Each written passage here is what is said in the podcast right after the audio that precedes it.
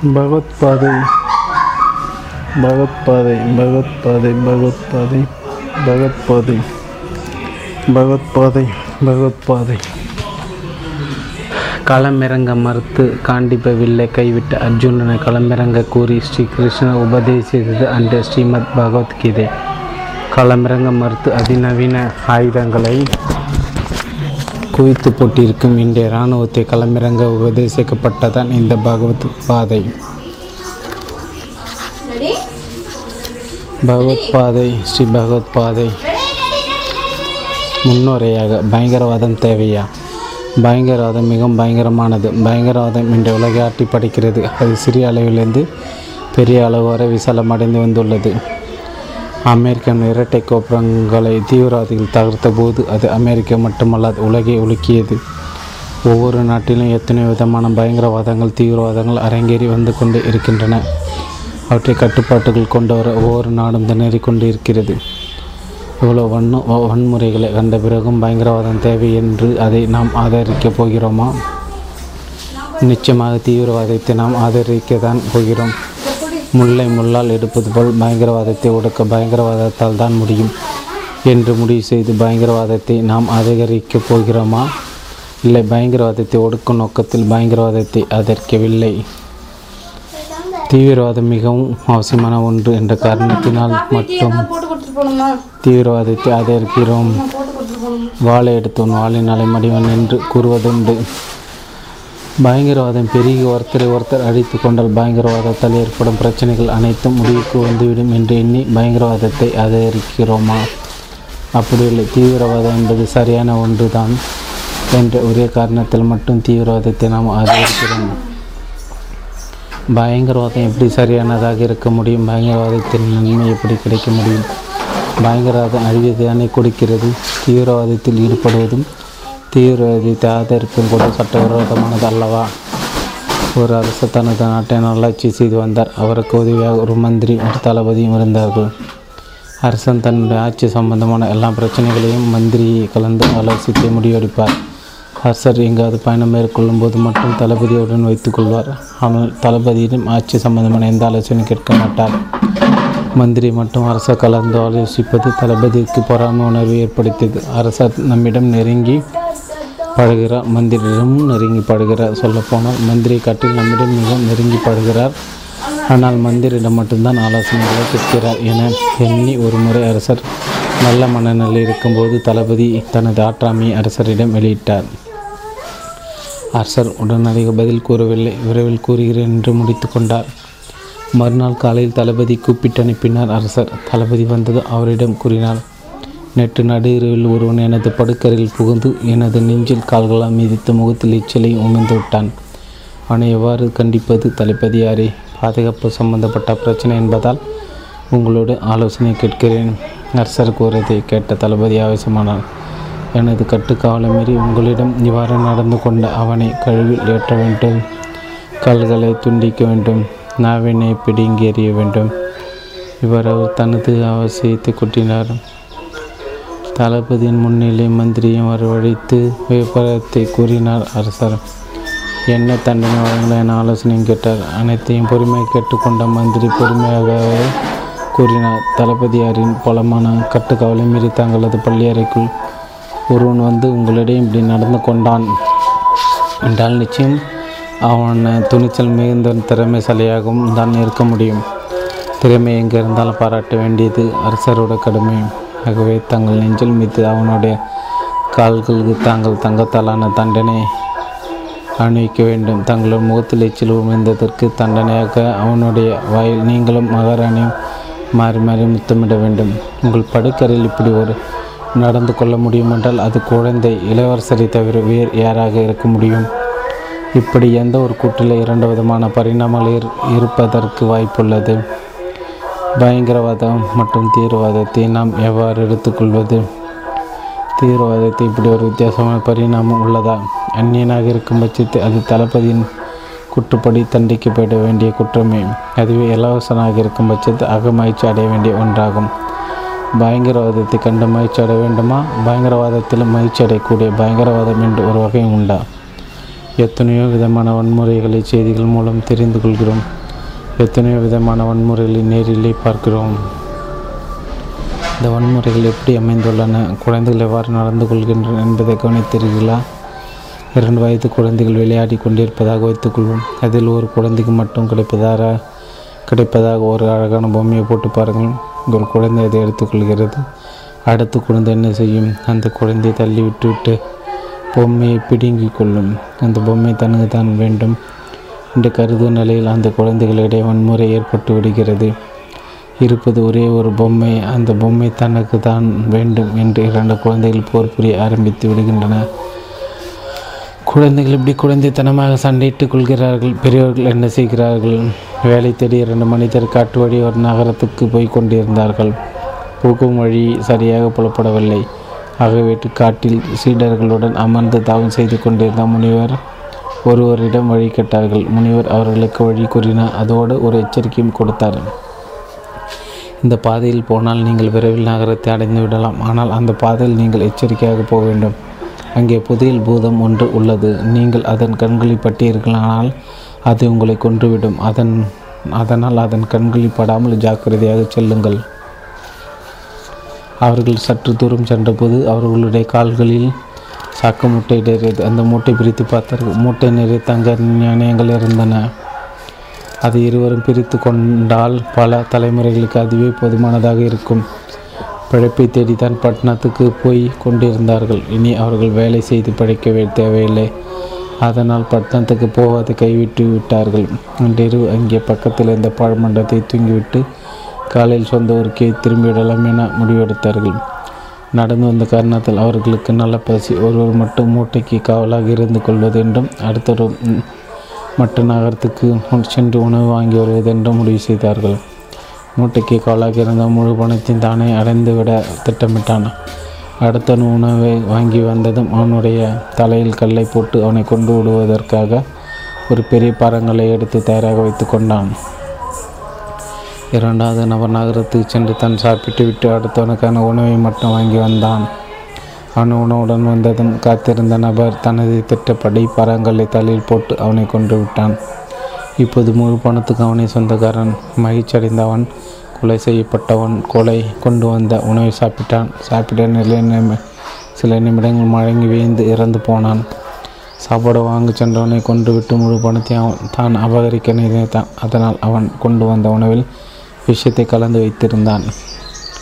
காலையில் அங்கு சீடர்கள் வந்த முனிவர் சீடர்களிடம் கூறினான் பாவம் இரண்டு பேரும் புதில் பூதத்துக்கு பலியாகிவிட்டார்கள். இதுதான் பெரியவர்களின் பன்முறை நான் வழக்கறிஞராக பணியாற்றும் போது நீதிமன்ற காவலுக்கு ஆஜர் செய்யப்படும் குற்றவாளிகளை கவனித்து பார்ப்பதுண்டு. கொலை கொள்ளை வழக்குகளில் சம்மந்தப்பட்ட பலருடைய முக அமைப்பும் பார்வையும் சற்று கொடூரமாகவே இருக்கும். ஒரு முறை வினோதமான ஒரு காட்சி காண நேர்ந்தது. எண்பது வயதான முதியோர் ஒரு கைதியாக அழைத்து வரப்பட்டார். நடப்பதற்கு சற்று தடுமாறினார். கை தாங்களாக அவரை அழைத்து சென்று தான் அவரின் கையெழுத்தை வாங்கினார்கள். வயதாகிவிட்ட காரணத்தினால் அவருடைய முகமும் குழந்தை தன்மையுடன் தான் இருந்தது. குற்ற உணர்வோ அவமான உணர்வோ எதுவும் அவரிடமிருந்து வெளிப்படவில்லை. ஒரு குழந்தை போன்று அமைதியாக காணப்பட்டார். தட்டு தடுமாறி நடந்து செல்லும் நிலையில் இருக்கும் இவர் அப்படி என்னதான் குற்றம் செய்திருந்தார். ஐந்து வயதுள்ள குழந்தை ஒன்றை கற்பழித்துவிட்ட கூட்டத்தாக அவர் கைது செய்யப்பட்டிருந்தார் இவரும் ஒரு குற்றவாளி தான் ஆனால் குற்றவாளி கணக்கு எந்த ஒரு சோட்டையும் அவரது முகத்தில் காண முடியவில்லை. ராமாயணத்தில் விவரிக்கப்பட்ட ஒரு காட்சி நினைவுக்கு வருகிற ராமாயணத்தின் கதாநாயகன் ராமன் வில்லன் ராவணன் தான் வில்லன். ராமாயணத்தை திரைப்படமாக எடுப்பவர்கள் அனைவரும் அழகான ஒரு ராமனாக நடித்து வைத்திருப்பார்கள். அதுபோல் கொடூரமான தோற்றமுள்ள ஒருவரை ராவணாக நடிக்க வைத்திருப்பார்கள். ராவணன் என்றால் பயங்கரமான தோற்றமுடைய ஒருவன் தான் நம்முடைய மனக்கண்களில் தோன்றுவான். ராமாயணத்தில் யுத்தம் நடந்து கொண்டிருக்கிறது. யுத்தம் சம்பந்தப்பட்ட காட்சிகள் ராமாயண நூலில் விவரிக்கப்படுகின்றன. அதில் ஒரு காட்சி தேவேந்திர போன்ற அழகும் கம்பீர வசீகரமும் உள்ள ஒருவரை எதிர்த்து போர் புரிய வேண்டிய அவசியம் ராமனுக்கு ஏற்படுகிறது. தேஜஸ் மிகுந்த அவரை பார்த்து பிரம் மிரட்சியடைந்த ராமன் அவர் யார் என விசாரிக்கிறார். இவர்தான் ராவணன். என அவருக்கு பதில் கொடுக்கப்படுகிறது. காம வசப்பட்டு இவரா இதை இத்தனை தவறுகளை செய்துவிட்டார் என அதிசயிக்கிறார் ராமன்.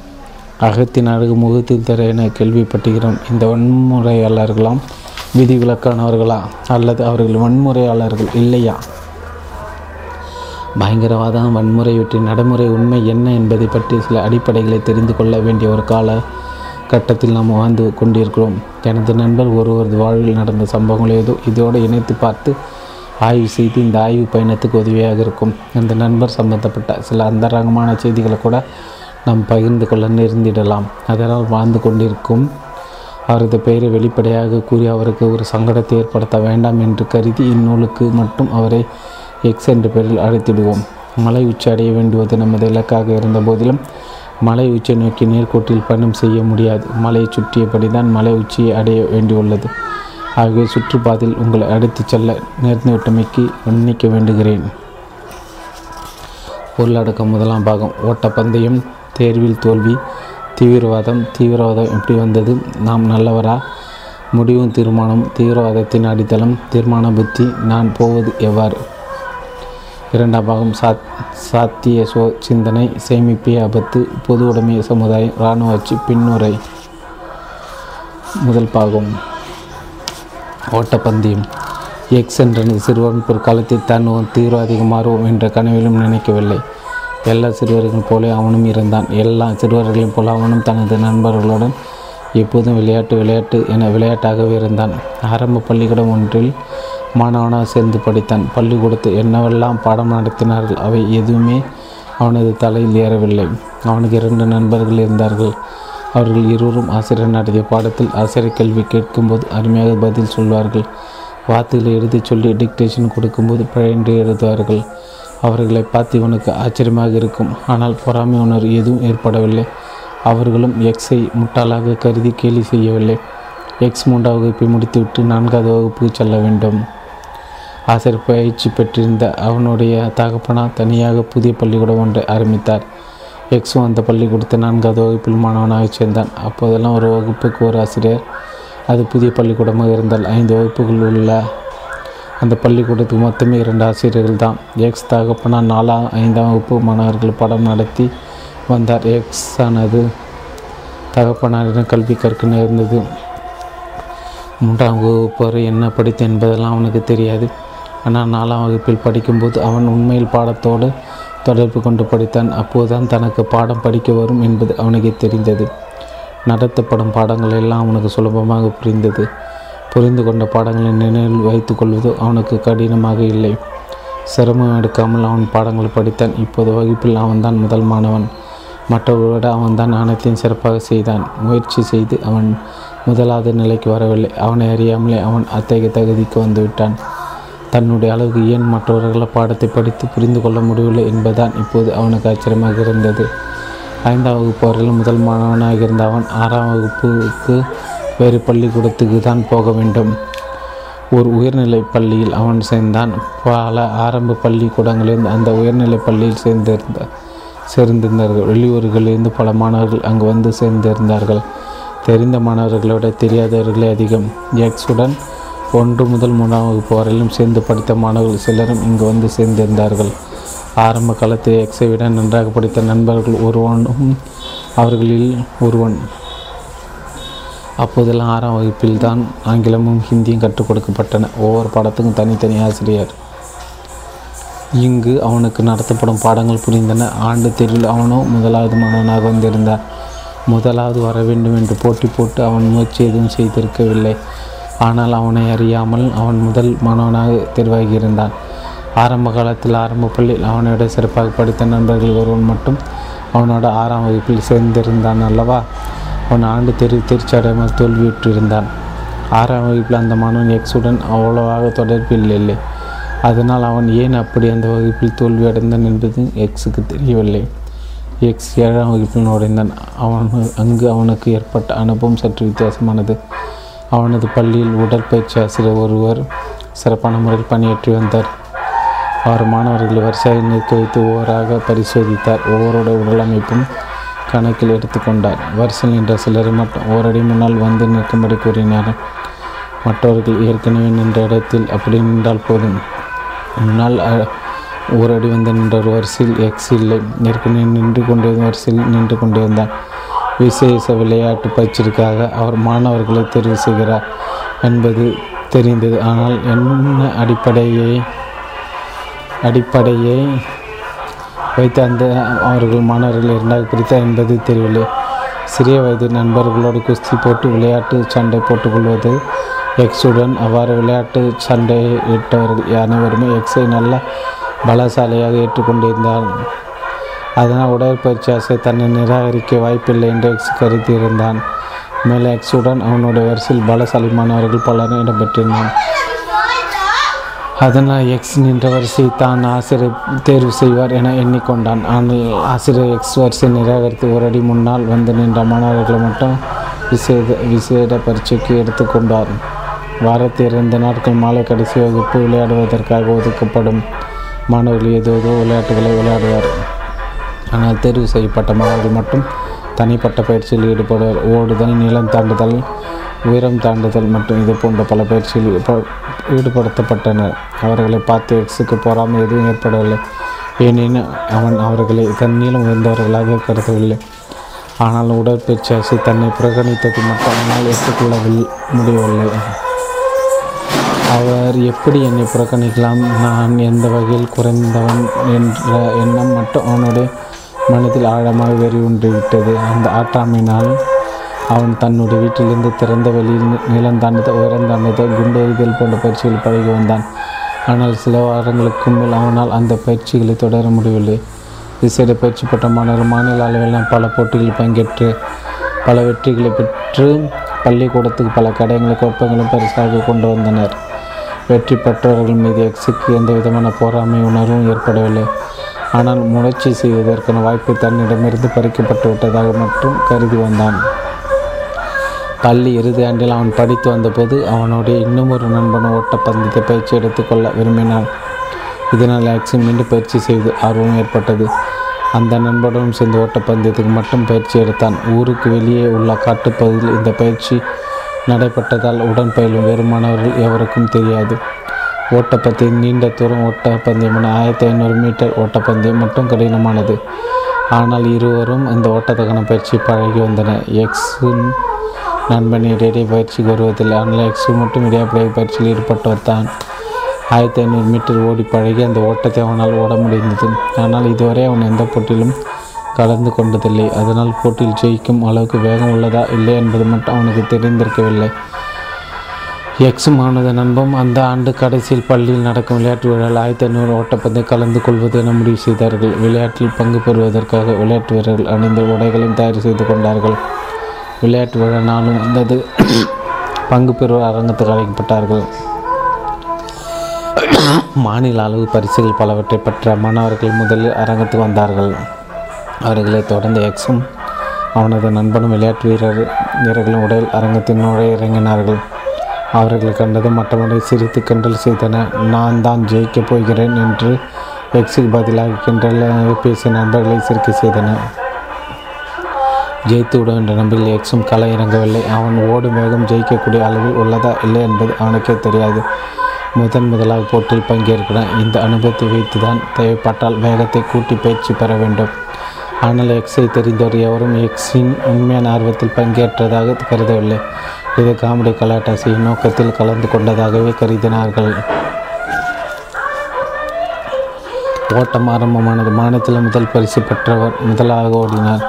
எக்ஸாம் அவரை தொடர்ந்து ஓட ஆரம்பித்தான். பயிற்சி செய்யும்போது பின்பற்றிய வேகத்தை காட்டில் இது சற்று அதிகதான் என் என்பது அவனுக்கு தெரிந்து இருந்தாலும் அவன் தனது வேகத்தை கூட்டிக் கொண்டான். மொத்தம் எட்டு ரவுண்டு ஓட வேண்டும். மாநில ஓட்டப்பட்டு இரண்டாவது மூன்றாவது பெற்றவர்களும் இந்த போட்டியில் கலந்து கொண்டு ஓடினார்கள். அவர்கள் எக்ஸையும் முந்தூரத்துக்கு மீண்டும் பார்த்து முடியவில்லை ஓட்டம் கடைசி ரவுண்டுக்கு வந்தது. மாநிலத்தை முதலாவது வந்த ஜெய்பரா எக்ஸ் ஜெய்பான் என்ற நிலை இரண்டு பேரும் கிட்டத்தட்ட ஒரே நேரத்தில் ஓட்டத்தை முடித்தார்கள். ஆயினும் மா- மாநிலத்தில் முதல் மாநிலத்தில் முதலாவது வந்த நபர் ஓரடி முன்னால் சென்றிருந்த நிலையில் அவர் முதலடி எக்ஸ் இரண்டாம் இடத்தையும் பெற்றார்கள் எக்ஸின் எக்ஸ் இவர் வெற்றி பெற்றது பலருக்கு நம்ப முடியாத கடைசியாக காட்சியாக இருந்தது அதன் பிறகுதான் தான் தனியாக பயிற்சி எடுத்த விவரத்தை எக்ஸ் தனது நண்பர்கள் மட்டும் தெரிவித்தான். எக்ஸின் மாணவ பருவத்தில் நிகழ்ந்த இன்னும் ஒரு நிகழ்வு இதை விடவும் வித்தியாசமானது. அதுதான் அவனை ஒரு தீவிரவாதியாகி ஆக்கிவிட்டது. தேர்வில் தோல்வி. எக் நண்பர் எக்ஸ் பள்ளி பருவத்தில் நிகழ்ந்த நிகழ்வுகளை பார்த்து வருகிறோம். ஆறாவது வகுப்பில் நடந்து ஆண்டு இறுதி தேர்வு அவன் முதல் மாணவனாக மதிப்பெண்கள் வாங்கியிருந்தான். ஏழாவது வகுப்பு ஆண்டு இறுதி தேர்வு அவன் இரண்டாம் இடத்துக்கு வந்திருந்தான். எட்டாவது வகுப்பு ஆண்டு தேர்வு அவன் மூன்றாம் இடத்துக்கு வந்துவிட்டிருந்தான் ஒன்பதாம் பத்தாம் வகுப்புகளில் அவன் தேர்ச்சி மட்டும் அடை அடைத்திருந்தான். விசேடமான மதிப்பெண் பெற்றுக்கொள்ளை. பத்தாம் வகுப்பிலிருந்து அவனுக்கு புதிதொரு பழக்கம் ஆரம்பமாகிறது. சக மாணவர்களும் சேர்ந்து கொண்டு ஆசிரியருக்கு தொந்தரவு கொடுக்கும் பழக்கம் ஏற்பட்டிருந்தது. ஆசிரியர் சீண்டி ஆசிரியர் பயமுறுத்துவதை ஒரு ஹீரோயிசமாக கருதும் மனப்பான்மை வளர்ந்திருந்தது. அவனை கண்டு அவனுடைய சக மாணவர்கள் சிலரை கண்டும் சில ஆசிரியர் தங்களுடைய பயத்தை வெளிப்படையாக காட்டினார்கள். அவன் பள்ளியில் படிக்கும் காலத்தில் பதினொன்றாவது வகுப்பு தான் பள்ளி இறுதி வகுப்பு. அந்த காலகட்டத்தில் ஆசிரியர் எவரும் அவனுக்கு அவனுடைய மதிப்புக்கு உரியவர்களாக தெரியவில்லை. ஆசிரியர்கள் தான் அவனிடம் மரியாதையாக நடந்து கொள்ள வேண்டும் என்று எதிர்பார்த்தனர். பள்ளி இறுதி தேர்வு அரசு தேர்வாக இருந்ததால் மாணவர்கள் நன்கு படிக்க வேண்டும் என கருதி பள்ளியில் இரண்டு இரவு வகுப்பு ஏற்பாடு செய்யப்பட்டிருந்தது. இரவு வகுப்பு நடத்துவது அவனுக்கு பிடிக்கவில்லை. ஒவ்வொரு நாளும் ஒவ்வொரு ஆசிரியர் மேற்பார்வையாளராக வருவதுண்டு. அவர்கள் பாடம் எதுவும் நடத்துவதில்லை. மாணவர்கள் ஒழுங்காக படுகிறார் என்பதை கண்காணிப்பது மட்டுமே அவர்களது வேலை. ஒரு நாள் மேற்பார்வைக்கு வந்த ஆசிரியரிடம் நீங்கள் பாடம் ஏதாவது நடத்தலாமே? என்று கேட்டான். அவருக்கு அவன் அவரை மிரட்டியது போல் தோன்றிவிட்டது. எக்ஸ் தன்னை மிரட்டி விட்டதாகவும் இனி தன் மேற்பார்வையாளராக போக போடக்கூடாது எனவும் அவர் தலைமை ஆசிரியரிடம் முறையிட்டு விட்டார். விசாரணை செய்த தலைமை ஆசிரியர் எக்ஸை ஒரு வார காலம் பள்ளியிலிருந்து நீக்கி வைத்தார். ஒரு வகையாக பள்ளி இறுதி தேர்வு வந்தது. தேர்வில் அவன் வெற்றி பெற்றாலும் ஒவ்வொரு பாடத்திலும் மிக குறைவான மதிப்பெண்களை பெற்றிருந்தான். அடுத்தது அவன் கல்லூரிக்கு படிக்கச் செல்ல வேண்டும். அவன் எடுத்திருந்த குறைவான மதிப்பெண் காரணமாக பிரதான எந்த கல்லூரியில் அவனுக்கு இடம் கிடைக்கவில்லை. கடைசியாக புதிதாக ஆரம்பிக்கப்பட்ட ஒரு கல்லூரியில் மட்டும் அவனுக்கு இடம் கிடைத்தது. கல்லூரி சேர்ந்த நிலையிலும் அவன் பாடங்களை படிப்பதில் அக்கறை காட்டவில்லை. விடுதி மாணவர்களுடன் விளையாடி பொழுதி கடிப்பதிலே ஈடுபட்டிருந்தான். பள்ளியில் ஏற்பட்டது போல் அங்கு அவனுக்கு சில நண்பர்கள் ஏற்பட்டார்கள். மாணவர் பிரச்சனைக்காக கல்லூரி மாணவர் போராட்டம் ஒன்று நடந்தது. அந்த போராட்டம் முன்னிட்டு நடத்தியவர்கள் ஒருவனாக இவன் கருதப்பட்டு இவனை ஒரு மாத காலம் கல்லூரியிலிருந்து சஸ்பெண்ட் செய்து விட்டார்கள் கல்லூரி அவன் படித்த வகுப்பு பியூசி ஒரு வழியாக ஆண்டு இறுதி தெரிவி எழுதினான். தமிழ் பாடத்தர அனைத்து பாடங்களும் தோல்வி அடைந்து விட்டான். தேர்வில் தோல்வி அடைவது அவனுக்கு இதுதான் முதல் முறை. அவனுக்கு வருத்தம் ஏற்பட்டால் பாடங்களை படிப்பதில் ஆர்வமோ அக்கறை அவனுக்கு ஏற்படவில்லை. தோல்வியடைந்த பாடங்களை தேர்வு எழுதுவதற்காக தனிப்பயிற்சி கல்லூரி சேர்ந்து படித்தான். அங்கும் கூட அவனுக்கும் பாடம் நடத்தும் ஆசிரியருக்கும் இடையே தகராறு ஏற்பட்டது. பியூசி வகுப்பை தேர்வை இரண்டாம் முறையாக எழுதினான் தனி பயிற்சி கல்லூரியின் பயிற்சி அவன் சரியாக பயன்படுத்தி கொள்ளாதால் இரண்டாவது முறையும் தோல்வியடைந்தான். படிப்பில் அவனுக்கு போதிய ஆர்வம் இல்லை. அவனுடைய தந்தையாக அவன் படித்திருக்கிறான். அதனால் இரண்டாவது முறையும் தோல்வி ஏற்பட்டது அந்த பாடங்களை படித்து தேர்ச்சி பெறுவது சாத்தியமில்லை என அவனுக்கு பட்டது. அதனால் அந்த தேர்வு அடுத்ததாக வரும்போது அதை கலந்து கொள்ள அக்கறை கட்டவில்லை தேர்வுக்கு நிர்ணயிக்கவில்லை அவன் தனது படிப்புக்கு முற்றுப்புள்ளி வைத்து கொண்டான். இனி அடுத்ததாக என்ன செய்வது? மாணவனாக இருந்த வரையிலும் படிக்கும் பணியில் ஈடுபட்டு வந்தான். அந்த பணி முடிவடைந்து விட்டது. இப்போது அவன் மாணவன் அல்ல. இவன் அவன் என்ன இனி அவன் என்ன செய்ய வேண்டும்? அவனோட படித்த சில கல்லூரிக்கு செல்லாமல் ஏதாவது கடைகளில் குறைவான சம்பளத்துக்கு வேலை சேர்ந்திருந்தார்கள். இப்படி வேலைக்கு சேர வேண்டுமா? இப்போது அவனுடைய தந்தை அவனுக்கு வேறு ஒரு வழி கூறினார். ஆசிரியர் பயிற்சி வகுப்பில் சேர்ந்திடுமாறு கூறி விண்ணப்பத்தை வாங்கி கொடுத்தார். அந்த சூழ்நிலை ஆசிரியர் பயிற்சியில் சேர்ந்திடுவோம் அப்படி ஆசிரியர் பயிற்சியில் சேர்ந்தவர்களுக்கு ஆசிரியர் வேலை கிடைப்பது மிகவும் சுலபமாக இருந்து வந்தது. ஆனால் ஆசிரியர் ஆவதற்கு அவன் விரும்பவில்லை. ஆசிரியர்கள் அவமரியாதை செய்வதும் அவர்களோடு சண்டையிடுவதுமாக பழகி வந்த அவன் ஆசிரியர் ஆவதற்கு எவ்வாறு விரும்புவான் தொடர்ந்து படித்து பியூசி தேர்வு எழுதுவதிலும் விருப்பமில்லை. ஆசிரியர் தொழிலும் அவனால் மதிக்கப்படும் தொழிலாக இல்லை. அவனுக்கு வே வேறு என்னதான் தகுதி உள்ளது? படிப்பை முடித்து கொண்டால் ஏதாவது வேலைக்கு சென்று தானே ஆக வேண்டும். அவனுடைய கல்வி தகுதிக்கு அப்படி விசேஷமான எந்த வேலையும் கிடைத்து விடாது. அவனுடைய நண்பர்கள் சில கடைகளில் எடுபிடி வேலையில் சேர்ந்திருந்தனர். அதுவும் அவனுக்கும் பிடிக்கவில்லை. சொந்த தொழில் தொடங்கவும் அளவுக்கு மூலதன வசதியும் கிடையாது. அவன் என்ன முடிவுக்கு தான் வருவான்? அவனுடைய தகப்பான வேறு வெறுப்புறுத்தி கொண்டிருந்தான். எந்த முடிக்கு வர முடியாமல் குழம்பு கொண்டிருந்தான். அவனுடன் பள்ளியில் படித்த சில மருத்துவக் கல்லூரியிலும் பொறியியல் கல்லூரியிலும் சேர்ந்திருந்தார்கள். அப்படி மருத்துவக் கல்லூரி சேர்ந்த மாணவன் ஒருவனை அவன் கடை வீதியில் சந்திக்க நேர்ந்தது. இவன் அவனை கூப்பிட்டும் அவன் இவனுக்கு ஒரு ஹலோ மட்டும் சொல்லிவிட்டு சைக்கிளில் அங்கிருந்து நகர்ந்து விட்டான். அவன் மீது இவனுக்கு பொறாமை எதுவும் ஏற்படவில்லை. ஆனால் இவன் தனித்து விடப்பட்டது போன்ற ஒரு வெறுமை மட்டும் இவனிடம் ஏற்பட்டு இவனை அழுத்தியது. மருத்துவக் கல்லூரி மாணவனும் இவனை புறக்கணித்தது போல் எண்ணினான் எக்ஸ் வசித்து வந்த ஒரு சிறிய கிராமம். அவனுடன் படித்த ஒரு பாதி பேர்கள் மேற்படிப்பு சென்று விட்டன மீதி நபர்கள் ஏதாவது வேலையில் சேர்ந்து விட்டார்கள். ஊரில் அவன் மட்டும் தனித்து விடப்பட்டான். அடுத்து என்ன செய்வது என்று அவனுக்குள்ளே குழம்பினான். ஆசிரியர் வேலை பார்ப்பதும் அடுத்தவர்கள் கடையில் வேலை பார்ப்பதும் மரியாதைக்குரிய தொழிலாக தெரியவில்லை. ஆனால் இப்போதுள்ள அவனுடைய தகுதியை கணக்கிட்டால் அந்த இரண்டில் ஒன்றை தான் இவன் தெரிவு செய்தாக வேண்டும். ஒன்று அவற்றுள் ஏதாவது ஒன்றை தெரிவு செய்தாக வேண்டும். அல்லது மீண்டும் படிப்பை தொடர்ந்து அவனுடைய கல்வி தகுதியை உயர்த்தி கொள்ள வேண்டும். தோல்வி அடைந்த படிப்பை மீண்டும் தொடர்வது என்ற முடிவுக்கு வந்துவிட்டான்.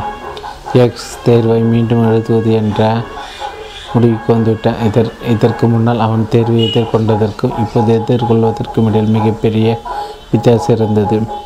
இதற்கு முன்னால் அவன் எல்லோரையும் போல் படித்து வந்தான். அவனுடைய ஈடுபாடு இருபத்தஞ்சு சதவீத குறைவாக இருந்தது.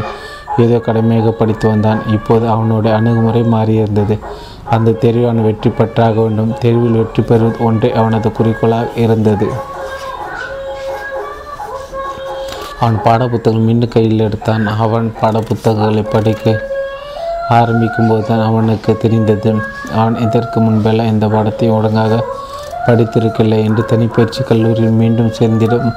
என்ன அவனுக்கில்லை? அதனால் அவனது தந்தை அவனை மீண்டும் தனிப்பயிற்சி கல்லூரி சேர்ப்பதற்கு முயற்சி செய்தார். அந்த தனிப்பயிற்சி கல்லூரியை நடத்துவோர் அவனது தந்தைக்கு வேண்டியவர். அவர் சாமர்த்தியமாக அவனை நிராகரித்து விட்டார். அவன் இங்கு வந்து தேவைப்படும் சந்தேகங்களை கட்டணம் எதுவும் செலுத்தாமலே நிவர்த்தி செய்து கொள்ளட்டும். மற்றபடி அவன் மற்ற மாணவர்களில் சேர்ந்து படிக்க வேண்டாம் என்று கூறிவிட்டார். அவனுக்கும் அங்கே சேர்ந்து படிக்க வேண்டும் என்று என தோன்றவில்லை. எத்தனை முறை தோல்வி அடைந்தாலும் சரி வெற்றி பெற்று தீர்வது என அவன் தீர்மானித்து கொண்டான். இதற்கு முன்னால் அவன் தேர்வில் வெற்றி பெ தோல்வி அடைந்ததை பெரிதாக எடுத்துக்கொள்ளவில்லை. ஆனால் அதற்கும் இதற்கும் இடையில் பெரிய வித்தியாசமாக இருந்தது. முன்பு வெற்றியிலும் அக்கறை காட்டவில்லை தோல்வியிலும் அக்கறை காட்டவில்லை. அதனால் எந்த விளைவும் அவனை பெரிதாக பாதிக்கவில்லை. இப்போது வெற்றியடை மட்டும் இலக்காக கொண்டுள்ளான். வெற்றியடைய வேண்டும் என்ற அவனுடைய உறுதி வெற்றி தோல்விகள் என அசைக்க முடியாது என்ற ஒரு முடிவுக்கு வந்திருந்தார். தீர்மானமான மனது மனதுடன் அவன் பாடங்களை படிக்க ஆரம்பித்தான். அவன் ஏற்கனவே தமிழ் பாடத்தில் தேர்ச்சி அடைந்து இருந்தான். அவன் தேர்ச்சி அடைய வேண்டியது அறிவியல் மற்றும் ஆங்கிலம். ஆகிய இரண்டு பாடங்களில் மட்டுமே அறிவியலில் மூன்று தேர்வுகளும் ஆங்கிலத்தில் இரண்டு தேர்வுகளை எழுத வேண்டும். படிக்கும் நேரத்தையும் ஓய்வு ஓய்வு எடுத்துக்கொள்ள வேண்டிய நேரத்தை முறைப்படுத்தி திட்டமிட்டு கொண்டான். திட்டமிட்டே படித்த நேரம் தேர்வு எதிராக அவனை எதிர்பார்த்ததை விட அதிகமான மதிப்பெண்கள் பெற்று அறிவியல் பாடத்தில் முதல் வகுப்பில் தேர்வு பெற்றான். அந்த தேர்வின் போது ஆங்கில பாடத்தில் அவன் தேர்ச்சி பெறவில்லை. அறிவியல் பாடத்தில் அவன் பெற்றிருந்த வெற்றியும் ஆங்கில பாடத்தில் அவன் அடைந்த தோல்வியையும் அவன் சம உணர்வுடனே ஏற்றுக்கொண்டான். அடுத்த அடுத்த தேர்வில் அவன் அந்த பாடத்திலும் வெற்றி பெற்று விடலாம் என்ற தன்னம்பிக்கை அவனுக்கு இருந்தது. வெற்றி பெற வேண்டும் சாதிக்க வேண்டும் என்ற நெருப்பு தீவிரமாகவே அவனுக்குள் கொழுந்துவிட்டு எரிய ஆரம்பித்திருந்தது. அதனால் ஆங்கில படத்தேர்வில் ஏற்பட்ட தோல்வி அவனை சிறிது கூட பாதிக்கவில்லை. சாதனை புரிய வேண்டும் என்ற நெருப்பு அவனுக்குள் எரியும் வரை சாதனைகளை மட்டுமே ஏற்பட முடியும். நிச்சயமாக அது அவனை சாதனை உச்சிக்கு கூட்டிச் செல்லாமல் இருந்தது இருக்காது. எக்ஸின் சரித்திர செய்திகளை இத்துடன் நிறுத்திக்கொள்வோம். தேவைப்பட்டால் அவன் என்ன சாதித்தான் என்பதையும் பார்க்கலாம். ஆனால் அவையெல்லாம் இரண்டாம் பட்சியை நாம் தெரிந்து கொள்ள வேண்டிய பிரதானமான அம்சம் இந்த நெருப்பு தான் சாதனை செய்ய வேண்டுமென்ற இந்த சாதனை நெருப்பு தான் இத்தகைய நிகழ்வு எக்ஸுக்கு மட்டும்தான் ஏற்பட்டுள்ளதா? எக்ஸை போன்ற கோடான கோடி நபர்களுக்கு நிகழ்ந்துள்ளன ஒரு உதாரணத்துக்கு மட்டும் எக்ஸின் வாழ்க்கை எடுத்துக்கொண்டோம் ஒரு உயிர் உள்ள உதாரணமாக அது அமைந்திருந்ததால் அதை நம்முடைய ஆய்வுக்கு பயன்படுத்தி கொள்வோம் அதனால் தற்போது எக்ஸை மறந்துவிடும் அவனுக்கு நிகழ்ந்ததை மட்டும் ஆய்வுக்கு எடுத்துக்கொள்வோம். தனிநபர் முக்கியமானவர் அல்ல. ஆனால் ஒருவருக்கு ஏற்படும் மனோ இயக்கம் அவருக்கும் அனைவருக்கும் பொதுவானது. ஒருவருடைய மனோ இயக்கத்தின் போக்கை புரிந்து கொண்டால் அது அவருடைய மனோ இயக்கத்தின் போக்கை புரிந்து கொண்டதாகவே ஆகும். அவனுடைய மன இயக்கத்தின் போக்கை பார்த்தோம். ஒவ்வொரு காலகட்டத்தில் அது எவ்வாறு செயல்பட்டுள்ளது? என்ன வகையான செயல்பாடு அது? அதை தான் நாம் பார்க்க போகிறோம். மூன்று தீவிரவாதம். எக்ஸுக்கு ஏற்பட்டது என்ன? இதற்கும் பயங்கரவாதத்துக்கும் தீவிரவாதத்துக்கும் என்ன தொடர்பு? தான் பாதிக்கப்பட்டதாகவோ புறக்கணிக்கப்பட்டதாக கருதும் போதுதான் அவனுக்கு ஒரு வேகமோ ஆர்வமோ தூண்டுதலோ ஏற்பட்டிருக்கிறது. சாவகாசமாக சாதாரணமாக செயல்படும் ஒருவருக்கு தீவிர தீவிரமாக செயல்பட என்ற ஒரு வித உந்துதல் ஏற்பட்டு விடுகின்றது தன்னுடைய சோம்பேறித்தனத்தை இன்ப நாட்டத்தையும் கொள்கைகளையும் தூக்கி எறிந்துவிட்டு தீர்மானத்துடன் செயல்படுகிற ஒரு வேகம் ஏற்பட்டு வருகின்றது. உங்களுடைய சொந்த நாயாக இருக்கட்டும் அல்லது பூனையாக இருக்கட்டும் அதை நீங்கள் அடிப்பதற்கு துரத்துகிறீர்கள். அது உங்களுக்கு பயந்து ஓடுகிறது. நீங்களே விடாமல் துரத்துகிறீர்கள். கடைசியில் அந்த நாயோ அல்லது பூனையோ அதிர்மையாட முடியாதபடி தப்பி ஓடும் பாதை முடிந்து சோரோ வெளியே மறித்து கொள்கிறது என வைத்துக்கொள்வோம் இப்போது அந்த நாயோ அல்லது பூனையோ என்ன செய்யும் என்று எண்ணுகிறது? தப்பி ஓட வேறு வழி இல்லாத நிலையில் அது உங்களை எதிர்த்து தாக்க ஆரம்பித்துவிடும். அந்த நெருக்கடியான நிலையில் அது அப்படித்தான் நடந்து கொள்ளும். நீங்கள் உங்களுடைய நாயை அது சாதாரணமாக இருக்கும்போது அடித்தால் அது உங்களுடைய அடி வாங்கி கொண்டு ஓடிவிடும். அந்த நா அந்த நாயை நீங்கள் கட்டி போட்டு அடிப்பீர்களா அது உங்களை எதிர்த்து விடும் அது ஏதோ செய்து தன்னை காப்பாற்றிக் கொள்ள வேண்டிய நெருக்கடியான நிலைக்கு தள்ளப்பட்டு விடுகின்றது. எதிர்த்து செயல்பட வேண்டிய அழகு வேகத்தை பெற்று விடுகின்றது. நட்புடன் செயல்படுவதற்கு வேகமோ ஆற்றலோ தேவையில்லை. எதிராக இருந்து செயல்படுவதற்கு அவை எல்லாம் தேவைப்படுகின்றன. நம் எதிர்கொள்ளும் சூழ்நிலை கா சாதாரணமாக அமைந்திருக்கும் போது நம் வீரியத்தை காட்ட தேவையில்லை. ஆனால் நம் எதிர்கொள்ளும் சூழ்நிலை ஒரு சவாலாக அமைந்திருக்கும் போது தான் நாம் நம்முடைய சக்தியையும் ஈடுபாட்டையும் வெளிப்படுத்தியதாகி வேண்டியுள்ளது. சாதாரண குடும்ப பெண்ணாக இருந்த கண்ணகி தனது கணவன் கொலை உண்டதும் ஆவேசம் அடைகிறாள். நீதி கேட்டு போராடுகிறார் இப்படி யாரோ ஒருவர் தான் உணர்ச்சி வசப்பட்டு ஆவேசமாக அடைகிறார்களா? இத்தகைய உணர்ச்சிகளே உங்களுக்கு உங்களுக்கோ எனக்கோ ஏற்பட்டதில்லையா? இது போன்ற உணர்ச்சிகள் அனைவருக்கும் ஏற்படும்.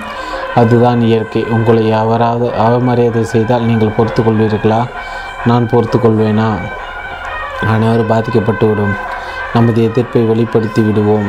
ஆனால் அந்த பாதிப்பை அந்த பாதிப்பினால் ஏற்படும் உந்து சக்தியை பயன்படுத்தி நம்முடைய வாழ்வின் அமைப்பை மாற்றி அமைக்கும் செயல் இறங்குவதுதான் சற்று சிரமமான வேலை.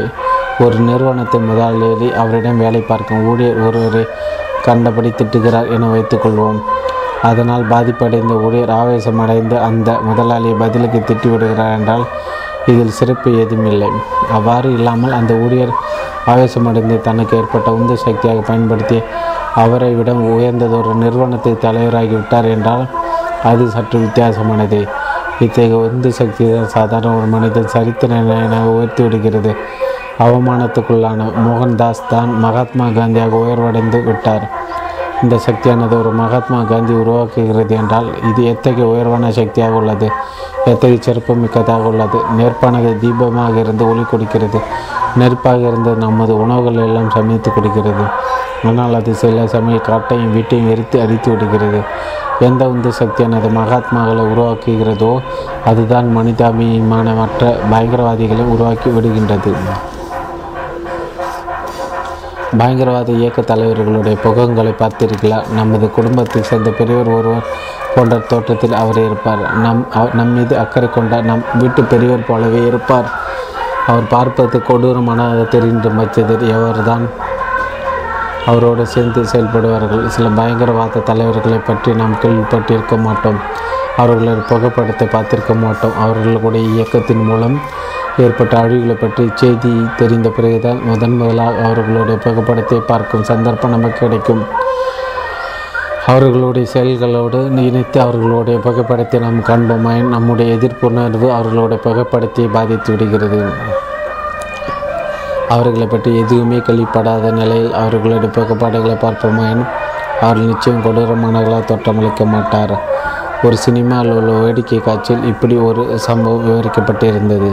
சிறையில் இருந்தவர்களுக்கு இலவசமாக அரசாங்கம் நிலம் கொடுப்பதாக கேள்விப்பட்ட இருவர் தங்களுக்கு நிலம் வேண்டும் என்று விண்ணப்பிக்கிறார்கள்.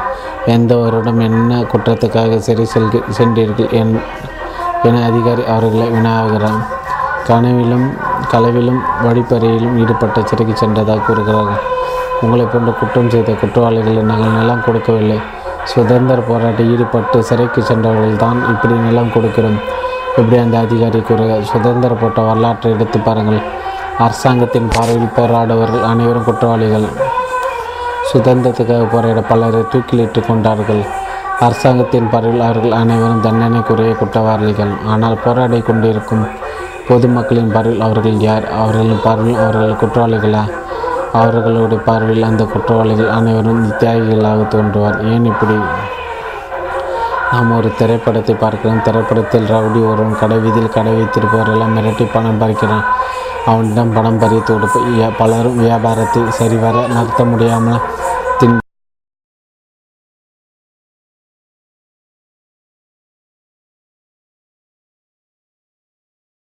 பகவத்பாதை பகவத்பாதை பகவத்பாதை பகவத்பாதை பகவத்பாதை பகவத்பாதை. பகவத்பாதை பகவத்பாதை ஐம்பத்தி ரெண்டாம் பக்கம் தொடர்ச்சி. சட்டத்திட்டங்களை இல்லாத பட்சத்தில் மனிதனுக்கும் மிருகத்துக்கும் வேறுபாடுகள் இல்லாமல் போய்விடும். சட்டம் என்பது கூட ஒரு வன்முறை தான் அந்த வன்முறைக்கு பயந்து தான் நாம் அடுத்தர் மீது வன்முறையில் ஈடுபடாமல் இருந்து விடுகிறோம். எங்காவது ஒரு இடத்தில் வன்முறையும் ஆசியமாகிறது. சட்டத்தின் உதவி இல்லாமல் வாழ்ந்திட முடியாதா? சிங்கத்துக்கும் புலிக்கும் இடையில் ஒரு மாமிசை திண்டை போட்டால் அது அதனை எது சாப்பிடும்? புலியை விட சிங்கம் பலமானது. ஆகவே சிங்கம் புலியை விரட்டி விட்டு மாமிசை அபகரித்து கொள்ளும். சில முகாம்களில் உள்ளவர்களுக்கு உணவு பொட்டலம் வழங்குவார்கள். அனைவரையும் வரிசையில் நிறுத்தி பொட்டலங்களை வழங்குவார்கள். பொட்டலமும் குறைவாக இருந்து வரிசையும் ஏற்பாடு செய்யாமல் இருந்தால் என்ன ஆகும்? ஒருவரோட ஒருவர் முண்டியெடுத்து உணவு பொட்டலங்களை பறித்து கொள்ள நேர்ந்திடும். எவர் உடல் உள்ளாரோ அவருக்கு உணவு பொட்டலம் தான் கிடைக்கும். உடல் வலிமை இல்லாதவருக்கு உணவு கிடைக்காமல் கூட போய்விடும். ஒரு சிறிய குடும்பத்தை எடுத்துக்கொள்வோம். கணவன் மனைவி மற்றும் ஒரு குழந்தையும் உள்ள ஒரு சிறிய குடும்பம். இவர்கள் உடல் வலிமை எவருக்கு அதிகம்? கணவன் அதிக உடல் பலம் உள்ளவர். கணவனை விட மனைவிக்கு பாதி உடல் பலம்தான் உள்ளது. குழந்தைக்கு ஐந்து வயது தான் ஆகவே குழந்தைக்கு மிக குறைந்த உடல் பலம் தான் இருக்கும். இந்த குடும்பத்தில் ஒருவர் மட்டும் சாப்பிடும் அளவில் உணவு இருப்பதாக வைத்துக்கொள்வோம் அந்த உணவு அந்த மோர் எவருக்கு கிடைக்கும்? அதிக பலமுள்ள கணவருக்கு கிடைக்கும் இங்கே அனைத்தும் வித்தியாசமாக அமைந்து விடுகிறது. அந்த மூவரில் பலம் குறைந்த குழந்தைக்கு தான் அந்த உணவு கிடைக்கும். அது சாப்பிட்ட மீதி தான் மற்றவர்களுக்கு ஏன் இப்படி? இவர்கள் எந்த சட்டத்தை பின்பற்றுகிறார்கள்? அவர்களுடைய உள்ள பிணைப்பே தான் அன்பு என கூறுகிறோம். அடுத்தவர்களை விட்டு கொடுப்பதில் மகிழ்ச்சி அடைவது அன்புக்கு மட்டுமே சாத்தியம். அதிகாரத்தினால் வன்முறையால் சாதிக்க முடியாததை கூட அன்பினால் சாதிக்க முடியும். அன்பு என்பது சுதந்திரமானது அது எதற்கும் கட்டுப்பட்டதல்ல. அதிகாரத்துக்கும் வன்முறைக்கும் அன்பு கட்டுப்பட்டதல்ல. ஆனால் அனைத்தும் அன்புக்கு கட்டுப்பட்டவே. இதனால் தான் அன்பை பலரும் போற்றி கொண்டாடுகின்றன. அதிகாரத்தின் மூலமும் சட்டத்திட்டங்களின் மூலமும் நம் அனைத்து பிரச்சனைகளையும் சீரமைத்து விட முடியும் என்று எண்ணுகிறோம். மூழ்கிறோம். அவை எவற்றாலும் முழுமையான மாற்றத்தை கொண்டு வர முடியாது. சட்டத்திட்டங்களின் தேவை இருந்து கொண்டே தான் இருக்கும். எந்த சட்டத்திட்டங்களாலும் முழுமை கொண்டு வர முடியாது. அன்பினால் மட்டுமே நிரந்தரமான மாற்றங்களை கொண்டு வர முடியும். எதிர்பார்த்த மாற்றங்களை உயர்வையும் கொண்டு வர முடியும். ஒரு தகப்பனா தனது குழந்தையின் மீது உள்ள அன்பினால் தனது உணவை தியாகம் செய்வது சாத்தியம். ஆனால் அவர் மற்றவர்கள் குழந்தைகளை தனது உணவை தியாகம் செய்வாரா? அப்படி செய்ய மாட்டார். ஏனெனில் அவருக்கும் பிறரோட குழந்தைகளுக்கு இடையே அன்பின் தொடர்பு கிடையாது. அன்பு இடக்கு இருக்கும் இடத்தில் அன்பே எல்லா பொறுப்புகளையும் எடுத்துக்கொள்கிறது. அன்பு செயல்படாத இடத்தில் தான் சட்டத்திட்டங்களுக்கான தேவை ஏற்பட்டு விடுகிறது. அதிகாரமும் வன்முறையும் தேவைப்பட்டு விடுகிறது. அதனால் தான் நீங்கள் நல்லவராக இருந்தால் மட்டும் போதாது வல்லவராக இருக்க வேண்டும் என்று கூறிவிடுகிறார்கள். எல்லோரிடம் சிடுசிடுப்பாகவும் கோபமாக பேசி வரும் கணவரிடம் மனைவி வேண்டினால் நீங்கள் ஏன் எல்லோரிடமும் இப்படி எரிந்து விழுந்து பேசுகிறீர்கள்? உங்களுக்கு அன்பாக பேச வராதா? அடுத்தவர்களிடம் அன்பாக பேசினால்தான் அனைவர் உங்களை மதிப்பார்கள். முயன்றால் முடியாது எதுவுமில்லை. இனிமையாக பேச முயன்று பாருங்கள் கணவன் சம்மதித்தான் அனைவரிடம் இனிமையாக பேச ஆரம்பித்தான். இப்போது மனைவி குற்றம் சாட்டினார் நீங்கள் எப்படி பக்கத்து வீட்டு பொண்ணோடு சிரித்து சிரித்து இனிமையாக பேசலாம்? நீங்கள் ஒரு காவல்துறை அதிகாரியாக இருப்பதால் வைத்துக்கொள்வோம் இருப்பதாக வைத்துக்கொள்வோம். நீங்கள் குற்றவாளி குற்றவாளிகளிடம் கடுமையான வார்த்தைகளை உபயோகிக்க அன்பாக பேசுகிறீர்கள்? அவர்கள் எப்படி உங்களால் நிர்வாகம் செய்ய முடியும்? அன்பு குறைந்தாய் நீ கொள்ளையடித்த நகைகளை எல்லாம் எங்கே மறைத்து வைத்துள்ளாய்? தயவுசெய்து மறைக்காமல் என்னிடம் கூறிவிடு. இப்படி நீங்கள் ஒரு திருடனிடம் பேசுவீர்களாயின் எந்த குற்றத்தை உங்களால் கண்டுபிடிக்க முடியுமா? நான் என் நாம் என்ன பொறுப்புகளை சுமந்து கொண்டிருக்கின்றோமோ அதற்கு தகுந்த மனோபாவங்கள் நமக்கு தேவைப்படுகின்றன. நீங்கள் நல்லவரா அல்லது கெட்டவரா என்ற கேள்வி கேட்டு இந்த அத்தியாயத்தை ஆரம்பித்தோம். இந்த கேள்விக்கான பதில் கிடைத்து விட்டதா? இந்த கேள்வியை இன்னும் ஒருவர் நம்மை பார்த்து கேட்பதை விட நாமே நம்மை பார்த்து கேட்டுக்கொண்டால் நாம் என்ன பதில் கொடுப்போம்? மாணவ பருவத்தில் இருக்கும்போது நண்பன் ஒருவனை நமக்கு தெரியும். அந்த நண்பன் தன்னுடைய மனதில் உள்ளதை வெளிப்படையாக கூறுவான். பல கோடி ரூபாய் சொத்துக்கள் எனக்கு கிடைப்பதாக இருந்தால் அதற்காக நண்பனான உன்னை கொலை செய்யவும் தயங்க மாட்டேன். அவனுடைய வார்த்தையில் மட்டும் எடுத்து பார்த்தால் அவன் ஒரு கொடியவனா? என்று எண்ண தோன்றுகிறது? அவன் பிற்காலத்தில் பொறுப்பான பதவிகளை கூட அடைந்து நல்வாழ்க்கையை தான் அமைத்து கொண்டிருந்தான். அவன் நல்லவனா அல்லது கெட்டவனா? அவன் ஒரு சராசரி மனித பிரதிநிதியாக உள்ளான்.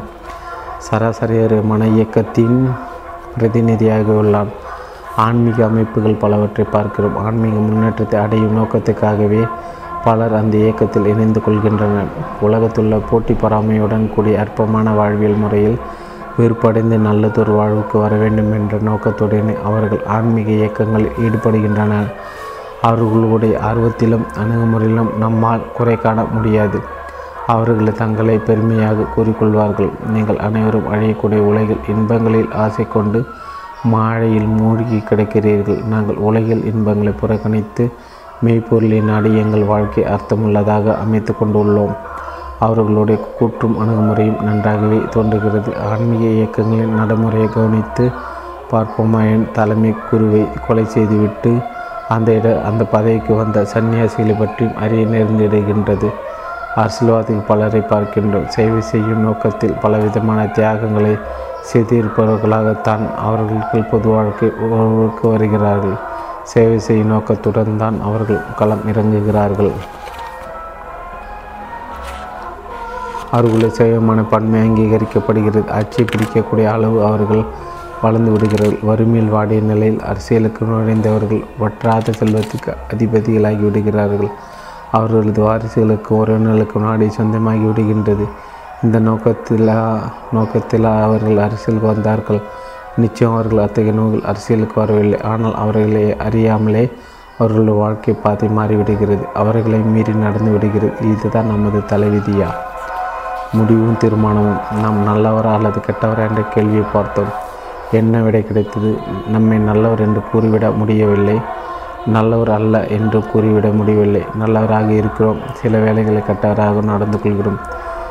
இது நம்மை மீறி நடந்து விடுகிறது. பத்திரிகைகள் இப்படி சில செய்திகள் வருவதுடன் லஞ்சம் வாங்கிய அரசை அதிகாரி கையை களவுமாக பிடிப்பட்டார். இத்தகைய செய்தியை பார்க்கும்போது நமக்கு என்ன என்ன எண்ணம் ஏற்படும்?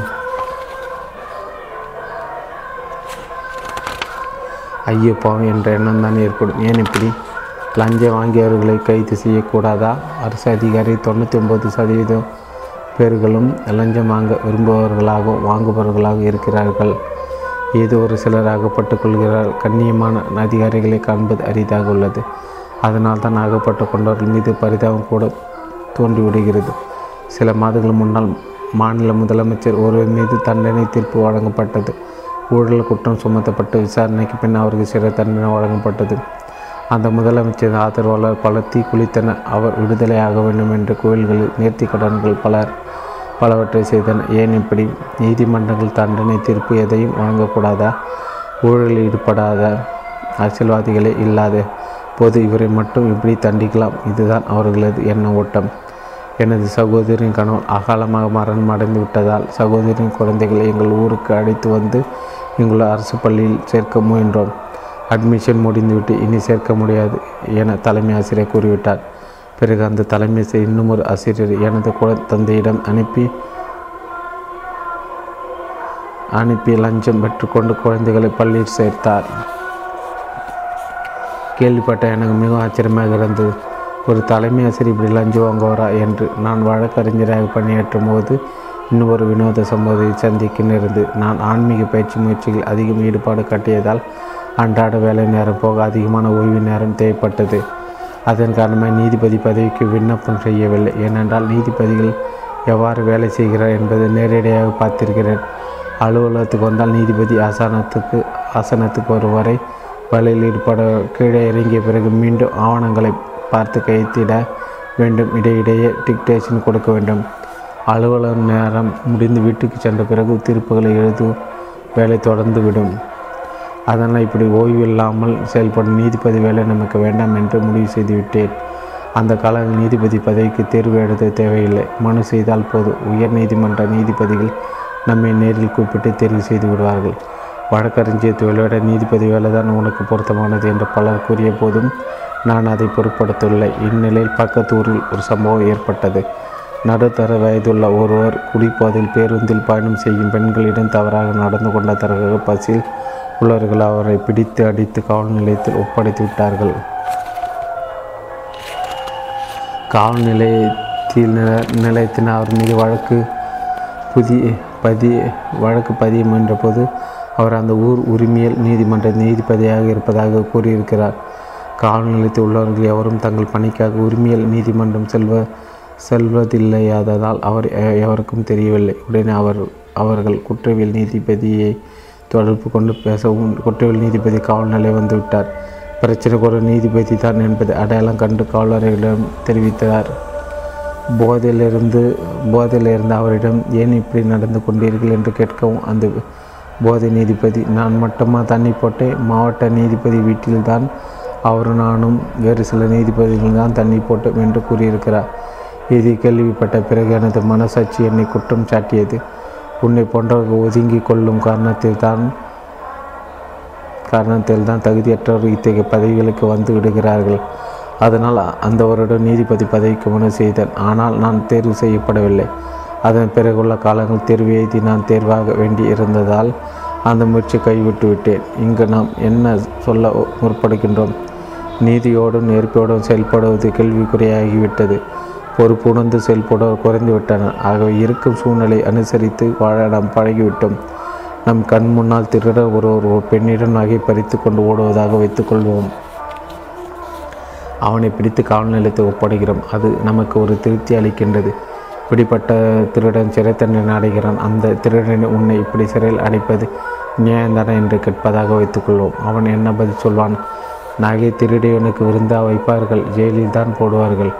எத்தனையோ இடத்து நான் திருடி உள்ளேன் அங்கெல்லாம் தப்பிவிட்டேன். இந்த முறை தான் அகப்பட்டு கொண்டேன் என்று அவனுக்கு பதில் சொல்வான். ஆனால் அதிகாரிகளும் அரசியல்வாதிகளும் தாங்கள் குற்றம் செய்கிறோம் என்ற உணர்வே இல்லாமல் கொள்ளைகளில் ஈடுபடுகிறார்கள். தங்களுடைய செயல்களுக்கு தங்களை தண்டிக்கக்கூடாது என்றும் வாதிடு வாதாடுகிறார்கள்.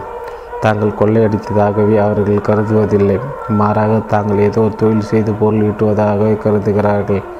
பெண்ணிடம் நகை பறித்து சிறையில் அடைப்பட்டவனிடம் இப்படி கேட்பதாக வைத்துக்கொள்வோம் பத்து ரூபாய் மேலும் மதிப்புள்ள பொருளை அபகரித்து மாட்டிக்கொண்டாய் அதையும் திருப்பி கொடுத்து விட்டாய் ஜெயில் தண்டனை அனுபவிக்கிறாய்.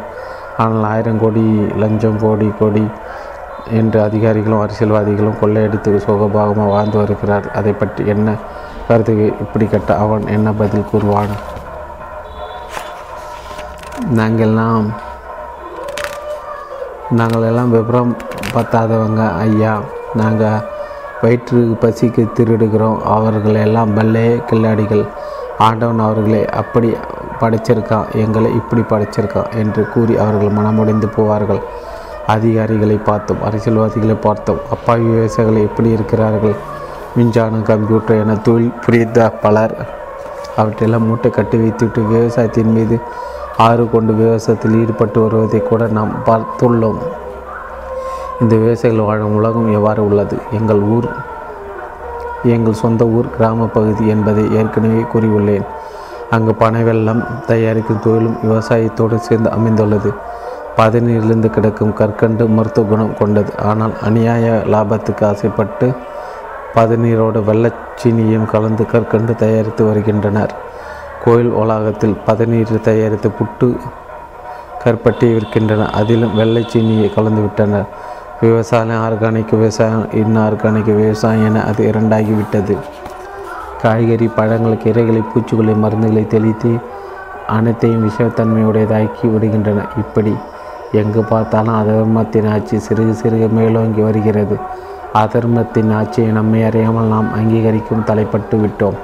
நான் சென்னை சட்டக்கல்லூரியில் படிக்கும்போது இது நடந்தது. எனக்கு காலை பத்து மணி முதல் மதியம் ஒரு மணி வரை வகுப்பு உண்டு. ஒரு நாள் மதியம் பன்னெண்டு மணியுடன் கல்லூரி வகுப்புகள் முடித்து வைக்கப்பட்டன. மதியம் பன்னெண்டு மணி முதல் ஒரு மணி வரை கல்லூரி ஆடிட்டோரியத்தில் பொது சொற்பொழிவு ஒன்றுக்கு ஏற்பாடாகியிருந்தது. சிறப்பு சொல் சொற்பொழிவாட்ட ஈவேரா பெரியார் அழைக்கப்பட்டிருந்தார். அக்காலத்தில் தினமும் கோயிலுக்கு சென்று வழிபாடு செய்ய வழக்கம் எனக்கு இருந்தது. பெரியார் கடவுள் மறுப்பு கொள்கையோட கடவுள் என்று எவரும் கிடையாது. கடவுள் இல்லை இல்லவே இல்லை. கடவுளை வணங்குவன் காட்டுமிராண்டி. இது அவரது கருத்து. பெரியாரை நான் நேரில் பார்த்தது கிடையாது. ஆனால் அவர் கருத்து எனக்கு முரண்பாடாக இருந்தது. கடவுள் கிடையாது. கடவுளை உனக்கு காட்டு மிராண்டி என்று கூறும் இந்த நாத்திகனுடைய பேச்சை கேட்பதற்காக என் நேரத்தை வீணடிக்க வேண்டும்.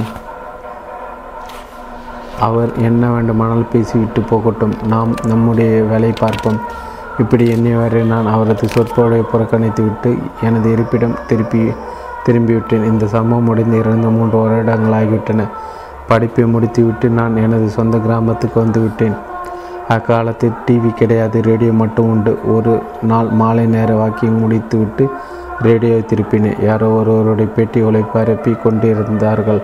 பேட்டியை கொடுத்தவர் அறிவுபூர்வமாக எதையோ கூறினாலும் அவர் வார்த்தைகளை கள்ள கபடமாட்ட ஒரு குழந்தைத்தன்மையும் காணப்பட்டது. பாதிப்பிலிருந்து பாதியிலிருந்து நான் கேட்டதால் பேட்டி கொடுப்பவர் யார் என்று அறிய முடியவில்லை. ஆனால் அவருடைய பேச்சு மிகவும் யதார்த்தமாகவும் ர ரசிக்கும்படியாக அமைந்திருந்தது. அவருடைய கல்லாங்கப்படமற்ற பேச்சை வைத்து பார்க்கும்போது அவர் ஆன்மீக பக்குவம் அடைந்த சாமியாராக இருக்கலாம் என்று எண்ணம் தோன்றியது. ஆனால் அவர் மூட நம்பிக்கைகள் எதிராக ஏதோ கூறிக்கொண்டிருந்தார். கடைசியாக பேட்டி எடுப்பவர் ஒரு கேள்வி கேட்டார். நம்பிக்கை எல்லாவற்றையும் மூட நம்பிக்கைகள் என்று நீங்கள் கண்டிருக்கீர்கள் அப்படியான மக்கள் நல்வாழ்வு அடைந்திட நீங்கள் என்னதான் கூறி வழி நடத்துகிறீர்கள் அவர்களுக்கு நீங்கள் என்ன கூறுகிறீர்கள் அதற்கு அவர் தாமதிக்க தாமதிக்காமல் பதில் கொடுத்தார் இந்த பசங்களை திருத்திவிட அவர்களை கெட்டு குடிச்சோராகி விட்டார்கள் அவர்களை அப்படியே விட்டுவிட வேண்டுமா? அவர்களை ஒன்றும் பண்ண முடியாது. அவர்கள் திறந்த மாட்டார்கள். இப்படி அவர் தீர்மானமாக கூறிவிட்டார் அவருடைய வார்த்தைகள் எழுத்தில் கூறும்போது அவை கடினமான வார்த்தைகளாக தோன்றுகின்றன. ஆனால் அவர் கூறும்போது அப்படி தோன்றவில்லை. நம்ம வீட்டு வயதான தாத்தா பொக்கைவாய் மூலம் தனது ஆதங்கத்தை வெளிப்படுத்ததாக இருந்தது. அவரது பேச்சையும் கருத்துக்களையும் பார்க்கும்போது இவர் ஒருவேளை ஈவேரா பெரியாராக இருப்பாரா என்ற சந்தேகம் ஏற்பட்டது. ரேடியோவில் பேட்டி முடிந்தது. பேட்டி அளித்த ஈவேரா பெரியார் தான் என்பதை அறிவிப்பாளர் அறிவித்தார். அப்போதான் எனக்கு ஒரு வருத்தம் அடடா மூன்று வருடங்களுக்கு முன்னால் அவருடைய பேச்சை கேட்காமல் தவறி விட்டு விட்டோமே என்று. இப்போது நாம் என்ன சொல்ல போகிறோம். நாமும் கள்ள கபடம் இல்லாமல் சிரித்தவாறு எல்லோரும் கெட்டு குட்டிச்சாராகிவிட்டார்கள். எவரும் உருப்படவே உருப்பட மாட்டார்கள் என்று கூறப்போகிறோமா? இல்லை நாமும் அவ்வாறு கூறப்போவதில்லை. பிறகு நாம் என்னதான் கூறப்போகிறோம்? இந்த சந்தர்ப்பத்தில் ஒரு மாற்றத்தை கொண்டு வர விரும்புபவர்கள் என்ன அணுகுமுறையை கையாளுகிறா கையாள்வார்கள்? அப்படி ஒரு மாற்றத்தை ஏற்படுத்த நீங்கள் என்ன செய்வீர்கள்? நான் என்ன செய்வேன்? எனது கையில் எந்த அதி என்ன அதிகாரம் உள்ளது? என்னால் எப்படி மாற்றத்தை கொண்டு வர முடியும்? என்று நாம் சுலபமாக கேட்டுவிடலாம் இதற்கான இதற்காக தான் அவையார் தனது ஆத்திச்சூடியில் இதற்கு ஒரு வழியை குறிச்சொல்ல அறம் செய்ய விரும்பு இதுதான் அவரது அறிவுரை. நாம் எதையும் செய்ய தேவையில்லை. அறத்தை தர்மத்தை செய்திட விருப்பம் கொண்டா கொண்டால் போதும். அறம் செய்திட விரும்புவது என்றால் என்ன? இப்போது நாம் அறம் செய்திட விருப்பமில்லையா? எதை தான் நாம் விரும்பி கொண்டிருக்கிறோம் எல்லோரும் மகிழ்ச்சியை விரும்புகின்றோம் அன்பை விரும்புகின்றோம் அமைதியை விரும்புகின்றோம் அனைவரும் நலமும் வளமும் பெற வேண்டும் என்பதை ஒரு சராசரி மனிதன் விரும்புகிறான். அறுத்து கெட்டு ஒழிய வேண்டும் என எவராது விரும்புவார்களேனால் அது விதிவிலக்காகவே இருக்க முடியும். ஆனால் கூட நமது தேவைகளை ஒருவருக்கு ஒரு முரண்பாடாக அமைந்துள்ள காரணத்தினால் நாம் நம்மை அறியாமலே ஒருவருக்கொரு எதிரிகளாகிவிட்டோம் என்பதையும் பார்த்தோம். இந்நிலையில் அறத்தை விரும்புவது என்றால் என்ன? அறத்தை எவ்வாறு விரும்புவது? என்ன உணவை நீங்கள் மிகவும் விரும்புகிறீர்கள் என்றோ எந்த நபரை நீங்கள் மிகவும் விரும்புகிறீர்கள் என்றோ நாம் கேட்கலாம். ஆனால் அறத்தை நான் மிகவும் விரும்புகிறேன் என்று எவராவது கூறுவார்களா? போலீஸை விரும்புகிறீர்களா என்று நம்மிடம் ஒருவர் கேள்வி கேட்பதாக வைத்துக்கொள்வோம் நாம் என்ன பதில் கொடுப்போம்? போலீஸை நான் ஏன் விரும்ப வேண்டும் என்ற பதிலுக்கு கேட்டு விடுவோம். நம் வீட்டு வாசலில் பைக் நிறுத்தி வைத்துள்ளோம். திருடன் ஒருவன் மாட்டுச்சாவி போட்டு திறந்து பைக்கை எடுத்து செல்கிறான். அதை பார்த்து நாம் திருடன் திருடன் என்று கட்டியவர் அவனை துரத்துகிறோம். அவன் பைக் எடுத்து செல்லும் திசைக்கு எதிராக ஒரு போலீஸ் வாகனம் காவல் காவலர் படையோடு வருகிறது. பழைய கேள்வி போலீஸை விரும்புகிறீர்களா? என்ற கேள்வி மீண்டும் நம்மிடம் கேட்பார்கள் என நாம் என்ன பதில் கூறும்? போலீஸை நான் ஏன் விரும்ப வேண்டும்? என்று மீண்டும் கூறுவோமா? அவர்களை மட்டும்தான் இப்போது விரும்புகிறேன். அவர்களால் மட்டும்தான் எனக்கு உதவ முடியும் என்று தான் கூறுவோம். அறத்தின் மீது உள்ள விருப்பம்தான் இப் விருப்பமும் இப்படி தான் பிரச்சனைக்குரிய சூழ்நிலை அமையும் போது தான் அறத்துடன் செயல்பட வேண்டிய அவசியம் ஏற்படுகிறது. அதர்மத்தை சீரமைக்க தர்மத்தால் மட்டுமே முடியும் என்ற முடிவு கோருவதுதான் அறத்தை விரும்புவது ஆகும். அதர்மத்தின் கொடுமை நன்கு உணர்ந்து கொள்வதுதான் தர்மத்தை விரும்புவதாகும். அறத்தினை விரும்புவதாகும். இரண்டாக பிரிக்க பிரிக்கப்படாத ஒரு ரோட்டை எடுத்துக்கொள்ளும் அந்த ரோட்டில் போர் ஒருவரும் இடது பக்கமாக செல்வதன் மூலம் நாம் தடங்கள் இல்லாமல் பயணிக்க முடியும். அந்த ரோட்டின் நடுவில் இரண்டாக பிரித்து காட்டுவதை போல் கோடு மட்டுமே உள்ளது. மற்றபடி பிரிவினை செய்து திட்டுக்கள் எவற்றை அமைந்திருக்கவில்லை நாம் நாம் நமது வாகனத்தில் செல்கிறோம். கோட்டுக்கு இடது பக்கமும் ஒரு வாகனம் மட்டுமே செல்ல முடியும். எதிரொரு ஒரு வாகனங்கள் கோட்டுக்கு வல பக்கமாக வர வேண்டும். இடது பக்கமாக நாம் போய் கொண்டிருக்கணும் நமக்கு முன்னால் செல்லும் வாகனம் மெதுவாக சென்று கொண்டிருக்கிறது. நாம் அதனை முந்தி சென்றாக வேண்டும். கோட்டுக்கு வல எந்த வாகனம் வந்து கொண்டிருக்கவில்லை. இப்போது நாம் கோட்டை தாண்டி வல சென்று நமக்கு முன்பாக செல்லும் வாகனத்தை முந்துகிறோம் அப்படி முந்திய பிறகு கோட்டுக்கு இடப்பக்கமாக வாகனத்தை ஒட்டி செல்கிறோம். இதில் தவறு எதுவும் கிடையாது. இந்த உதாரணத்தை சற்று வேறு விதமாக பார்ப்போம். கோட்டுக்கு இடது பக்கமாக வாகனத்தை ஒட்டி செல்கிறோம். திடீரென நமக்கு முன்னால் செல்லும் வாகனங்களை அனைத்தும் ஒன்றன் பின் ஒன்றாக வரிசையாக நிற்க ஆரம்பித்து விடுகின்றன. எதிர்பக்கம் எந்த எந்த வாகனங்கள் வரவில்லை. கோட்டுக்கு வல பக்கம் கலையாகவே கிடைக்கிறது. நமது கண்ணுக்கு எட்டிய தூரம் வரை இடப்பக்கம் நிற்கும் வாகனங்களின் வரிசை தான் தெரிகிறதே தவிர வல பக்கத்தில் எந்த வாகனமும் புலப்படவில்லை. இடப்பக்க வரிசையில் நாம் நமது வாகனம் நிறுத்துகிறோம். நமக்கு பின்னால் ஒரு வாகனங்கள் நமக்கு பின்னால் நிற்க ஆரம்பிக்கின்றன. நமக்கு பின்னால் வந்த வாகனங்களுக்கு ஒன்று மட்டுமே கோட்டுக்கு வளப்பாகவும் சென்று நம்மை தாண்டி மறைந்து போய் விடுகிறது. நாமும் அவ்வாறு சென்றால் என்ன? என்ற எண்ணம் ஏற்பட்டு நாமும் கோட்டுக்கு வலப்பக்கமாக பயணிக்கிறோம். இடது பக்கம் வரிசையில் நிற்கும் பல வாகனங்களையும் கடந்து செல்கிறோம்.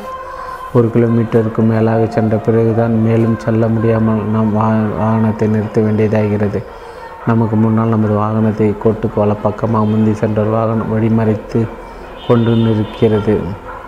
இப்போது எதிரே ஒரு வாகனங்களால் முன்னேற வர முடியாமல் நமது வாகனம் நமக்கு முன்னால் சென்ற வாகனமும் மட்டுமே மறித்து கொண்டு விட்டன.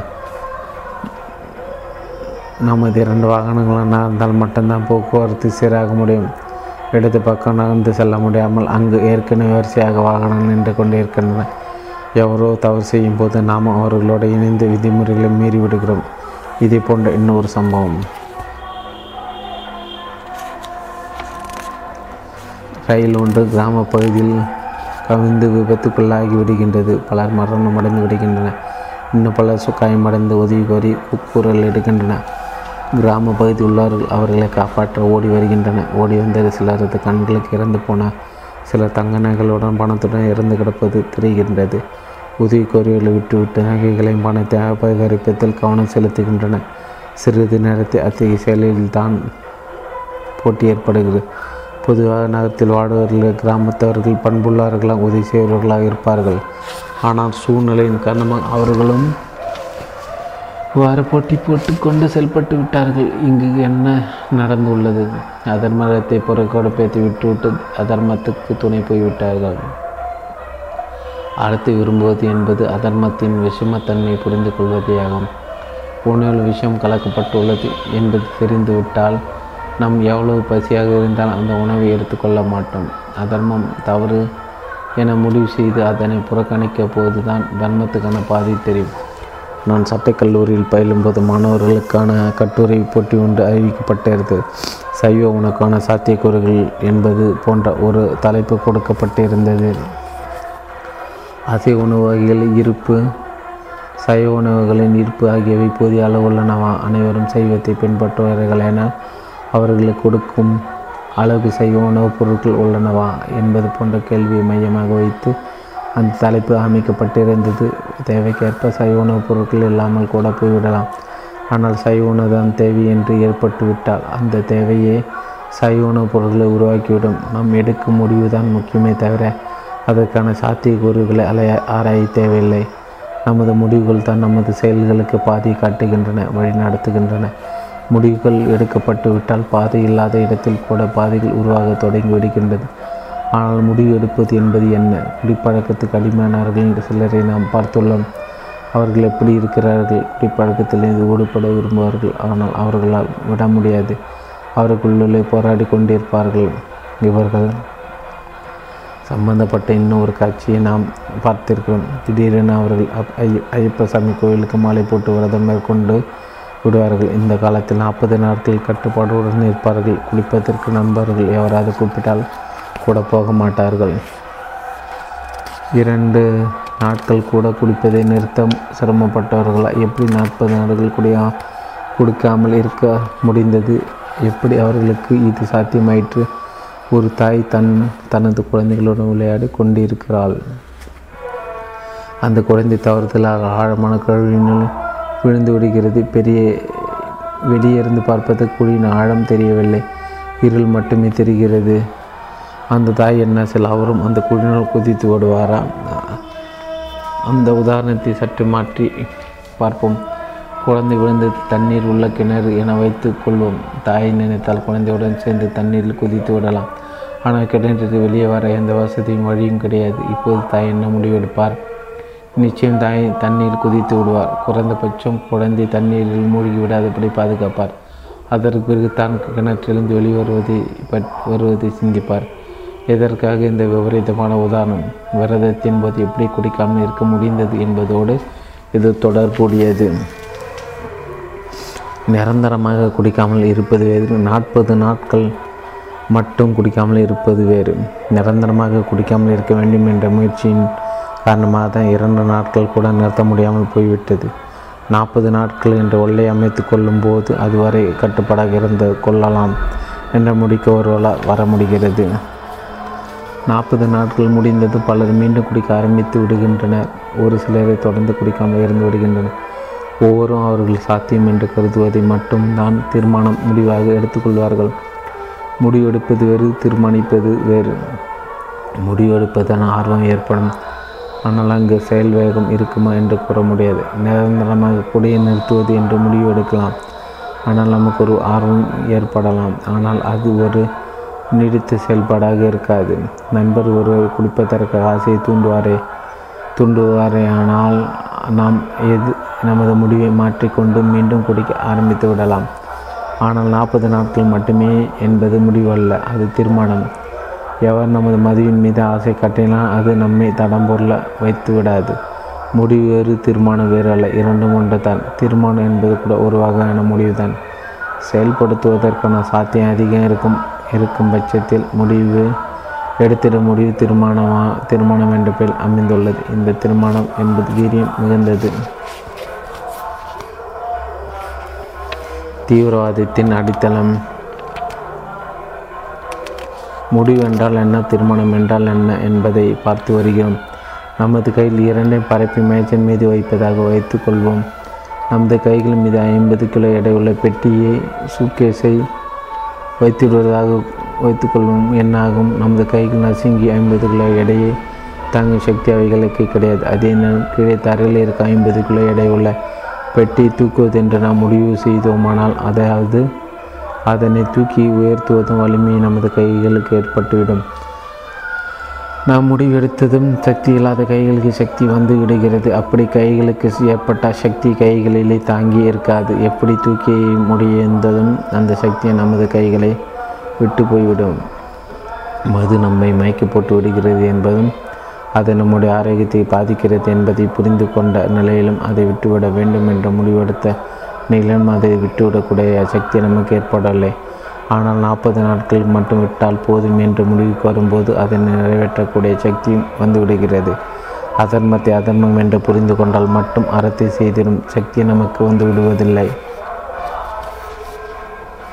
அறத்தை செய்திடும் சாத்தியக்கூறுகள் நம்மிடம் உள்ளது என்பதை புரிந்து கொள்ளும் போது மட்டும்தான் அறத்தை செயலாக்கும் சக்தி நமக்கு ஏற்படுகிறது. நமது சமுதாயம் எந்த போக்கில் பயணித்து கொண்டிருக்கிறது என்பதை பலவிதமான சம்பவங்களாக பார்த்தோம். நம்மை அறியாமல் நாம் ஒருவருக்கு ஒரு போட்டியாளராக விரோதியாக செயல்படும் நிலையும் பார்த்தோம். நாம் ஒருவருக்கு ஒரு போட்டி போட்டதன் காரணமாக வளர்ச்சியும் ஏற்பட்டுள்ளது சிக்கல்களும் ஏற்பட்டுள்ளன. ஒருவருக்கு ஒரு போட்டி போடுவதனால் என்னவெல்லாம் ஏற்படுகின்றன என்பது எனக்கு தெரிந்த வரையிலும் ஓரளவு பார்த்திருக்கிறோம். ஒவ்வொருவரும் அவரவர்களுக்கு தெரிந்த பிரச்சனைகளையும் இதனோடு இணைத்து கொள்ளலாம். சில நாடுகளை அடுத்த நாடை முடக்கி போட முயல்வதை கூட நாம் கேள்விப்படுகிறோம். இப்படி நமது பிரச்சனைகளை நாம் எதிர்கொண்டிருக்கும் அவல நிலைகள் அடுக்கிக் கொண்டே போகலாம். பிரச்சனைகள் மட்டும் தெரிந்து கொள்வதால் அவை தீர்வடையப் போவதில்லை. அவற்றை தீர்ப்பதற்கான சாத்தியக்கூறுகள் என்று நமக்கு தேவையான வல்லமை ஏற்படாது. குழந்தையை காப்பாற்ற கிணற்று குறித்த தாய்க்கு அந்த வல்லமை எப்படி ஏற்பட்டது? குழந்தை மீதுள்ள பாசமா? குழந்தை மீதுள்ள பாசம் அடிப்படையாக அமைந்திருந்தாலும் அது மட்டும் அவருக்கு இந்த வல்லமை கொண்டு வருவதில்லை. குதித்த உடனே மரணம் தான் என்றால் அந்த தாய் குதிக்க மாட்டார். அவர் இறந்துவிட்டால் குழந்தையை காப்பாற்றுவது யார்? குழந்தை அடையும் வரை உயிரிழக்கும் வாய்ப்பு இருக்கும் பட்சத்தில் அவர் அப்படி குதித்து விடுவார். தீர்வுக்கான சாத்தியக்கூறுகள் இருக்கும் பட்சத்திலே பிரச்சனைகளை தீர்ப்பதற்கான வல்லமை ஏற்பட முடியும். இறந்து போன பயங்கரவாதிகளின் தலைவன் ஒருவன் தனது சகாக்களுக்கு அனுப்பியிருந்த அறிக்கை ஒன்றினை வெளியிட்டிருந்தார்கள் நாம் விரும்பும் சமுதாயத்தை உருக்கும் சாத்தியக்கூறுகள் குறைவாக உள்ளன. அப்படி இருக்கும் பட்சத்தில் அரசாங்கத்துக்கு எதிர்த்து ரத்தம் சிந்துவதில் அர்த்தம் இல்லை. இப்படி அவன் கூறியிருந்தான். அதர்மத்தை பற்றி அதிருப்தி தேவைப்படுகிறது. அதே சமயம் அறத்தை செயல்படுத்துவதற்கான சாத்தியக்கூறும் தேவைப்படுகிறது. இந்த இரண்டு அம்சங்களும் இருந்திடும் நிலையில்தான் ஆர்வமும் ஆர்வத்தில் வீரியமும் ஏற்பட வாய்ப்புள்ளது. ஒவ்வொரு துறையிலும் அதர்மம் செயல்படுவதை பார்த்து வேதனைப்பட்டாலும் அரசியலுக்கான சாத்தியக்கூறுகள் எவையும் நமக்கு தெரிய தெரியவில்லை. அதனால் தான் பெரியோர் ஆதங்குடன் இவர்கள் திருந்த மாட்டார்கள் உட்பட மாட்டார்கள் என்று குவித்து கொண்டார்கள். இந்த இடத்தில் சில பொறுப்புகளை ஏற்றுக்கொள்கின்றனர். எல்லாரும் எங்கள் கட்சியில் சேர்ந்தால் நல்லாட்சி தருவோம். எங்களோட பொருளாதார கொள்கைகளை ஏற்றுக்கொண்டால் எல்லோருக்கும் நல்வாழ்வை தருவோம். இப்படி பலராக சிலர் தங்கள் அணுகுமுறைகளை முன்வைக்கின்றான். அவர்களோட அணுகுமுறையில் அவர்களுக்கு நம்பிக்கை உள்ளது. அவர்களது அணுகுமுறை நாம் அனைவருமே ஏற்றுக்கொள்வோமானால் உலகமே சுபிட்சமாகிவிடும் என்பது அவர்களது கருத்தாகவும் முடிவாகவும் உள்ளது. அவர்களில் ஒரு சிலர் நீ அவர் ஒரு சிலர் அவர்கள் கருத்து மட்டுமே சரியானது என்ற தீர்மானத்துக்கே வந்து விடுகின்றனர். அப்படி தீர்மானத்துக்கு வந்தவர்களே அதனை செயல்படுத்துவதில் தீவிரவாதிக அல்லது பயங்கரவாதியாக மாறிவிடுகின்றனர். ஆனால் அப்படி செயல்படுபவர்களுடைய செயல்கள் யாவும் அவர்களை பொறுத்த அளவிலும் அவர்களை சார்ந்தவர்களை பொறுத்த அளவிலும் மட்டுமே ஏற்றுக்கொள்ளக்கூடியவையாக உள்ளன. அனைத்து மற்ற மாற்று கருத்துக்களுக்கும் எதிர்ப்புகளுக்கு உட்பட்டு இருக்கின்றன. நாங்கள் மட்டுமே நன்றாக இருக்க வேண்டும். மற்றவர்கள் அனைவரும் அழிந்து ஒழிந்திட வேண்டும் என்று எவருமே கூறுவதில்லை. அனைவரும் நன்றாக இருக்க வேண்டும். எல்லோரும் சுபிச்சமடைய வேண்டும். அதுவே எங்களுடைய கருத்து நோக்கம். இப்படித்தான் அவர்கள் கூறுகிறார்கள். இப்படி பல அமைப்புகள் உள்ளன. அவர்களுக்கு ஒரே தன்மையான கருத்து கிடையாது. ஒரு அமைப்பினரின் கருத்துக்களுக்கு அணுகுமுறையும் பிற அமைப்புகள் ஏற்றுக்கொள்வதில்லை. விளைவு நல்லவற்றை செய்திட வேண்டும் என்ற கருத்துடையவர்கள் மத்தியிலும் கூட முரண்பாடு ஏற்று ஏற்பட்டு விடுகிறது. ஒவ்வொருவரும் தங்கள் கருத்தும் கொள்கையும் தான் உயர்ந்தது என்ற பிடிவாதம் கொள்வதன் மூலமே இத்தகைய முரண்பாடு ஏற்பட்டுள்ளது ஒருவருடைய கருத்துக்கு எதிராக கூட மற்றொரு கருத்து அமைந்து விடுகின்றது. தனி உடைமை வேண்டும் என்று ஒரு சாரால் கூறும்போது சிலர் அனைவரும் அனைத்தும் அரசு உடைமையாக வேண்டும் என்று கூறி கூறிவிடுகின்றனர். மக்களை ஒரு சார் ஒரு கருத்தை ஏற்கின்றனர். மற்றவர்கள் அந்த கருத்தை ஏற்றுக்கொள்கின்றனர். ஏற்றுக்கொள்கின்றனர் ஏகோபித்த கருத்து என்று எதுவுமே எதுவுமே இல்லாமல் போய்விட்டது. அனைவரும் ஏற்றுக்கொள்வது போல் ஏதாவது கருத்தை செயல் திட்டத்தை வடிவமைக்க முடிந்தால் நிச்சயம் அனைவரும் ஏற்றுக்கொள்வார். ஆனால் அத்தகைய செயல் திட்டம் கருத்துக்கள் ஏதாவது உள்ளதா? அத்தகைய செயல் திட்டம் ஏதாவது வைத்திருக்கிறீர்களா? அனைவரும் ஏற்றுக்கொள்ளக்கூடிய செயல் திட்டம் எதனையும் இதுவரை எவருமே கூறாமலே உள்ளனர். அனைவரும் ஏற்றுக்கொள்ளும் வகையான செயல் திட்டத்தை எவருமே கூறாவிட்டாலும் கூட தாங்கள் கூறும் திட்டம்தான் உயர்ந்தது. அனைவருக்கும் ஏற்றது என சில பெரிய பிடிவாதமாக இருக்கின்றன. அவர்கள் கூறும் திட்டம் அவர்களுக்கு பிடித்தமாக உள்ளது செயல்படுத்தவும் சாத்தியம் உள்ளது என்றும் அவர்கள் தீர்மானிக்கின்றனர். அதனால் ஒரு தாய் கிணற்றில் குதித்தது போல் அவர்களும் அந்த செயல் திட்டத்திலும் குதித்து விடுகின்றனர். தியாகம் என்ற பெயர் தீவிரவாதியாகவும் பயங்கரவாதியாக மாறிவிடுகிறார்கள். பயங்கரவாதம் பயங்கரவாதி என்ற பயங்கரமான பெயரை கொடுத்து எதனையும் நாம் குறிப்பிடுகிறோம். எக்ஸ் என்ற ஒருவர் பற்றி ஆரம்பத்தில் பார்த்தோம். ஆனால் அவருடைய வாழ்வில் பயங்கரவாதம் என்று சொல்லக்கூடிய எந்த நிகழ்வு நடந்ததாகவும் குறிப்பிட்டு சொல்லப்படவில்லை. எதனால் அவரை பயங்கர பயங்கரவாதத்துடன் இணைத்து பேசுகிறோம்? அப்படி அவர்களுக்குள் என்ன தொடர்பு? தீவிரவாதம் என்பது உண்மையில் என்ன? தீவிரவாதி என்பது யார்? நாச வேலைகளில் ஈடுபடுவது தான் தீவிரவாதமா? அனைவரையும் கொண்டு குவிப்பது தான் தீவிரவாதமா? தனியாத கோபம் ஆவேசம் கொண்டிருப்பது தான் தீவிரவாதமா? உலகை ஒழுக்கி கொண்டிருக்கும் அந்த பயங்கரவாதம் என்பது என்ன? காடுகள் பற்றி எரியும் காட்டு தீயை பற்றி கேள்விப்பட்டு இருக்கிறோம் டிவியிலும் இணையதளங்களிலும் பார்த்திருக்கிறோம். காட்டு தீயில் அகப்பட்டு கொண்ட பச்சை மரங்களும் கூட எரிந்து சாம்பலாகி விடுகின்றன. காட்டு தீ என்பதென பெரிதாக பற்றி எரியும் காடுகளில் பற்றி எரியும் நெருப்புக்கு பெயர்தான் காட்டுத்தீ நெருப்பு என்றால் என்ன? காட்டுத்தீ என்பது என்ன? இரண்டுமே ஒன்று தான் சமையல் அறையில் சமையலுக்கு பயன்படும் சாதாரண நெருப்பு தான் அசுரத்தனமாக செயல்படும் காட்டுத்தீயாகவும் உள்ளது. சிறிய நெருப்பு பொறி பெட்ரோல் கடைகள் சேர்ந்தால் என்னாகும்? பெரிய எரிமலையே உருவாக்கிவிடும் சமலேற நெருப்புக்கும் காட்டுத்தீக்கும் அடிப்படை வேறுபாடு ஏதாவது உண்டா? வாகனத்தை இயக்கும் நெருப்பு பொறிக்கும் எண்ணெய் கிடைக்கும் சூறையாட நெருப்பு பொறிக்கும் வித்தியாசம் ஏதாவது உண்டா? நெருப்பானது தீபமாக இருந்து ஒளியையும் கொடுக்கலாம். பொறியாக இருந்து வாகனத்தையும் இயக்கலாம். தீயாக இருந்து அனைத்தையும் சமையல் செய்யலாம். அதுவே காட்டுத்தீயாக இருந்த அனைத்தையும் பொசுக்கலாம். எப்படி பயங்கரவாதம் என்று கூறக்கூடிய அது அதனின் அடிப்படை நிலையில் எவ்வாறு உள்ளது? எக்ஸின் வாழ்க்கை பற்றி பார்த்தோம். அங்கு நாம் என்ன தெரிந்து கொண்டோம்? எக்ஸின் வாழ்க்கை இரண்டு கட்டங்களாக விளக்கப்பட்டிருந்தது. அவை என்ன? அவனுடைய ஆரம்பகால வாழ்க்கைக்கும் பிற்கால மாற்றத்துக்கு என்ன வித்தியாசம்? அவனுக்கு காட்டுத்தீ என்பதென. பெரிதாக பற்றி எறியும் காடுகளில் பற்றி எரியும் நெருப்புக்கு பெயர்தான் காட்டுத்தீ. நெருப்பு என்றால் என்ன? காட்டுத்தீ என்பது என்ன? இரண்டுமே ஒன்று தான் சமையல் அறையில் சமையலுக்கு பயன்படும் சாதாரண நெருப்பு தான் அசுரத்தனமாக செயல்படும் காட்டுத்தீயாகவும் உள்ளது.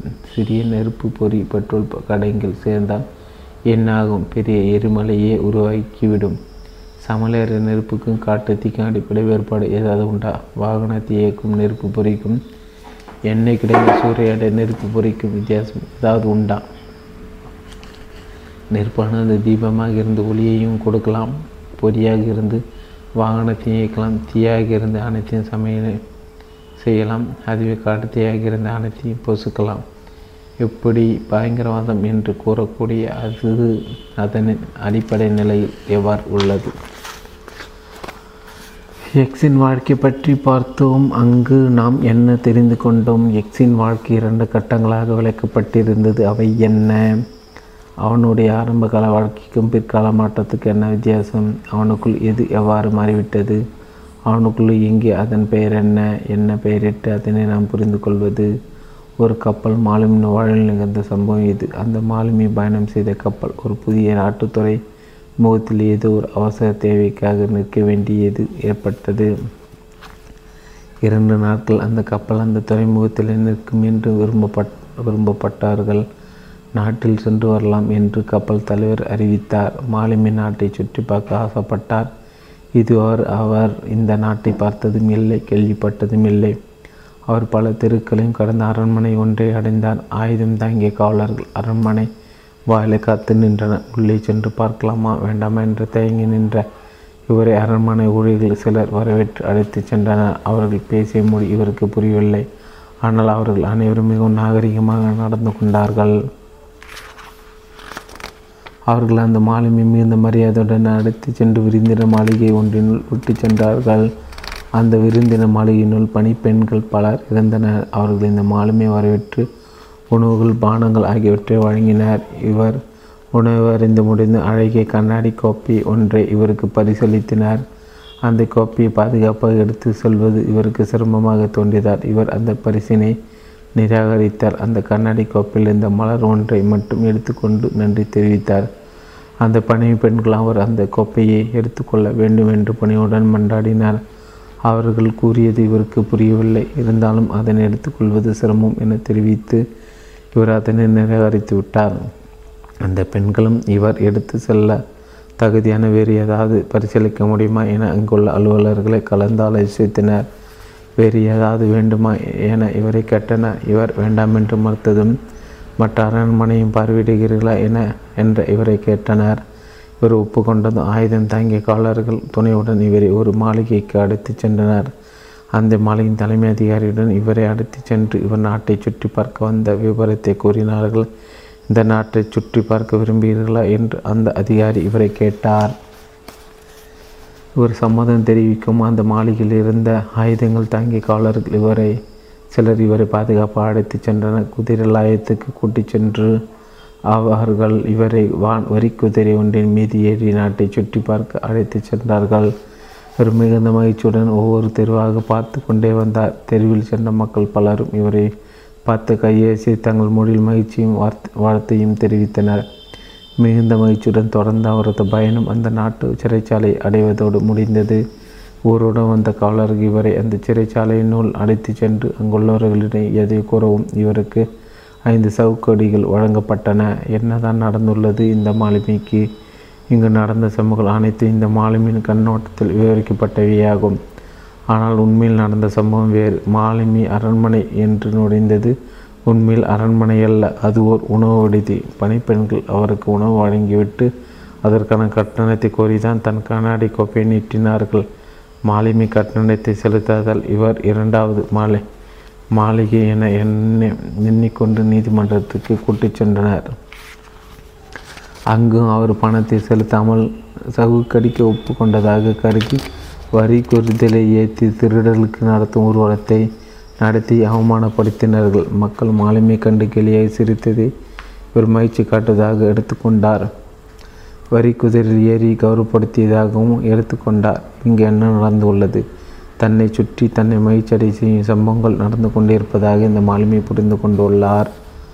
அதனால் இவருக்கு மகிழ்ச்சி மட்டுமே ஏற்பட்டுள்ளது. இவர் எப்படி புரிந்து கொண்டுள்ளாரோ அதற்கேற்ற அனுபவம் மட்டுமே இவருக்கு ஏற்பட்டுள்ளது.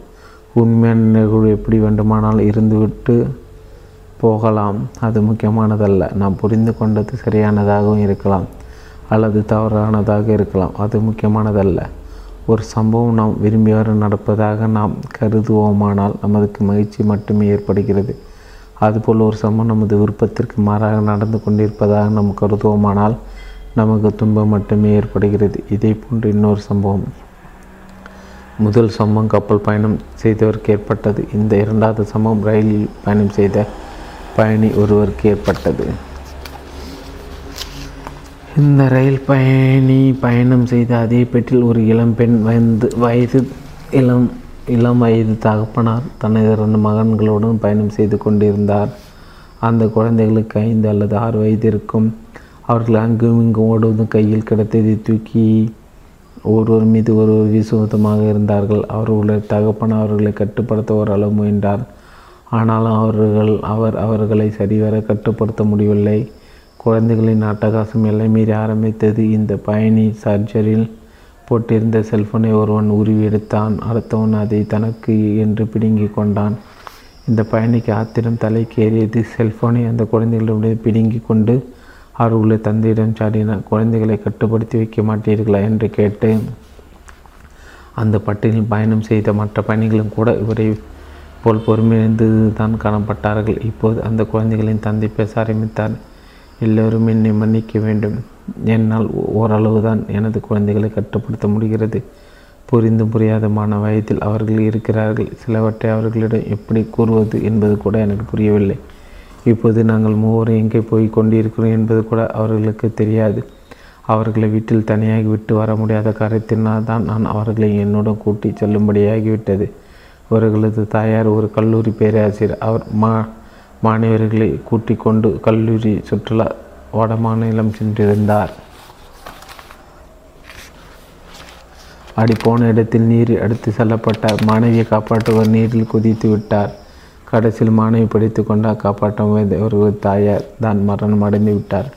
அவரது உடல் அங்குள்ள மருத்துவமனையில் வைக்கப்பட்டுள்ளது. அதனை வாங்க தான் நாங்கள் போய் கொண்டிருக்கிறோம். அவர் சொல்லி முடித்தார் இந்த பயணி உட்பட பெற்றிருந்த அனைத்து பயணிகள் மனநிலையின் தலைகளாக மாறிவிட்டது. அந்த குழந்தைகளுக்கு பல ஆறு என நாலு அறை வைக்கலாமா என கொதித்து போயிருந்த பயணி அந்த குழந்தைகளை கண்களாக ஆரம்பித்தார். அந்த குழந்தைகள் எதையும் கவனிக்காது. அங்கும் இங்கும் ஓடிக்கொண் ஓடி தங்களது அட்டகாசத்தை காட்டிக்கொண்டே தான் இருந்தார்கள். ஆனால் அவை எவையும் எவரையும் பாதிக்கவில்லை. சூழ்நிலையில் எந்த மாற்றமும் இல்லை. அந்த சூழ்நிலை நாம் எப்படி எடுத்துக்கொள்கிறோமோ அதற்கேற்ற அனுபவமே நமக்கு ஏற்படுகிறது. நமக்குள் இருக்கும் ஏதோ ஒன்று நாம் எதிர்கொள்ளும் சூழ்நிலை ஏதோ ஒரு விதமாக புரிந்து கொண்டு அதற்கேற்றவாறு இன்ப துன்ப அனுபவங்களை கொடுக்கிறது. அவ்வாறு செயல்படும் அந்த ஏதோ ஒன்று என்பது வேறு எதுவும் இல்லை.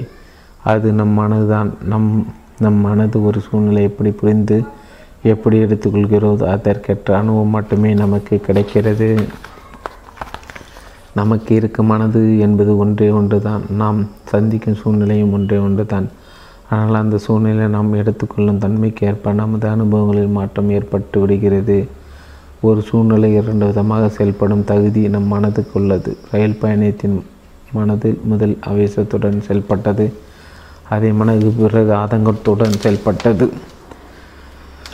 சூழ்நிலையில் எந்த விதமான முன்னேற்றமும் ஏற்படாத நிலையிலும் மனதளவில் இத்தகைய மாற்றம் ஏற்பட வாய்ப்புள்ளது? இத்தகைய ஒரு மாற்றம் எக்ஸ் என்பனுக்கு ஏற்பட்டுள்ளது? ஆரம்ப காலத்தில் அவனுடைய செயல்பாடுகள் ஒரு வகையில் அமைந்துள்ளன. பிறகு அவனுடைய செயல்பாடுகள் வேறு தன்மைக்கு மாறிவிட்டன. பயங்கரவாதத்துடன் இணைந்து பேசும் அளவுக்கு அப்படி என்ன ஒரு செயல்பாடு அவனுடைய மனதில் ஏற்பட்டுள்ளது? தீர்மானமான புத்தி. நம்முடைய மனது தான் நமது எல்லா செயல்களுக்கும் அடிப்படை காரணமாக உள்ளது. ஆனாலும் கூட அதன் அளவில் அதனுடைய செயல்பாடுகள் அனைத்தும் புரிந்து கொள்ள முடியாதவாறு அமைந்துள்ளன. நம்முடைய மனதை நாம் புரிந்து கொள்ளும் வசதிக்காக மனதை நான்காக பிரித்து விளக்கம் கொடுத்துள்ளார்கள். கொடுத்துள்ளார். பண புத்தி சித்தம் அகங்காரம் என்ற பெயரில் நான்காக பிரிக்கின்றன. மொத்தமாக குறிப்பிடும்போது மனம் என்று குறிப்பிட்டாலும் அதன் முதலாவது பகுதிக்கு மனம் என்று பெயர் கொடுக்கின்றன. பலவற்றை எண்ணிக்கொண்டு அலைப்பையின் தன்மையில் செயல்படுவதை மனம் என்று கூறுகிறோம். அது எவ்வாறு சரியாக இருக்குமோ அல்லது இதை செய்வது சரியாக இருக்குமோ என்று அலைப்பாய் எண்ணங்களை இதை தான் செய்ய வேண்டும் என முடிவெடுப்பதை தீர்மானிப்பதை பொற்று என்று கூறுகிறோம். நாம் ஒரு அரசு அலுவலகத்தை அதிகாரியாக வேலை பார்க்கிறோம். அரசு விடுமுறை ஐந்து நாட்கள் ஏற்படுகிறது. அந்த ஐந்து நாட்கள் என்ன செய்வது என்ற கேள்வி எழுகிறது. குடும்பத்துடன் ஏதாவது ஒரு மலைவாச தலத்துக்கு சுற்றுலா செல்லலாம். ஏதாவது ஒரு கோவிலுக்கு செல்லலாம். வீட்டில் பாக்கியாக வைத்திருக்க ரிப்பேர் வேலைகளை பார்த்து முடிக்கலாம். இப்படி நம் மனம் பலவிதமான கோரிக்கைகளை முன் வைக்கிறது அந்த கோரிக்கைகளை பரிசீலித்து ஏதாவது ஒரு கோரிக்கை மட்டும் தேர்ந்தெடுத்து முடிவு செய்வது தான் புத்தி. அங்கும் இங்குமாக அழைப்பாயுதை மனமாகவும் நிதானத்துடன் செயல்படுவது புத்தியாக கூறுகிறோம். புத்தியை அறிவு அல்லது இன்டலெக்ட் என்ற பெயரிலும் கூட அழைப்பதுண்டு. சித்தம் என்பது நமது இயல்பை குறிப்பிடுகிறது. நமது இயல்புகள் அனைத்தும் சேமிக்கப்பட்டுள்ள பகுதிதான் இந்த சித்தம் இது நமது அடிமனம் என்றும் சப்கான்ஷியன் மன்றும் என்று கூறலாம். எனக்கு சுலபமாக கோபப்படும் அல்லது பயப்படும் இயல்பு இருப்பதாக வைத்துக்கொள்வோம் அதுதான் இயல்பு. சிலர் எதையும் வேகமாக செய்து முடிக்கும் முடித்து விடுவார். சிலருக்கு எத்தனை மெதுவாக தான் செய்ய முடியும். இதுதான் அவர்களது இயல்பு. தமிழ் சங்க இலக்கியம் இரட்டையர்கள் என இரு இரண்டு புலவர்கள் கூறப்படுவார்கள். எந்த ஒரு பாடலையும் அவர்கள் இரண்டு பேரும் சேர்ந்துதான் பாடி முடிப்பார்கள். அவர்களை பற்றி கூறுவதற்கு இங்கு ஒரு ஒரு காரணம் உண்டு. அந்த இரட்டைகள் ஒருவருக்கு கால் ஒன்றும் அவர்கள் நடக்க முடியாது நடக்க முடிந்த அடுத்த புலவருக்கு பார்வை கிடையாது. ஆனால் திரகாத்தின உடலை உடைவர் அவை பார்வையற்ற அவர் நடக்க முடியாது. அடுத்தவரை தனது தொழில் சுமந்து கொள்வார். பாதை கட்ட வேண்டியது மூடவரின் வேலை பாதையில் நடந்து செல்வது பார்வையற்றவரின் வேலை. பார்வையற்ற இந்த புலவர் தான் நமது சித்தம் நமது இயல்பு நமது அடிமனம் நமது சப்கான்சியஸ் மைண்ட் ஒரு உதாரணத்தை எடுத்துக்கொள்வோம். நீங்கள் ரோட்டோரமாக நடந்து போகிறீர்கள். நீங்கள் போகும் வழியில் ஏதோ ஒரு இடத்தில் பல கும்பலாக எதையோ சூழ்ந்து நிற்கிறார்கள். அதை பார்க்கிறீர்கள். அது உங்களுக்கு ஒரு ஆவலை தூண்டுகிறது. கும்பலாக கூடி அப்படி அவர்கள் எதனை தான் பார்த்து கொண்டே இருக்கிறார்கள் நாமும் அருகில் நின்று அதனை தெரிந்து கொள்ளலாம். இப்படி உங்கள் மனம் தனது முதலாவது கோரிக்கை வைக்கிறது. உங்களுடைய மனம் அடுத்ததாக இன்னொரு கோரிக்கையையும் வைக்கிறது. இது கும்பலில் இருப்பவர்களை பார்த்தால் நல்லவர்களாக தெரியவில்லை. அங்கே ஏதோ ஒரு பிரச்சனை சம்பவம் சம்பவம் தான் நடந்திருக்கிறது. நாம் அங்கு சென்று மாட்டு வம்பியை விலைக்கு வாங்கிவிடக்கூடாது. இப்படி உங்களுடைய மனது ஓர் எச்சரிக்கையை கொடுக்கிறது எச்சரிக்கையும் கொடுக்கிறது. இது உங்களுடைய மனது இரண்டு விதமான கோரிக்கையை கொடுத்துள்ளது. முதலாவது கோரிக்கும்படி நீங்கள் அந்த கும்பலை நெருங்கி சென்று அங்கே என்ன நடக்கிறது என்பதை தெரிந்து கொள்ள வேண்டும். இரண்டாவது கோரிக்கையின்படி நீங்கள் அந்த கும்பலிடம் மா மாட்டிக்கொள்ளாது தப்பி ஓடிவிட வேண்டும். அருகில் செல்வது முதலாவது கோரிக்கை விலகி செல்வது இரண்டாவது கோரிக்கை. இரண்டு கோரிக்கைகளும் எதிர் எதிரான இரண்டில் ஏதாவது ஒன்றை தான் ஏற்று செயல்படுத்தி செயல்படுத்தி ஆக வேண்டும். அப்படி ஏதாவது ஒரு கோரிக்கையை ஏற்றுக்கொள்வதுதான் புத்தி அல்லது அறிவினுடைய வேலை. முதலாவது கோரிக்கையை உங்கள் அறிவு ஏற்றுக்கொள்வதாக வைத்துக்கொள்வோம் முதலாவது கோரிக்கை என்ன? அருகில் சென்று பார்ப்பதுதான் முதலாவது கோரிக்கை. உங்களது அறிவு அந்த முதலாவது கோரிக்கை ஏற்றவுடன் அதை செயல்படுத்தும் ஆர்வத்தையும் ஆற்றலையும் உங்களது சித்தம் உங்களுக்கு வழங்குகிறது. நீங்கள் ஆர்வத்துடன் அந்த கும்பலை நோக்கி சென்று விடுகிறீர்கள். அப்படி இல்லாதவாறு உங்களது அறிவு இரண்டாவது கோரிக்கை மட்டும் தலைகள் அங்கீகரிப்பதாக வைத்துக்கொள்வோம் இரண்டாவது கோரிக்கை என்பது எது? கும்பலை விட்டு விலகி ஓடுவதால் இரண்டாவது கோரிக்கை. இரண்டாவது கோரிக்கை உங்களது அறிவு ஏற்றுக்கொண்டிடும் நிலையில் உங்களது சித்தம் எவ்வாறு செயல்படும்? உங்கள் சித்தம் உங்களுக்குள் ஒரு பதட்டமான உணர்வை ஏற்படுத்தி உங்களை அங்கிருந்து ஓட வைத்துவிடும். இப்படி செயல்படுவதுதான் நமது சித்தம். இன்னொரு உதாரணம் நீங்கள் ஒரு மலை பிரதேசத்தில் ஒரு சிரமமாக இந்த வழித்தடத்தில் நடந்து செல்கிறீர்கள். நீங்கள் நடந்து செல்வது ஒரு ஊடகமான பாதை. உங்கள் வலப்பக்கம் ஆழங் ஆழங்காண முடியாத பள்ளம் இடது பழக்கம் ஏற முடியாத அளவில் நேராக உயர்ந்த பாறைகள். இப்போது நடந்து செல்லும் உங்களுக்கு எதிராக புலி ஒன்று வருகிறது. இந்நிலையில் உங்களுக்கு என்னவெல்லாம் ஏற்படும்? உங்கள் மனம் ஆபத்து தப்பி ஓடு என்று கூக்குரலிடம். உங்கள் அறிவும் அந்த அங்கீகரித்துவிடும். அவன் ஆபத்திலிருந்து தப்பியாக வேண்டும் என்று உங்களது அறிவும் முடிவெடுத்து விடுகிறது. இப்போது உங்களது சித்தம் நீங்கள் தப்பி விடுவதற்கு உதவியாக பயம் பதட்டம் வேகமாகவற்றை உருவாக்கி கொடுக்கிறது. எப்படி தப்பிச் செல்வது வலது பக்கம் உள்ள பள்ளத்தில் குதித்து விடலாம் என்ற கோரிக்கை உங்கள் மனம் முன்வைக்கிறது. பிறகு இடது பக்கத்துக்கு பாறையில் ஏறி தப்பலாம் என்ற இரண்டாவது கோரிக்கையும் உங்கள் மனம் முன்வைக்கிறது. அடுத்து வழி திருப்பி ஓடலாம் என்ற மூன்றாவது கோரிக்கையை உங்கள் மனம் முன்வைக்கிறது. இந்த மூன்று கோரிக்கை அதாவது ஒன்றை உங்கள் அறிவு புத்தி ஏற்றுக்கொள்ள வேண்டும். ஆனால் எதுவுமே உங்கள் அறிவுக்கு உகந்ததாக இல்லை. நடைமுறை சாத்தியமுள்ளதாக இல்லை. இந்த சூழ்நிலை முதலில் ஏற்பட்ட மனப்பதட்டம் மட்டுமே மிஞ்சிவிடுகிறது. எதுவும் செய்ய ஆகாமல் போய்விடுகிறது. எனது தாய் வழி பட்னா காலத்தில் நடந்த ஒரு உண்மை சம்பவம் சுமார் நூறு வருடங்களுக்கு முன்னால் நடந்தது.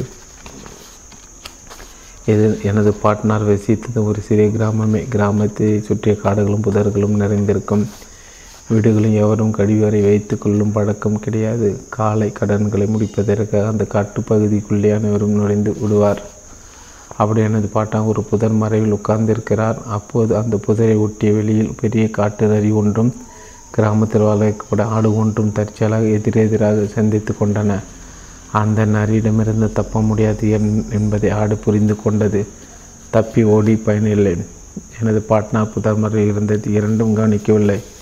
இந்நிலை ஆடு தன்னை நரிக்கு இரையாக கொடுக்க மனப்பூர்வமாக முடிவெடுத்து விட்டது. தன்னை கடிப்பதற்கு வசதியாக அதுவே தன் தலையை தாழ்த்தி நரியிடம் ஒப்படைத்தது. ஆடு தன்னிடம் மாட்டிக்கொண்டதை நரி புரிந்து கொண்டது. அதனால் அதுவும் ஆட்டை கொன்று சாப்பிட அவசரம் காட்டவில்லை. அந்த அந்த காட்டில் அவைகள் இருந்த பகுதி கிராமத்தை ஒட்டி இருந்தது. பலரும் அங்கே வருவதற்கான வாய்ப்புள்ளது. ஆகவே அந்த ஆட்டை காட்டின் மைய பகுதிக்கு ஓட்டி சென்று அதனை கொள்ளலாம் என்று நரி முடிவெடுத்தது. அப்படி முடிவெடுத்த நரி தனது ஒரு காலை ஆட்டின் கழுத்தில் போட்டு கொண்டு தனது வாளால் ஆட்டினை தட்டி கொடுத்து அடித்து செல்ல ஆரம்பித்தது. அதை வேடிக்கை பார்த்து கொண்டிருந்த எனது பாட்டா என்ன ஜோடியாக எங்கே போகிறீர் என்று கேட்டுள்ளார். மனித குரல் கேட்டதுதான் தமது ஆடு நரியை உதறிவிட்டு எனது பாட்டனார் பக்கம் ஓடி வந்து விட்டது. தப்பிக்க வழி தெரியாத நிலையில் மரணத்தை நமது அறிவு ஏற்றுக்கொள்ளும் போது மரணத்தை மனப்பூர்வமாக ஏற்றுக்கொள்ளும் வல்லமை கூட சித்தம் வழங்கி விடுகிறது. இவ்வாறு செயல்படும் தான் சித்தமாகும். அடுத்த பிரிவு அகங்காரம் என்பது. அகங்காரம் என்பது ஒவ்வொன்றையும் தனிமைப்படுத்தி அறிவது. நமக்கு ஏதாவது ஒரு எண்ணமோ அல்லது உணர்ச்சியோ ஏற்படும் போது அது நமக்கு ஏற்படுவதாக அறிவது அகங்காரம் வருத்தம் அல்லது பயம் ஏற்படுவதாக வைத்துக்கொள்வோம். அவை எவருக்காக ஏற்பட்ட உணர்ச்சிகளாக இருக்கும் பட்சத்தில் அவற்றை நிர்வகிக்க முயல மாட்டோம். ஆனால் அவை நமக்கு ஏற்படுவதாக நாம் விளங்கி கொள்வதால் மட்டுமே நாம் அவற்றிலிருந்து விரும்ப விடு விடுபட விரும்புகின்றோம். இப்படி ஒரு அனுபவத்தை அது நமக்கு ஏற்பட்டால் அனுபவமாக எடுத்துக்கொள்வதன் அகங்காரம் என்பது. நீங்கள் ஒரு கனவு காண்பதாக வைத்துக்கொள்வோம். அந்த கனவில் நீங்கள் ஒரு காட்டுப்பகுதியில் தன்னந்தனியாக நடந்து செல்கிறது. திடீரென்று அங்கு வந்த கரடி ஒன்று உங்களை துரத்துகிறது. நீங்கள் அந்த கரடிக்கு பயந்து தலை தெறிக்க ஓடுகிறீர்கள். இந்த கனவில் நமக்கு எவையெல்லாம் தோன்றியுள்ளன? அடர்ந்த காடு உள்ளது. அங்கு நீங்கள் இருக்கிறீர்கள். நீங்கள் நடந்து செல்கிறீர்கள். அங்கு கரடி இருக்கிறது. அது உங்களை துரத்துகிறது. நீங்கள் தப்பி ஓடுகிறீர்கள். இப்படி பலவிதமான காட்சிகள் ஏற்பட்டுள்ளன. அத்தனை காட்சிகளும் உங்கள் கனவில் இடம்பெற்றுள்ளன. இந்த காட்சிகளில் எந்த காட்சிகளெல்லாம் நிஜமானவை? எந்த காட்சிகளும் கனவுத்தன்மை உடையவை? இவற்றில் எவையும் நிரந்தரமானவை அல்ல. கனவில் வரும் நீங்கள் உட்பட கனவில் தோன்றும் அனைத்துமே கனவுதான். ஆனாலும் கூட அந்த பகுதி அந்த கனவில் நீங்கள் தான் கதாநாயகனாக இருக்கிறீர்கள். அந்த கனவில் நடக்கும் அத்தனை நிகழ்வுகளும் உங்களை மையமாக வைத்து தான் நடைபெறுகின்றது. நீங்கள் இருப்பதனால் தான் காடு முக்கியத்துவம் பெறுகின்றது. கடை கரடி துரத்துவது கூட உங்களோட சம்பந்தப்படுவதால் அந்த நிகழ்வு முக்கியத்துவம் பெறுகிறது. கனவில் வரும் உங்களோடு எவையே எவையெல்லாம் தொடர்பு கொண்டுள்ளனவோ அவையெல்லாம் முக்கியத்துவம் பெறுகின்றன. நீங்கள் காணும் கனவில்தான் கதாநாயகன். அப்படி நீங்கள் உங்களுடைய கனவில் கதாநாயகி இருக்கும் ஒரே காரணத்துக்காக நீங்கள் உங்கள் விருப்பப்படி அதை கனவை மாற்றி அமைக்க முடியுமா? கரடி எப்படி நம்மை துரத்தலாம்? இதற்கு பதில் நாம் கரடியை துரத்தின எவ்வளோ நன்றாக இருக்கும்? எப்படி நீங்கள் விரும்பியார் உங்கள் கனவை மாற்றி அமைத்து கொள்ள முடியுமா?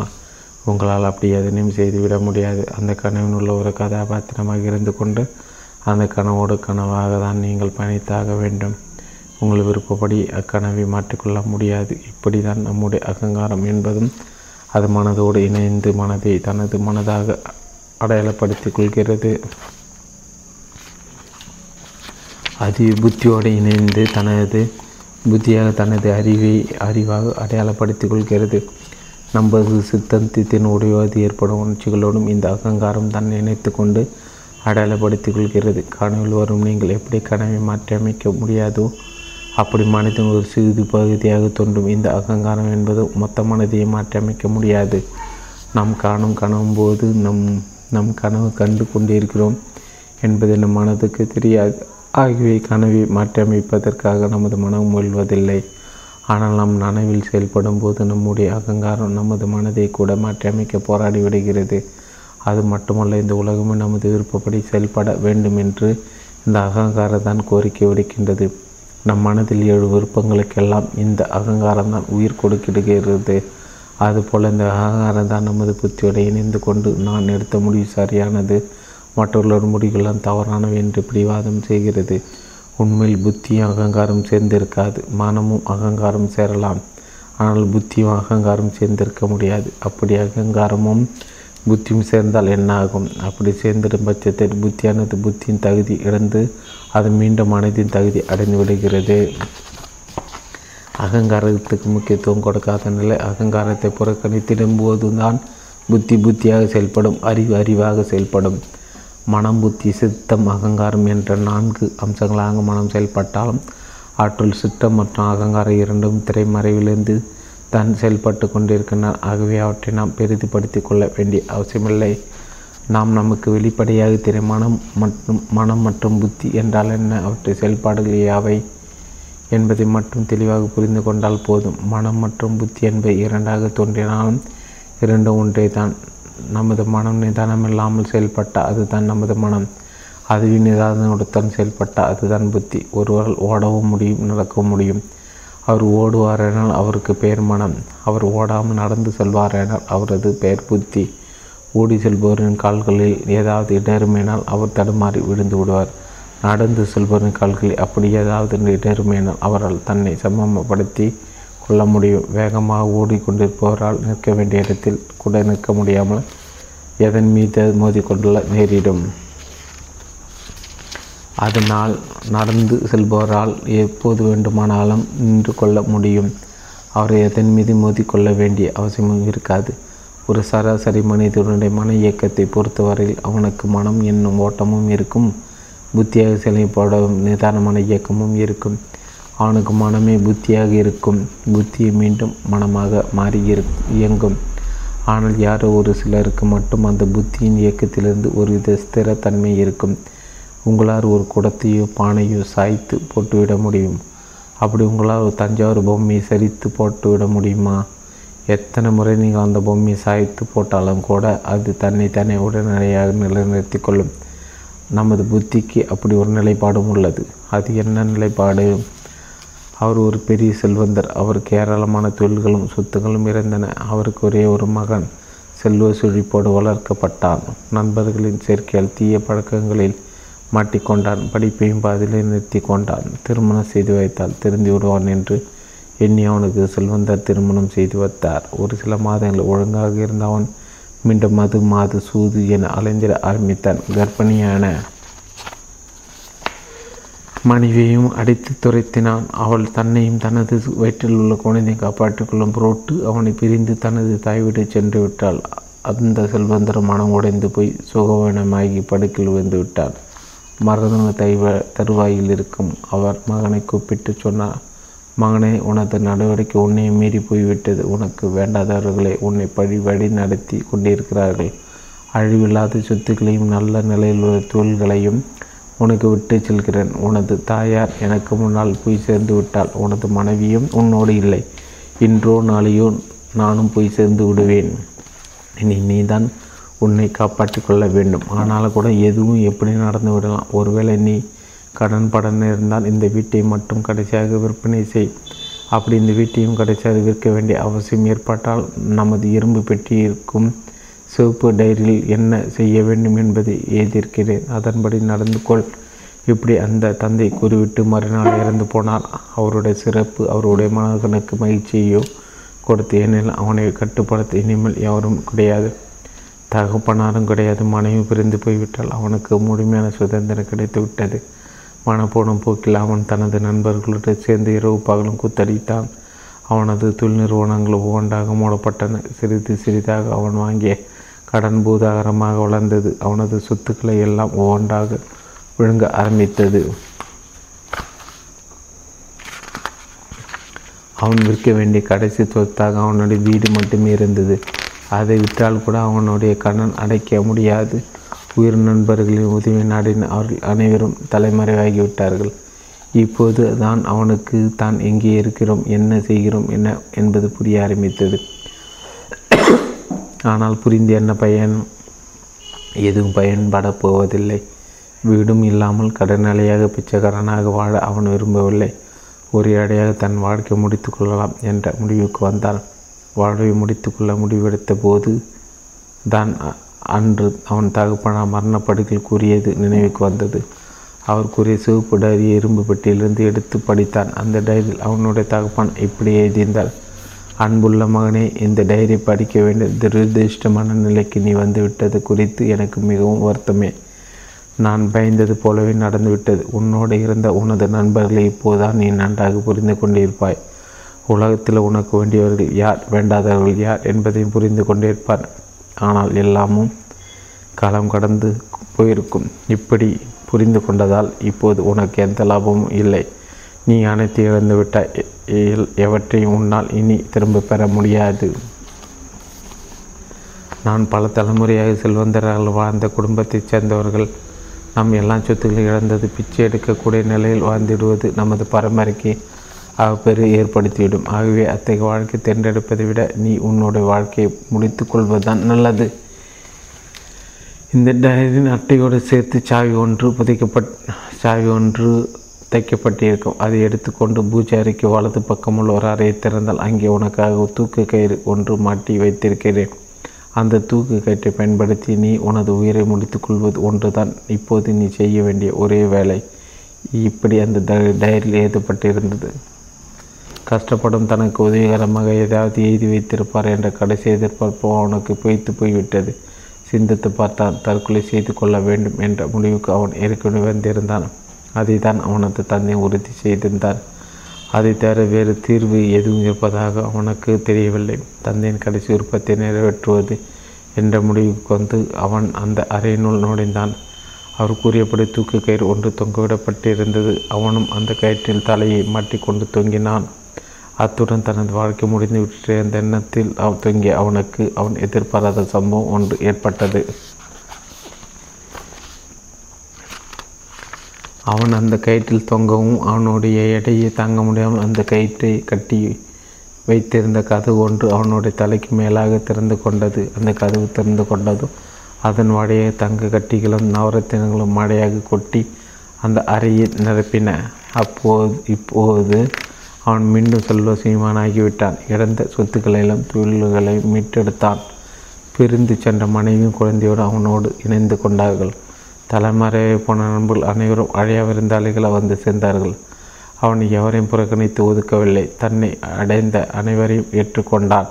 இப்போது அவனது வாழ்க்கை எவ்வாறு அமைந்திருக்கும்? நண்பர்கள் மது மாது சூது என்று மீண்டும் பழைய கதையை தொடர்ந்துடுவானா?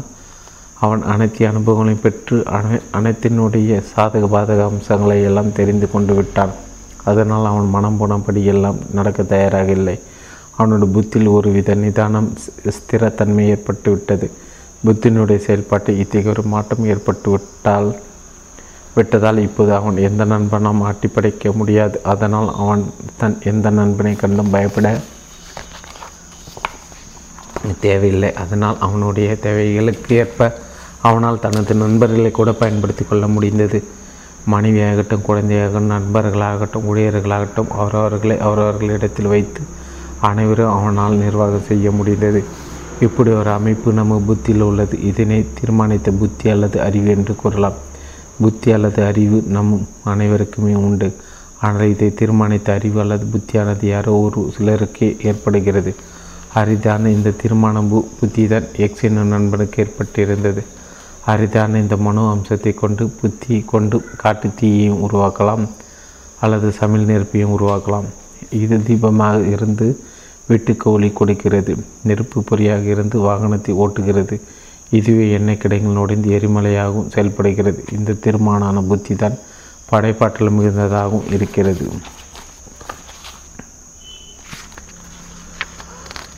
அதே ஒன்பது நான் போவது எவ்வாறு? ரோடுகளை நகர்ந்து செல்லும் வாகனங்களை நாம் பார்த்திருப்போம். சில வாகனங்களை இமயமலையைப் போல் ராட்சஸ்தானமாக மிக பெரிதாக இருக்கும். மலையை நகர்த்து செல்வதைப் போல் இருக்கும். ஆனால் சில வாகனங்கள் எலியை போல மிகவும் சிறியதாக இருக்கும். இரண்டு வாகனங்கள் அதற்கான என்ஜின்கள் தாம் இழுத்துச் செல்கின்றன. ஆனால் அவற்றை எங்கே எடுத்து செல்கின்றன? அது பெரிய வாகனமானாலும் சரி சிறிய வாகனமானாலும் சரி ஆட்டவாழின் அடுத்து செல்வது அவற்றின் ஸ்டேரிங் மட்டுமே. அது இரண்டு வாகனங்களுக்கு ஒன்று தான் அது பெரிய வாகனத்துக்கு பெரியதாகவும் சிறிய வாகனத்துக்கு சிறியதாகவும் இருக்காது. எலி போன்ற வாகனத்தை நடத்தி செல்லும்? அதிக ஸ்டேரிங்க்கு தான் இமயமலை வாகன இமயமலையும் அழைத்து செல்லும். அந்த ஸ்டேரிங் என்பது நாம் விவரிக்கும் தீர்மானமான புத்தியா? தீர்மானமான புத்தி எலியையும் இமயமலையும் கூட்டி செல்கின்றதா? தீர்மானமான புத்தி தான் சராசரியாக செயல்பட்டு வந்த ஒருவனை தீவிரவாதியாகி விடுகிறது ஆட்டு மந்தையாக செயல்பட்டு வந்த ஒருவனை நிமிர்ந்து நிற்க செய்து ஏனோ தானவென்று செயல்பட்டு வந்த அவனை இப்படி இப்படி தான் செயல்பட வேண்டும் என்ற ஸ்திரத்தன்மைக்கு கொண்டு வருவதுதான் இந்த தீர்மானமான புத்தி. இந்த தீர்மானமான புத்தி தான் ஸ்டேரிங்கி இருந்து வாகனங்களை அழைத்து செல்கிறதா? ஸ்டேரிங்கை பொறுத்த அளவு சிறிய பெரிய வாகனங்களிடையே எவ்வாறு வித்தியாசம் எதுவும் இல்லையோ அப்படி வழிகாட்டும் புத்தி அறிவி பொறுத்த அளவில் சராசரி மனிதருக்கும் பயங்கர தீவிரவாதிக்கும் இடையே எந்த வித்தியாசமும் கிடையாது. சராசரி மனிதர் நற்செயல்கள் மட்டும் செய்வான் பயங்கரவாதி அழிவுகளை மட்டும் ஏற்படுத்துவான் எவ் என்று அர்த்தமில்லை. சராசரி மனிதன் என்பது மனதின் அவசபாசங்களால் அலகடிக்கப்படும் புத்தி உடையவன். தீவிரவாதி என நம்மால் விவரிக்கப்படும் ஒருவன் தனது மனதின் ஆசபாசங்களால் அழகடிக்கப்படாத புத்திய உடையவன். தூக்கு கயிற்றில் தொங்கிய பிறகு புதிய வாழ்க்கையை துவங்கிய அந்த செல்வந்திர ம மகனுடைய மன இயக்கத்திலும் இந்த ஆசபாசங்களும் அலகடிக்கப்படாத புத்தி செயல்பட்டது. ஸ்டேரிங்காக இருந்து வழிகாட்டும் புத்தி அல்லது அறிவு என்பது அனைவருக்கும் பொதுவானது. அந்த பொதுவான அறிவின் உதவியோடு தான் அனைவரும் அவரவர் செயல்களில் ஈடுபடுகின்றன. புத்தி வழிகாட்டும் போது அதை செயல்படுத்த தேவையான சக்தி நம் அடிமானதான சித்தத்திலிருந்து வெளிப்படுகிறது. சராசரி மனிதனுடைய புத்தி அவனுடைய தேவைகளை நிறைவு செய்யும் சராசரியான அணுகுமுறையை கொண்டது. அவனுடைய தேவைகளை நிறைவு செய்ய அவனது புத்தி தான் ஸ்டேரிங்காக இருந்து அவனை அழைத்துச் செல்கிறது. அதன் மூலம் அவன் வருவாய் ஈட்டும் ஏதாவது தொழில்களில் ஈடுபடுகிறான். அவன் சராசரி மனிதனாக சராசரி புத்தியுடன் செயல்படும் போது கூட அவன் தனது வாழ்க்கை வளப்படுத்தி கொள்ள முடியும். அவன் தனது தொழில் முன்னேற வேண்டுமானால் அவனுடைய புத்தி தடுமாறக்கூடாது. இன்பங்களிலும் கோரிக்கைகளிலும் ஈடுபாடு ஈடுபாடு காட்டுந்தோறும் அவனோட புத்தியில் தடுமாற்றம் ஏற்படுகிறது. அது அவனது தொழில் முன்னேற்றத்திலும் தடுமாற்றத்தை ஏற்படுத்துகிறது. தீர்மானமான புத்தியுடையவர்கள் சற்று வித்தியாசமானவர்கள். அவர்களை தடுமாற செய்ய முடியாது. தஞ்சாவூர் பொம்மையை போன்றவர்கள் தடைமாறியது போல் தோன்றினாலும் அவர்களை சுலபமாக தங்களை நிலைப்படுத்திக் கொள்வார்கள். அவர்கள் சாதாரணமானவர்கள் அல்ல அசாதாரணமானவர்கள் சராசரி மனிதர்கள் தங்கள் களியாட்டங்களை ஒழுங்குபடுத்தி தங்களது செயல்களை மறுமைப்படுத்தி தங்களது தொழில்களில் சாதனைகளை படைத்துவிட முடியும். ஆனால் கூட அவர்களை இந்த தீர்மான புத்தி உடையவர்களாக கருதிவிட முடியாது. சாதாரண புத்திக்கும் தீர்மான புத்திக்கும் என்னதான் வித்தியாசம்? வழிகாட்டு அம்சத்தில் இரண்டுமே உண்டு தான் அதன் அடிப்படை அம்சத்தில் தான் இரண்டைக்கு வித்தியாசம் உள்ளது. தீர்மானமான புத்தில் ஒருவித ஸ்திரத்தன்மை உள்ளது. அதனால் அது கடைசி வரையிலும் தன்னை புதித்தியாக வைத்துக்கொள்கிறது இதனால் அதன் இன்பங்களை கொடுத்து முடக்கி போட்டு விட முடியாது. சாதாரண புத்தி என்பது என்ற புத்தியானது அந்த ஸ்திரத்தன்மை எப்போது இருப்பதில்லை. அதனால் அது தன்னை எப்போதும் புத்தியாக வைத்து கொள்ளாமல் மனது என்னும் நிலைக்கு இறங்கி வந்து விடுகிறது. இன்பங்களை நாடும் போக்கு எங்கே அதிகப்பட்டு விடுகிறது. அதிக புத்தியாக இருந்து செயல்படுகிறது. பின்பு பின் அதிக மனதாக மாறிவிடுகிறது. தீர்மானம் புத்தி உடையவர்களுடைய புத்தியானது எப்போதும் புத்தியாக இருந்து விடுகிறது. வாழ்க்கையில் இன்ப துன்பங்களால் அலக்கடிக்கப்பட்டவர்களும் பிறரால் ஏமாற்றப்பட்டு வஞ்சிக்கப்பட்டவர்களும் இந்த தீர்மான புத்திக்கு வருவதற்கான வாய்ப்பு அதிகமாக உள்ளது. சமுதாயத்தின் அதர்மமான போக்கை சரிந்து சரி சகித்து கொள்ள முடியாத சிலரும் இந்த தீர்மான புத்திக்கு வருவதற்கான வாய்ப்புள்ளது அனைவரும் இப்படி பொறுப்பில்லாமல் வாழ்ந்திடு வந்திருக்கிறார்களே வந்திடு. வாழ்ந்துடுகின்றோமே என்ற ஆதங்கத்தின் வெளிப்படையாகும் சிலருக்கு இந்த தீர்மான புத்தி உதயமாகிறது. தீவிரவாதிகளான இந்த தீர்மான புத்தியோடு தான் இருக்கிறார்களா? தீவிரர்கள் யாரோ சிலருக்கு இந்த தீர்மான புத்தி உள்ளது. அவர்கள் அனைவரும் இத்தகைய தன்மையில் இருப்பது சாத்தியமில்லை. வழிநடத்த முக்கியமானவர்கள் வேண்டுமான இந்த தீர்மான புத்தியுடையவர்களாக இருக்கலாம். மற்றவர்கள் பலரும் அவர்களுடைய வசீகரத்தால் தங்களை மறந்து அவர்களை பின்பற்றுபவர்களை பின்பற்றுபவர்களாகவே உள்ளனர். அப்படி பின்பற்றுவோர் எவரும் தீர்மான புத்தியுடையவர்களாக இருக்க முடியாது ஏனெனில் தீர்மான புத்தி என்பது ஆர்வத்தினால் உருவாக்கப்படுவதில்லை. ஆர்வம் கூட்டிச் செல்லும் இடங்களுக்கெல்லாம் சென்று இன்ப துன்பங்களால் அலங்கரிக்கப்பட்ட நிலையிலே இந்த தீர்மானமான புத்தி சாத்தியமாகிறது. இந்த தீர்மான புத்தி தான் சமலரின் நெருப்பாக இருந்து தனக்கு வேண்டிய உணவுகளை பக்குவம் செய்கிறது. இதே தீர்மான புத்தி தான் காட்டு தீயகம் இருந்து விபரீதங்களையும் ஏற்படுத்துகின்றது. இந்த நெருப்பு தான் ஆதார சக்தியாக இருந்து செயல்படுகிறது. ஆனால் வழி நடத்தும் வழி காட்டும் இருப்பது? இந்த தீர்மானம் புத்தி அல்ல அது எல்லாருக்கும் பொதுவாக இருக்கும் சாதாரண புத்தியாகும். அழி அது வழிகாட்டுவதற்கு ஏற்ப நம்முடைய பாதையை உருவாக்குகிறது. புத்தி கட்டும் புத்தி வழி காட்டும் போது அதற்கு தேவையான உணர்ச்சிகளை நம் நமது சித்தம் வழங்குகிறது. குழந்தை காப்பாற்ற கிணற்றில் கூட குதிக்கலாம் என புத்தி முடிவு செய்யும்போது அதற்கான சக்தியை நமது இயல்பு சித்தம் அடிமனத்துக்கு வழங்கி விடுகிறது. நரியிடம் மாட்டிக்கொண்ட ஆடு என்ன செய்தது? தப்புவதற்கான சாத்தியக்கூறு இல்லை என்பதை அதன் புத்தி முடிவு செய்துவிட்டது. மரணத்தை ஏற்பதென முடிவு செய்ததும் தன்னை ஒப்பு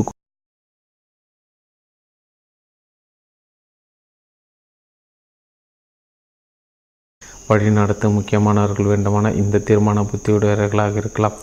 மற்றவர்கள் பலரும் அவர்களுடைய வசீகரத்தால் தங்களை மறந்து அவர்களை பின்பற்றுபவர்களை பின்பற்றுபவர்களாகவே உள்ளனர். அப்படி பின்பற்றுவோர் எவரும் தீர்மான புத்தியுடையவர்களாக இருக்க முடியாது ஏனெனில் தீர்மான புத்தி என்பது ஆர்வத்தினால் உருவாக்கப்படுவதில்லை. ஆர்வம் கூட்டிச் செல்லும் இடங்களுக்கெல்லாம் சென்று இன்ப துன்பங்களால் அலங்கரிக்கப்பட்ட நிலையிலே இந்த தீர்மானமான புத்தி சாத்தியமாகிறது. இந்த தீர்மான புத்தி தான் சமலரின் நெருப்பாக இருந்து தனக்கு வேண்டிய உணவுகளை பக்குவம் செய்கிறது. இதே தீர்மான புத்தி தான் காட்டு தீயகம் இருந்து விபரீதங்களையும் ஏற்படுத்துகின்றது. இந்த நெருப்பு தான் ஆதார சக்தியாக இருந்து செயல்படுகிறது. ஆனால் வழி நடத்தும் வழி காட்டும் ஸ்டேரிங் இருப்பது இந்த தீர்மானம் புத்தி அல்ல. அது எல்லாருக்கும் பொதுவாக இருக்கும் சாதாரண புத்தியாகும். அடி அது வழிகாட்டுவதற்கு ஏற்ப நம்முடைய பாதையை உருவாக்குகிறது. புத்தி கட்டும் புத்தி வழி காட்டும் போது அதற்கு தேவையான உணர்ச்சிகளை நம் நமது சித்தம் வழங்குகிறது. குழந்தை காப்பாற்ற கிணற்றில் கூட குதிக்கலாம் என புத்தி முடிவு செய்யும்போது அதற்கான சக்தியை நமது இயல்பு சித்தம் அடிமனத்துக்கு வழங்கி விடுகிறது. நரியிடம் மாட்டிக்கொண்ட ஆடு என்ன செய்தது? தப்புவதற்கான சாத்தியக்கூறு இல்லை என்பதை அதன் புத்தி முடிவு செய்துவிட்டது. மரணத்தை ஏற்பதென முடிவு செய்ததும் தன்னை ஒப்பு கொடுக்கும் அளவு அதனுடைய சித்தம் அதற்கான சக்தியை வழங்கிவிட்டது. ஆடு தன்னை மனப்பூர்வமாக நரியிடம் ஒப்படைத்து விட்டது. நம் புத்தி அதனை தென்றெடுக்க வேண்டும். நமது புத்தி தாமாக எதனையும் தென்றெடுக்காது. நமது மனது பலவிதமான ஆலோசனைகள் வழங்கும். அப்படி மனம் வழங்கும் ஆலோசனைகள் பலவற்றில் எது சரியாக படுகிறதோ அதை தான் புத்தியானது தேர்வு செய்யும். அப்படி நம் புத்தி தேர்வு செய்ததும் நமது சித்தம் அவ்வாறு தேர்வு செய்ததை செயல்பட தொடங்க ஆர்வம் மற்றும் சக்தியை வழங்குகிறது. இதன் மூலம் நாம் செய்ய வேண்டிய செயல்களில் ஈடுபடுகிறோம். நமது மன இயக்கத்தின் மனம் புத்தி சித்தம் அகங்காரம் என நான்கு பகுதியாக பிரித்து பார்த்தோம். அவற்றின் கடைசி பகுதி பகுதியான அகங்காரம் என்றால் என்ன? என்ன என்பதையும் இன்னும் சற்று புரிந்து கொண்டால் நமது பயணத்திற்கு உதவியாக இருக்கும். ஒருவருக்கு பார்வையில் குறைபாடு எதை பார்த்தாலும் இரண்டு இரண்டாக தெரிந்தது.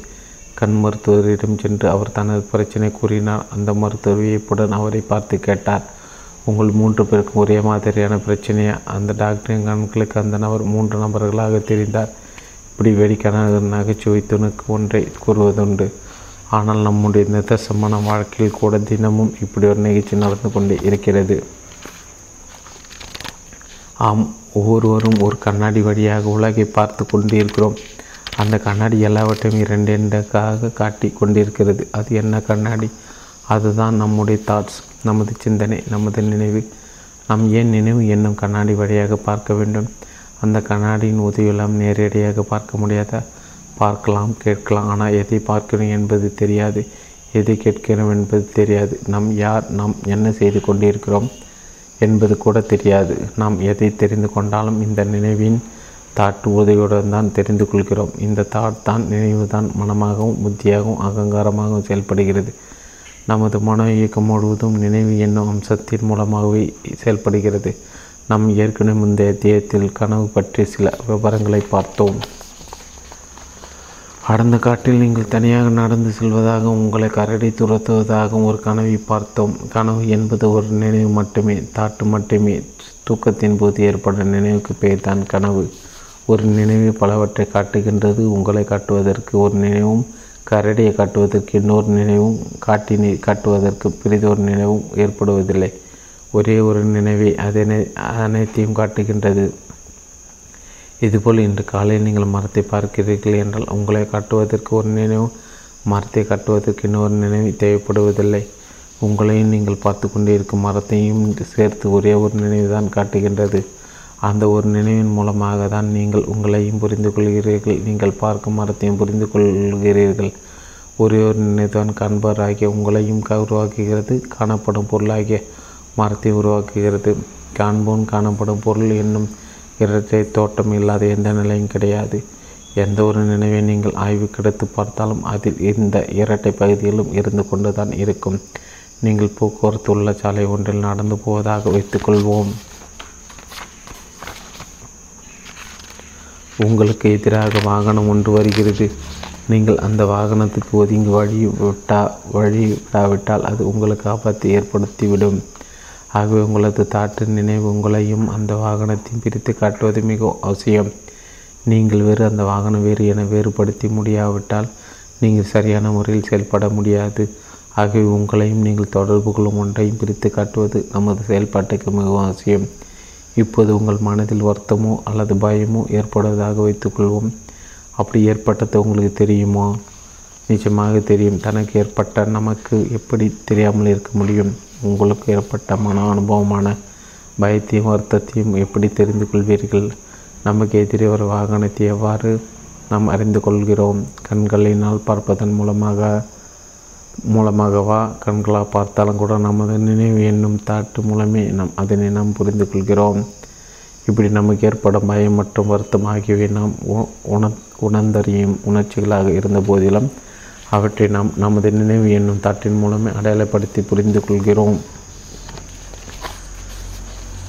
நினைவின் மூலம் எதனை பார்த்தாலும் இரண்டாக தான் தெரியும் என பார்த்தோம். நமக்கு ஏற்படும் அக அனுபவத்தை நாம் நினைவின் மூலமாக பார்க்கும்போது நமக்கு இந்த இரட்டைத்தன்மையான காண்போன் காணப்படும் பொருள் அனுப்பிப்போன் அனுபவம் என்ற தன்மைகள் தான் ஏற்படுகின்றன.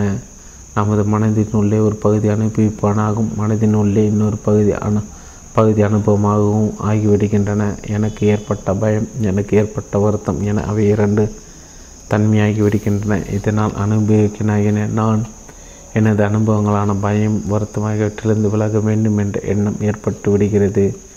புற உலகத்தை பொறுத்தவரை நாம் நினைவு பிரித்து காட்டுவதைப் போல் நீங்கள் வேறு நீங்கள் எதிர்கொள்ளும் வாகனம் வேறு என்ற இரண்டு அம்சங்கள் உண்மையில் உள்ளன. ஒன்றிலிருந்து ஒன்று விலகத்தான் வேண்டும். ஆனால் அகம் என்னும் மன அம்சத்தை பொறுத்தவரையில் அனுபவம் அனுபவிப்பன் என்ற இரண்டு அம்சங்களே கிடையாது. அதனால் மனமே அனுபவிப்போன் அனுபவமே அனுபவமும் என இரண்டு பகுதியாக பிரிந்து செயல்பட தேவையில்லை. நாம் நமது நினைவின் மூலமாக நம் மன அனுபவத்தை பார்க்கும்போது பார்க்கும்போது அனுபவம் வேறு அனுபவிப்பின் வேறு என்ற என்ற தோட்டம் ஏற்படுவதை தவிர்க்க முடியாது தான் ஆனாலும் கூட அகத்தினுள்ளே இரண்டு கிடையாது என்பதையும் புரிந்து கொள்ள வேண்டும். நாம் எதிர்கொள்ளும் செயலை நிர்வாகம் செய்திடும். வசதிக்காக தான் நாம் நமது மனதை மனம் புத்தி சித்தமாக அகங்காரம் என நான்காக பிரித்து பார்த்தோம். இந்த பிரிவு அனைத்தையும் புறச்செயல் நிர்வாகம் செய்வதற்கு மட்டுமே ஆகும். புறச்செயல்களை பொறுத்தவரையிலும் மனம் கூறி கூறியபடியெல்லாம் செய்துவிடக்கூடாது புத்தி கூறுவதை தான் புறத்தில் செய்ய வேண்டும். புத்தி முடிவு செய்ததும் அதை செயல்படுத்தி செயல்படுத்த தேவையான சக்தி ஆர்வத்தை நம்முடைய சித்தம் நமக்கு வழங்குகிறது. அப்படி செயல்படும் போது நான் வேறு செயல் வேறு என பிரித்து கொள்வதும் தேவைப்படுகிறது. நாம் செயல்படும் செயலிலிருந்து நம்மை பிரித்து கொள்ளும் அம்சம்தான் அகங்காரம். அதுவும் அங்கு தேவைப்படுகிறது. புறச்செயல்களை பொறுத்தவரையிலும் நம்முடைய மனம் நான்கு பகுதிகளில் பிரி பிரிந்து செயல்படுவது அவசியமே. அகத்தை பொறுத்தவரையில் இந்த பிரிவு எதுவும் தேவையில்லை. அகத்தை பொறுத்தல் மனம் புத்தி சித்தம் அகங்காரம் என பிரிக்க வேண்டாம். மொத்த மனிதமே மனம் என்ற ஒரு பெயர் எடுத்துக்கொண்டால் போதும். அகத்தலையின் மனம் தனக்குள் பிரிந்து செயல்படாமல் மொத்தமாக செயல்படும். மனதான் முழுமை பெற்ற மனது மனம் ஆகும். அதுதான் மனதின் இயற்கையான இயல்பான நிலை. அதுதான் பூரண நிலையும் கூட. அதுதான் மனித அடைய வேண்டிய உன்னதமான முக்திய நிலையாகும். ஆனால் அது பற்றி நாம் இந்நூல் விவரிக்கப் போவதில்லை. விருப்பமுடையவர்கள் அது பற்றிய விவரங்களை நமது வேறு நூல்களின் வாயிலாக தெரிந்து கொள்ளலாம். இங்கு நம் மனதுக்கும் நாம் எதிர்கொள்ளும் செயலுக்கும் உள்ள தொடர்பு பற்றி ஆய்வு செய்தால் போதும். அந்நிலையில் நாம் மனம் நான்கு பிரிவாக இருந்து புறச்செயல்களோடு எவ்வாறு இயங்குகிறது என்பதை மட்டும் தெரிந்து கொண்டால் போதும்.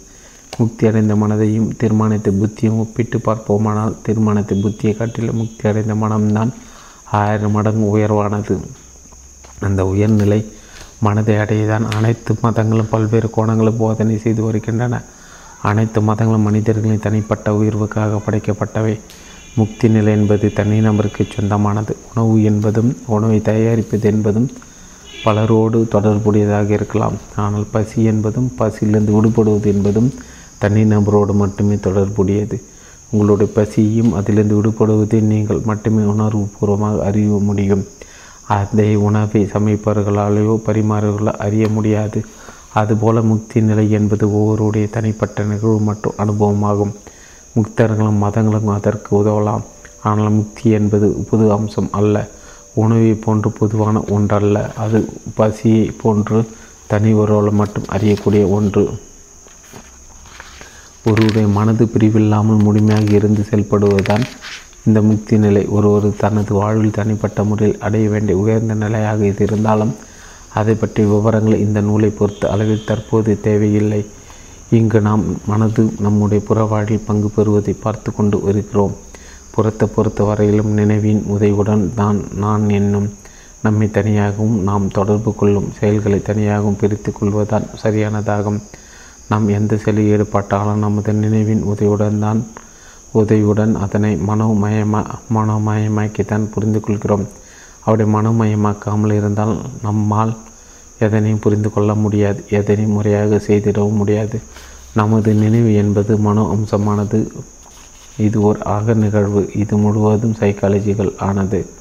புற உலகம் புற நிகழ்வுகள் அனைத்து நமது மனதுக்கு வெளியில் இருந்தாலும் கூட அவை அனைத்தையும் நம் மனதுக்குள் கொண்டு வர வந்துதான் செயல்படு செயல்படுகிறோம். மனம் இயக்கம் என்பது கணத்துக்கு கணம் புதியது. மனதில் ஏற்படும் உணர்ச்சிகளும் நினைவுகளும் கணத்துக்கு கணம் புதியது. தோன்றி தோன்றி மறைவது அலை அலையாக வந்து செல்வது. புறவுகள் என்பது திடாம்சமானது நிலைத்து நிற்பது நீடித்து இருப்பது. திடாம்சமான உலக நிகழ்வுகளை மனதின் மூலம் திரவமாக்கி திரவமாக்கி தான் அந்த நிகழ்வுகளில் பங்கேற்கிறோம். மனதில் ஏற்படும் எல்லா அனுபவங்களும் கணந்தோறும் புதிய புதியவை. நான் என்ன உணர்வு கூட ஒரு அனுபவமாக என்னும் மனதில் ஏற்படுகிறது. நம்மிடம் இருக்கும் நிலையான நினைவு தொகுப்பான மெமரியின் காரணமாக நம்மிடம் இருக்கும் நான் என்னும் உணர்வு நாம் பிறந்து முதல் இன்று வரை இருக்கும் நிரந்தரமான ஒரு நபராக நம்மை காட்டுகின்றது. நான் என்னும் உணர்வு கணந்தோறும் புதிய புதிதாக ஏற்படுகிறது. ஆனால் அது நிரந்தரமான ஒன்றாக தோன்றுகிறது. ஒரு ஊதியத்திலிருந்து சீராக கணந்தோறும் வந்து கொண்டிருக்கும் புகையை போன்றது தான் நமது நினைவு. அதுவும் ஊதுபத்தி புகையோடு போன்றே வந்து கொண்டிருக்கிறது புதி புதிதாக வந்து கொண்டிருக்கிறது. அந்த நினைவின் காரணமாக ஏற்படும் நான் என்னும் உணர்வும் புதி புதிதாக வந்து கொண்டிருக்கிறது. எனக்கு கோபம் ஏற்பட்டுள்ளது எனக்கு பயம் ஏற்பட்டுள்ளது எனக்கு வருத்தம் ஏற்பட்டுள்ளது என்று கூறுகிறோம். நான் என ஒரு நிரந்தரமாக இருப்பதாக அந்த நான் எனக்கு என்ன நமக்கு கோபம் பயம் வருத்தம் என ஒவ்வொன்றாக மாறி மாறி ஏற்படுவதாக எண்ணுகிறோம். நான் என்பது சப்ஜெக்டாகவும் நமக்கு ஏற்படும் உணர்ச்சி உணர்ச்சிகளான பயம் கோபம் ஆகிய ஆப்ஜெக்டாகவும் கருதப்படுகின்றன. எனக்கு ஏற்பட்ட உணர்ச்சி என்று கூறுகிறோம்.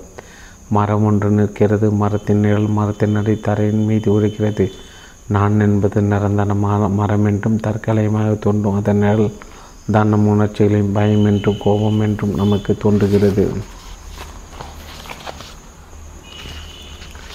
அதனால் உண்மை அதுவல்ல. பயம் மற்றும் கோபம் போன்ற உணர்ச்சிகள் தான் மரம் போன்றது. அதனால் ஏற்படும் நிழலை போன்றதான் நான் என்னும் உணர்வு.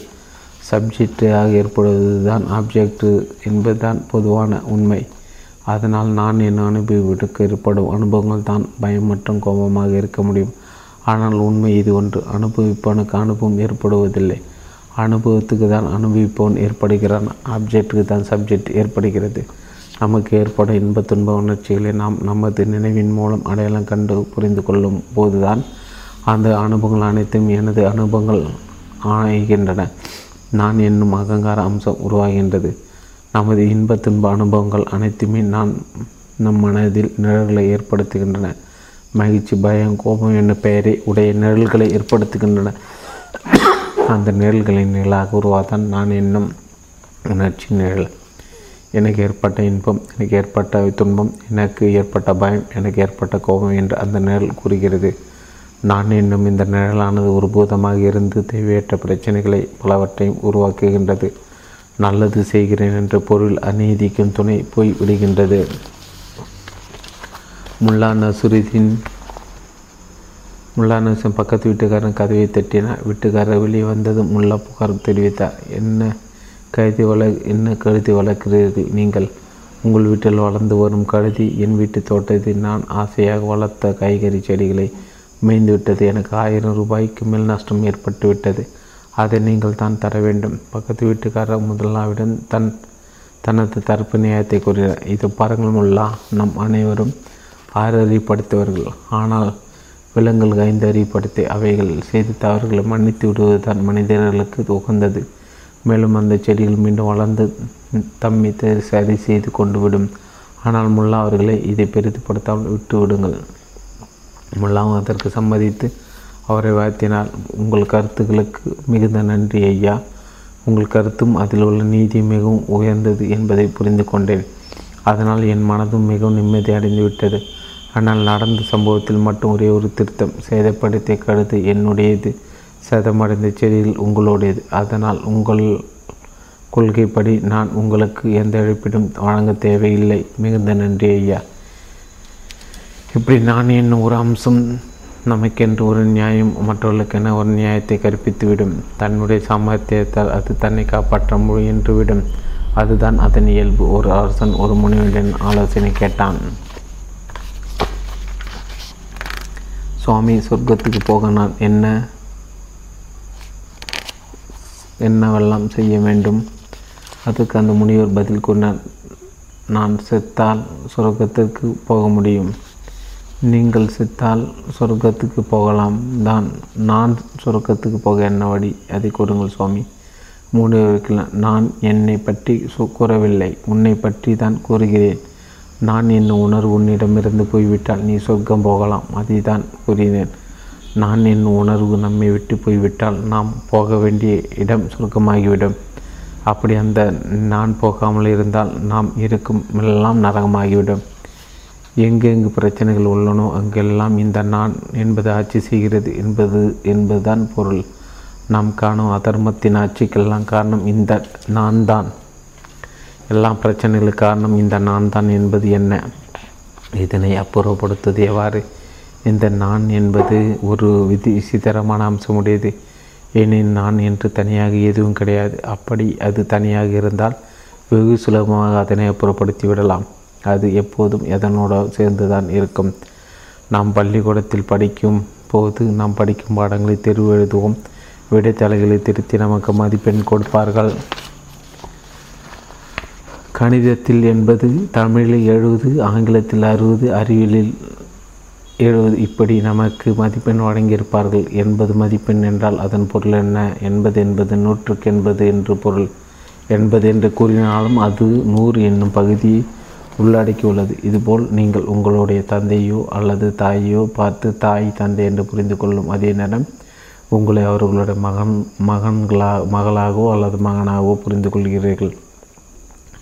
உங்களுடைய மகனை பார்த்த மகன் என்று புரிந்து கொள்ளும் அதே நேரத்தில் உங்களுடைய உங்களை அவனுடைய தாயாகவோ அல்லது தந்தையாகவோ அடையாளம் கண்டு கொள்கிறீர்கள் இப்படி நீங்கள் எவரோடு தொடர்பு கண்டாலும் அவரோடு சம்பந்தம் கொண்ட ஒருவராக உங்களை புரிந்து கொள்கிறீர்கள் உங்களை மட்டும் நீங்கள் தனிமைப்படுத்தி புரிந்து கொள்ள முயன்றால் உங்களை உங்களுடைய உடல் மற்றும் மன உணர்ச்சிகளோடு தொடர்புடைய ஒருவராக உங்களை புரிந்து கொள்வீர்கள் எதனோடு தொடர்பு கொள்ளா கொள்ளாத தனிப்பட்ட நான் என்று எதுவும் கிடையாது. இந்த நான் என்னும் உணர்விலிருந்து விடுபடுவது எவ்வாறு? முனிவர் ஒரு ஆற்றங்கரையில் உட்கார்ந்து தவம் செய்து கொண்டிருந்தார்.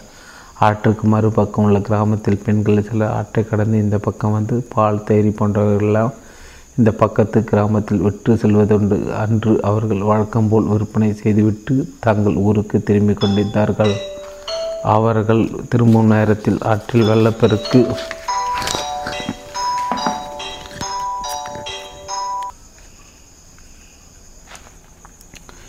நீங்கள் உங்களுடைய தந்தையோ அல்லது தாயையோ பார்த்து தாய் தந்தை என்று புரு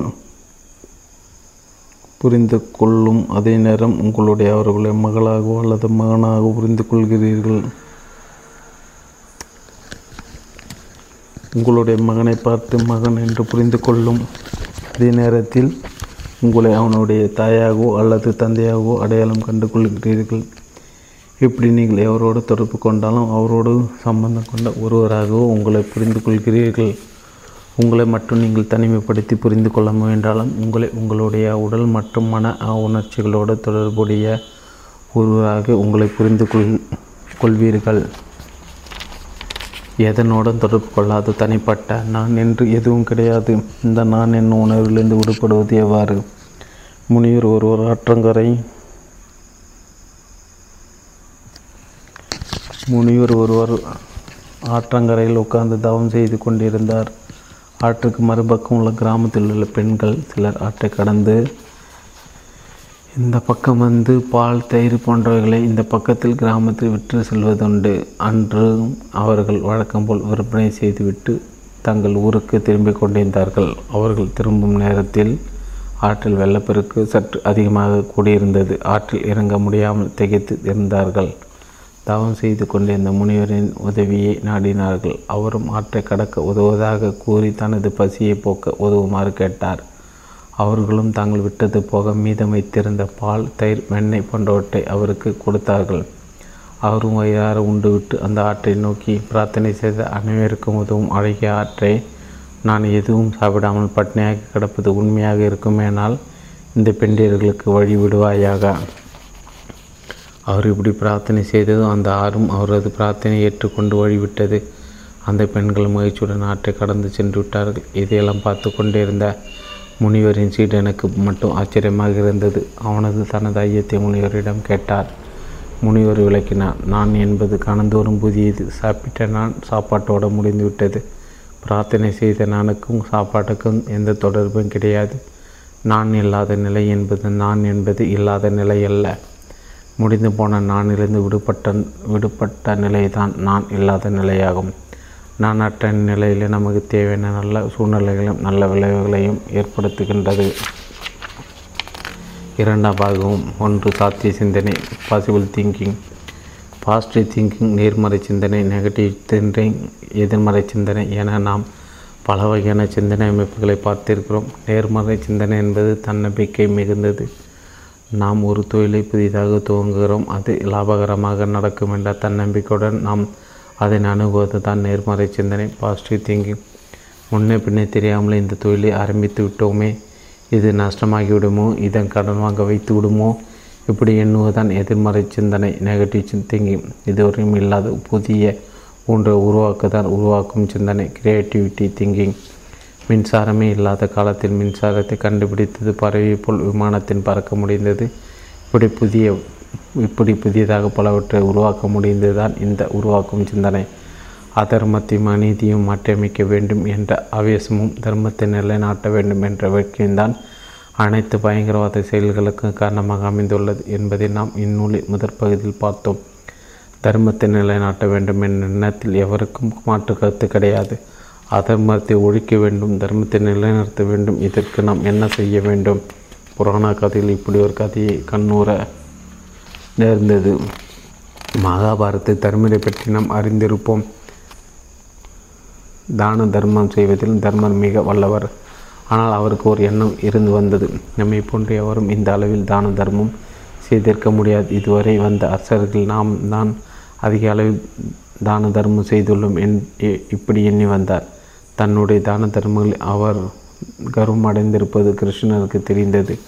அவரை அதிலிருந்து விடுவிக்க முடிவு செய்தார். இருவரும் மகா மகாபலி சக்கரவர்த்தி காண்பதற்காக புறப்பட்டு சென்றார்கள். தாங்கள் வந்ததை வாயில் காப்பேன் மூலம் மகாபலி சக்கரவர்த்தி தெரிவித்தார் மகாபலிக்கு தெரிவித்தார்கள். அதற்கு மகாபலி சக்கரவர்த்தி தான தர்மங்களை செய்து வரும் அந்த சண்டாலான தர்மத்துடன் முகத்தில் ஒழிப்பது கூட பாவம். அதனால் அவரை நான் பார்க்க விரும்பவில்லை என்பதை அவரிடம் கூறிவிடுங்கள் என்று கூறி அனுப்பிவிட்டார். தர்மருக்கு இது மிகவும் ஆச்சரியமாக இருந்தது. நாம் செய்யும் தான தர்மங்கள் உலகமும் புகுந்திடும் போது இவர் எப்படி இகழ்ந்து பேச முடிகிறது? அதர்மத்தில் ஈடுபடுவதுதான் சிறந்தது என்று கூற வருகிறாரா? தர்மத்துக்கு விரோதியாக இருப்பாரா? இப்படி தர்மத்துக்கு விரோதமானவரை அதர்மத்துக்கு ஆதரவ ஆதரவானவரை பார்க்காமல் இருப்பதுதான் நல்லது. இப்படி முடிவு செய்த தர்மர் கிருஷ்ணனுடன் வந்த வழியை திரும்பி பயணம் மேற்கொண்டார்.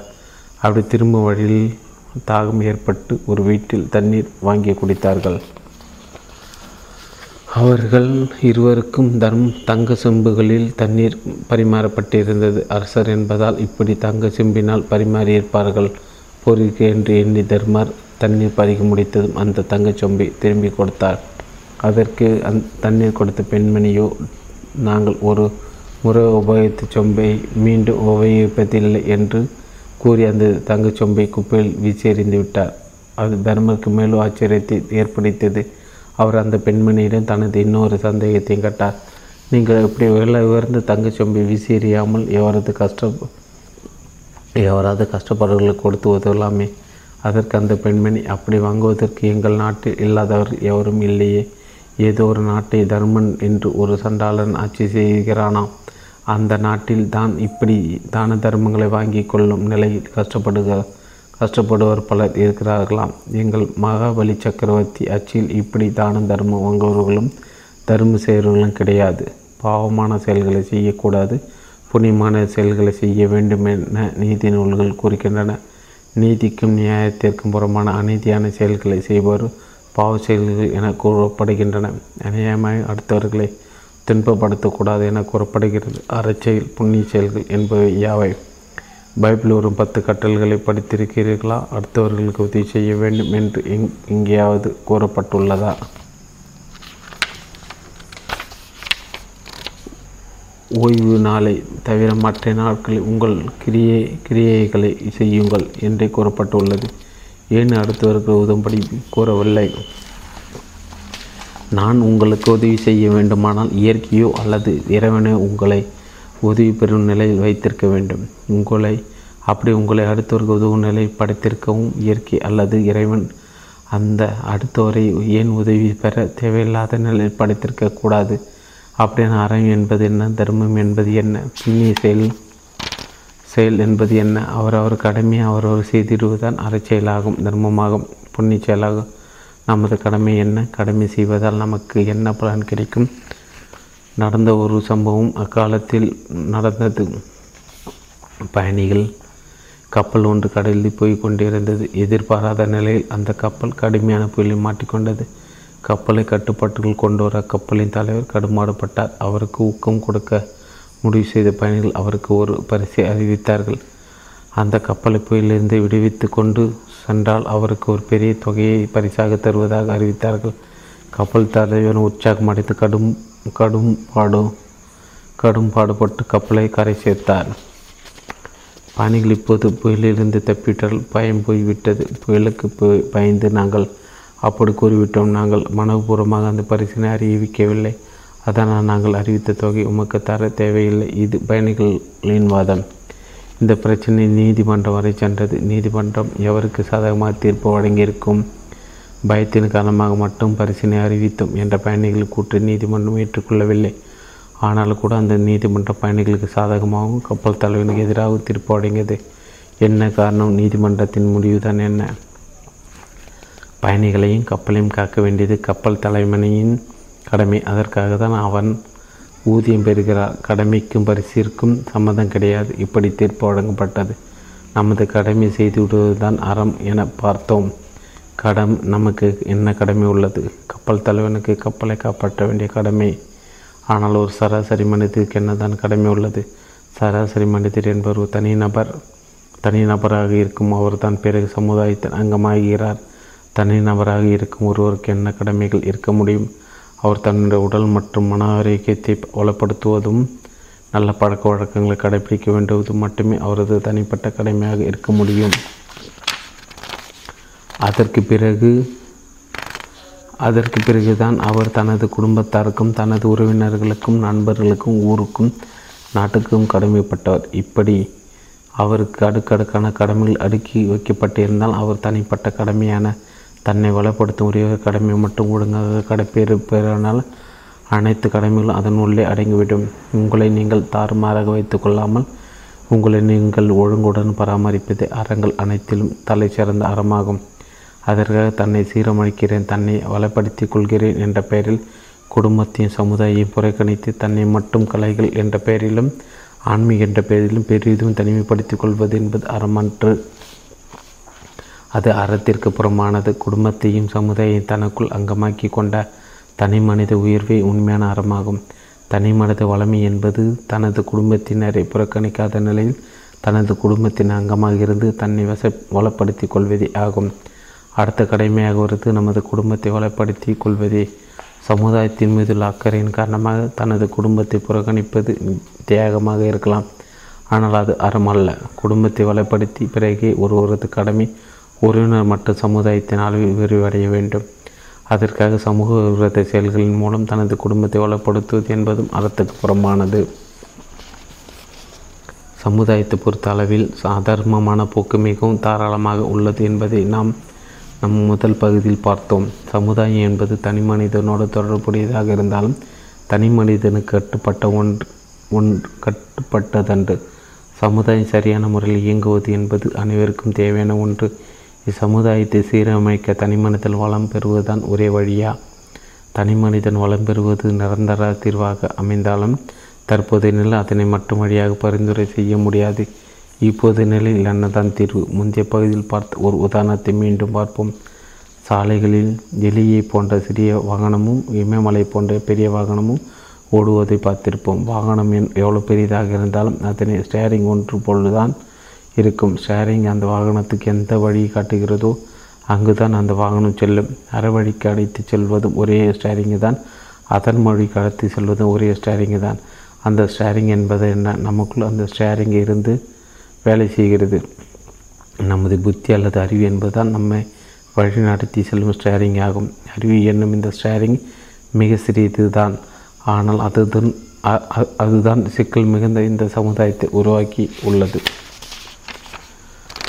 தவறான இடத்துக்கு சென்றுவிட்ட வாகனத்தை சரியான இடத்துக்கு திருப்பி அனுப்புவதற்கும் அதே ஸ்டேரிங் தான் முடியும். நமது அறிவால் தான் முடியும். எந்த அறிவு தவறாக வழி நடத்தி சென்றதோ அந்த அறிவால் தான் சரியாக வழி நடத்தி செல்ல முடியும். இமயமலை எடுத்து செல்வது கடினமாக இருக்கலாம். ஆனால் ஸ்டேரிங் வளைப்பது கடினமான அன்று. ஸ்டேரிங் வளைத்து திருப்பினோமானால் இமயமலையும் அதனை பின்பற்றி நகர்ந்துவிடும். ஆனால் அந்த ஸ்டேரிங்கை எதை நோக்கி திருப்புவது? நமது புத்தியை அறிவை எதை நோக்கி திருப்புவது? நமது அறிவு என்ன விதமான பாதையை தேர்ந்தெடுக்க வேண்டும்? ஸ்டேரிங் எதை நோக்கி திருப்ப வேண்டும்? நாம் ஏற்கனவே நேர்மறை சிந்தனை எதிர்மறை சிந்தனை உருவாக்கும் சிந்தனை என்ற மூன்று வகையான சிந்தனைகளை பற்றி பார்த்தோம். அவற்றோடு தொடர்புடைய நான்காவது ஒரு சிந்தனை பற்றி இங்கு பார்க்க போகிறோம். அதுதான் சாத்திய சிந்தனை அல்லது பாசிபிள் திங்கிங் ஆகும். சாத்திய சிந்தனை என்றால் என்ன? ஒரு மன்னருக்கும் அவரது மந்திரிக்கும் இடையில் ஒரு விவாதம். உடல் வலிமை சிறந்தது என்பது அரசரிவாதம் அறிவு வலிமை சிறந்தது என்பது மந்திரின் வாதம் அறிவு வலிமையை நிரூபித்து காட்டுகிறேன் என்று மந்திரி கூறினார். அரசர் அதை மந்திரியை கோபுரம் போன்ற உயரமான இடத்தில் சிறை வைத்து விட்டார். அவரை பூட்டி வைக்கவில்லை. அந்த கோபுரத்தின் மேல் தளத்தில் அவரை சுதந்திரமாக நடமாட விட்டார். அவர் கீழே இறங்கி வர வேண்டுமானால் கோபுரத்தின் உட்புறமாக உள்ளே பாதை வழியாக தான் வர வேண்டும். ஆனால் அந்த பாதை அடைக்கப்பட்டு விட்டது. ஏணி வைத்தும் இறங்க முடியாது குதிக்கவும் முடியாது. அவர் தன்னுடைய அறிவின் பலத்தால் அங்கிருந்து தப்பி வர வேண்டும். அவரை காப்பாற்ற ஏதாவது வழி உண்டா? என அவரது குடும்பத்தினர் கோபுரத்தின் அடியில் நின்று பரிதவித்தனர். மந்திரி கோபுரத்தின் உச்சிலிருந்து பார்க்கையில் அவரது குடும்பத்தினர் எறும்புகளைப் போன்று தெரிந்தனர். எதை கூறினாலும் அவர்களுக்கு கேட்காது. அந்த கோபுரம் அவ்வளோ உயரம். மந்திரி ஒரு சீட்டில் சுருக்கமாக ஒரு செய்தி ஏறி அவர்களிடம் போட்டார். அதன்படி அந்த மந்திரின் மகன் வண்டு ஒன்றை பிடித்து அதன் தலையில் தே தேனை தடவினான். பிறகு அந்த வண்டி கோபுரத்தின் உச்சியை நோக்கி ஊர்ந்திட விட்டான். அந்த அதன் உடலில் நீளமான சிறிய நூல் ஒன்றையும் கட்டி அனுப்பினான். தேனின் வாசனையினால் கவரப்பட்ட ஒன்று மேல்நோக்கி நகர்ந்து அதனோடு சேர்ந்து சிறிய நூல் ஒன்றும் மேல்நோக்கி நகர்ந்தது. அந்த வண்டு மந்திரி இருக்கும் இடத்தை நூலோடும் அடைந்தது. மந்திரி கையில் நூலின் ஒரு முனையை கிடைத்துவிட்டது. மந்திரி மகன் நூலின் மறுமுனையில் அதைவிட கடினமான நூல் ஒன்றை கட்டிவிட்டான். மந்திரி தன் கையில் இருந்த நூலை மென்மையாக எடுக்கவும் அந்த கடினமான நூல் அவரது கைக்கு வந்தது. மந்திரியின் மகன் அதன் பிறகு அந்த கடினமான நூலின் ஒரு பகுதியில் கயிறு ஒன்றை கட்டி அனுப்பினான். அதுவும் மந்திரியை அடைந்தது. அந்த கயிற்றை பிடித்து கொண்டு மந்திரி சாமர்த்தியமாக கீழிறங்கினார். அறிவின் வலிமை நிரூபித்து விட்டார். ஆனால் அந்த அறிவை எப்படி பயன்படுத்துவது? அது எந்த அளவுக்கு சாத்தியமோ அந்த சாத்தியக்கூறை அறிந்து செயல்படுத்தல் வேண்டும். மந்திர் நூலை பிடித்து கொண்டு கீழே இறங்கி வர முடியாது. கயிற்றை பிடித்து கொண்டு இறங்கி வர முடியும். கயிறையும் அவரையும் பிணை இணைக்கப்பட்டது ஒரு மென்மையான நூல். அந்த சிறிய மென்மையான நூல்தான் சாத்திய சிந்தனை ஆகும். சாத்தியமுடைய ஒன்றை செய்வதன் மூலம் சாத்தியப்படாத ஒன்றையும் செய்து முடித்துவிட முடியும். இந்த சாத்திய சிந்தனை என்பது விமானத்தின் ஓடுதளம் போன்றது ஓடுதளம் என்பது தரையில் உள்ளது. விமானமும் ஆகாயத்தில் பறக்க வேண்டிய ஒன்று. ஆகாயத்தில் பறக்க வேண்டிய விமானத்துக்கு தரையில் ரோடு தேவையா? அது பறக்க வேண்டிய ஆகாயமானாலும் அது முதலில் பயணிக்க வேண்டியது தரையில் உள்ள ஓடுதளத்தின் மீதியாகும். ஆகாயத்தில் மட்டும்தான் நான் பரப்போ பரப்பேனே ஒழிய ஓடுதளத்தில் நான் ஓட மாட்டேன் என அந்த விமானம் பிடிவாதம் பிடிக்குமானால் கடைசி வரையிலும் அதனால் பறக்கவே முடியாது. இப்படி தான் பலர் தங்கள் லட்சியங்களை நிறைவேற்ற போராடி தோற்றுவிடுகின்றனர் அவர்களுக்கும் அவர்களது லட்சிய சிந்தனை லட்சியத்துக்கும் இடையில் பலமாக அமைய வேண்டிய சாத்திய சிந்தனை பிரகடிப்பதன் காரணமாக அவர்கள் இந்த தோல்வியை சந்திக்கின்றனர் அவர்களது உயர்ந்த லட்சியங்களும் பயனற்று போய்வின்றன. இது அவர்களது லட்சியத்தின் குறைபாடா? லட்சியங்கள் உயர்ந்ததுதான். சாத்திய சிந்தனையின் உதவி இல்லாத காரணத்தினால் அவர்களது லட்சியங்கள் பலமற்று போய்விடுகின்றன. காலப்போக்கில் அவர்களது உயர்ந்த லட்சியங்கள் கூட காலாவதியாகி போய்விடுகின்றன. நான் நாம் நமது காரில் மலைப்பாதை வழியாக மலையிலிருந்து இறங்குகிறோம். மலைப்பாதையின் குறிக்க மரம் ஒன்று விழுந்து பாதி மறித்து கொண்டிருக்கிறது. மரத்தை அப்புறப்படுத்தாமல் காரால் முன்னோக்கி நகர்ந்து பயணிக்க முடியாது. ரோட்டில் மழை பெய்து மழைநீர் ரோட்டில் ஓடுகிறது. அந்த மழைநீரை அந்த மரத்தினால் மறிக்க முடியுமா? மழைநீர் சுலபமாக மரத்தை கடந்து சென்றுவிட முடியும். நமது லட்சியங்கள் நாட்களில் உங்கள் கிரியை கிரியைகளை செய்யுங்கள் என்றே கூறப்பட்டுள்ளது. ஏன் அடுத்தவருக்கு உதவும்படி கூறவில்லை? நான் உங்களுக்கு உதவி செய்ய வேண்டுமானால் இயற்கையோ அல்லது இறைவனோ உங்களை உதவி பெறும் நிலையில் வைத்திருக்க வேண்டும். உங்களை அப்படி உங்களை அடுத்தவருக்கு உதவும் நிலை படைத்திருக்கவும் இயற்கை அல்லது இறைவன் அந்த அடுத்தவரை ஏன் உதவி பெற தேவையில்லாத நிலையில் படைத்திருக்க கூடாது? அப்படின்னு அறம் என்பது என்ன? தர்மம் என்பது என்ன? புண்ணிய செயல் செயல் என்பது என்ன? அவரவர் கடமையை அவரவர் செய்திடுவதுதான் அறச்செயலாகும் தர்மமாகும் புண்ணிய செயலாகும். நமது கடமை என்ன? கடமை செய்வதால் நமக்கு என்ன பலன் கிடைக்கும்? நடந்த ஒரு சம்பவம் அக்காலத்தில் நடந்தது. பயணிகள் கப்பல் ஒன்று கடலில் போய் கொண்டிருந்தது. எதிர்பாராத நிலையில் அந்த கப்பல் கடுமையான புயலில் மாட்டிக்கொண்டது கப்பலை கட்டுப்பாட்டுகள் கொண்டு வர கப்பலின் தலைவர் கடுமாடுபட்டார் அவருக்கு ஊக்கம் கொடுக்க முடிவு செய்த பயணிகள் அவருக்கு ஒரு பரிசை அறிவித்தார்கள். அந்த கப்பலை புயலிருந்து விடுவித்து கொண்டு சென்றால் அவருக்கு ஒரு பெரிய தொகையை பரிசாக தருவதாக அறிவித்தார்கள். கப்பல் தலைவர் உற்சாகம் அடைத்து கடும் கடும் பாடும் கடும் பாடுபட்டு கப்பலை கரை சேர்த்தார். பயணிகள் இப்போது புயலிலிருந்து தப்பிட்டால் பயம் போய்விட்டது. புயலுக்கு பயந்து நாங்கள் அப்படி கூறிவிட்டோம் நாங்கள் மனப்பூர்வமாக அந்த பரிசினை அறிவிக்கவில்லை. அதனால் நாங்கள் அறிவித்த தொகை உமக்கு தர தேவையில்லை. இது பயணிகளின் வாதம். இந்த பிரச்சனை நீதிமன்றம் வரை சென்றது. நீதிமன்றம் எவருக்கு சாதகமாக தீர்ப்பு வழங்கியிருக்கும்? பயத்தின் காரணமாக மட்டும் பரிசினை அறிவித்தோம் என்ற பயணிகள் கூற்று நீதிமன்றம் ஏற்றுக்கொள்ளவில்லை. ஆனாலும் கூட அந்த நீதிமன்ற பயணிகளுக்கு சாதகமாகவும் கப்பல் தலைவனுக்கு எதிராக தீர்ப்பு வழங்கியது. என்ன காரணம்? நீதிமன்றத்தின் முடிவுதான் என்ன? பயணிகளையும் கப்பலையும் காக்க வேண்டியது கப்பல் தலைவனையின் கடமை. அதற்காக தான் அவன் ஊதியம் பெறுகிறார். கடமைக்கும் பரிசிற்கும் சம்மதம் கிடையாது. இப்படி தீர்ப்பு வழங்கப்பட்டது. நமது கடமை செய்து விடுவதுதான் அறம் என பார்த்தோம். கடம் நமக்கு என்ன கடமை உள்ளது? கப்பல் தலைவனுக்கு கப்பலை காப்பாற்ற வேண்டிய கடமை ஆனால் ஒரு சராசரி மனிதருக்கு என்னதான் கடமை உள்ளது? சராசரி மனிதர் என்பவர் ஒரு தனிநபர் தனிநபராக இருக்கும் அவர் தான் பிறகு சமுதாயத்தின் அங்கமாகிறார். தனிநபராக இருக்கும் ஒருவருக்கு என்ன கடமைகள் இருக்க முடியும்? அவர் தன்னுடைய உடல் மற்றும் மன ஆரோக்கியத்தை வளப்படுத்துவதும் நல்ல பழக்க வழக்கங்களை கடைபிடிக்க வேண்டுவதும் மட்டுமே அவரது தனிப்பட்ட கடமையாக இருக்க முடியும்.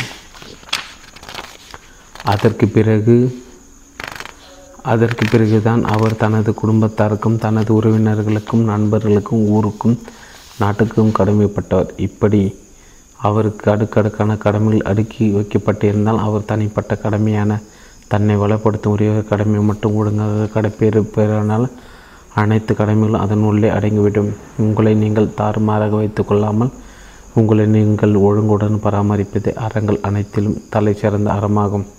அதற்காக தன்னை சீரமளிக்கிறேன் தன்னை வளப்படுத்திக் கொள்கிறேன் என்ற பெயரில் குடும்பத்தையும் சமுதாயையும் புறக்கணித்து தன்னை மட்டும் கலைகள் என்ற பெயரிலும் ஆன்மீக என்ற பெயரிலும் பெரிதும் தனிமைப்படுத்திக் கொள்வது என்பது அறமன்று. அது அறத்திற்கு புறமானது. குடும்பத்தையும் சமுதாயம் தனக்குள் அங்கமாக்கி கொண்ட தனி மனித உயர்வே உண்மையான அறமாகும். தனி மனித வளமை என்பது தனது குடும்பத்தினரை புறக்கணிக்காத நிலையில் தனது குடும்பத்தின் அங்கமாக இருந்து தன்னை வச வளப்படுத்தி கொள்வதே ஆகும். அடுத்த கடமையாக வருது நமது குடும்பத்தை வளப்படுத்தி கொள்வதே சமுதாயத்தின் மீதுள்ள அக்கறையின் காரணமாக தனது குடும்பத்தை புறக்கணிப்பது தியாகமாக இருக்கலாம். ஆனால் அது அறமல்ல குடும்பத்தை வளப்படுத்தி பிறகே ஒருவரது கடமை உறவினர் மற்றும் சமுதாயத்தின் அளவில் விரிவடைய வேண்டும். அதற்காக சமூக விரோத செயல்களின் மூலம் தனது குடும்பத்தை வளப்படுத்துவது என்பதும் அறத்துக்கு புறமானது சமுதாயத்தை பொறுத்த அளவில் சாதாரணமான போக்கு மிகவும் தாராளமாக உள்ளது என்பதை நாம் நம் முதல் பகுதியில் பார்த்தோம். சமுதாயம் என்பது தனி மனிதனோடு தொடர்புடையதாக இருந்தாலும் தனி மனிதனுக்கு கட்டுப்பட்ட ஒன்று ஒன்று கட்டுப்பட்டதன்று. சமுதாயம் சரியான முறையில் இயங்குவது என்பது அனைவருக்கும் தேவையான ஒன்று. இச்சமுதாயத்தை சீரமைக்க தனிமனிதன் வளம் பெறுவதுதான் ஒரே வழியா? தனி மனிதன் வளம் பெறுவது நிரந்தர தீர்வாக அமைந்தாலும் தற்போதைய நிலை அதனை மட்டும் வழியாக பரிந்துரை செய்ய முடியாது. இப்போது நிலையில் என்னதான் தீர்வு. முந்தைய பகுதியில் பார்த்த ஒரு உதாரணத்தை மீண்டும் பார்ப்போம். சாலைகளில் எலியை போன்ற சிறிய வாகனமும் இமயமலை போன்ற பெரிய வாகனமும் ஓடுவதை பார்த்திருப்போம். வாகனம் எவ்வளோ பெரியதாக இருந்தாலும் அதனை ஸ்டேரிங் ஒன்று போல்தான் இருக்கும். ஸ்டேரிங் அந்த வாகனத்துக்கு எந்த வழியை காட்டுகிறதோ அங்குதான் அந்த வாகனம் செல்லும். அறவழிக்கு அழைத்து செல்வதும் ஒரே ஸ்டேரிங்கு தான். அதன் மொழி கடத்தி செல்வதும் ஒரே ஸ்டேரிங்கு தான். அந்த ஸ்டேரிங் என்பது என்ன? நமக்குள் அந்த ஸ்டேரிங் இருந்து வேலை செய்கிறது. நமது புத்தி அல்லது அறிவு என்பதுதான் நம்மை வழிநடத்தி செல்லும் ஸ்டேரிங் ஆகும். அறிவு என்னும் இந்த ஸ்டேரிங் மிக சிறியது தான் ஆனால் அதுதான் அதுதான் சிக்கல் மிகுந்த இந்த சமுதாயத்தை உருவாக்கி உள்ளது.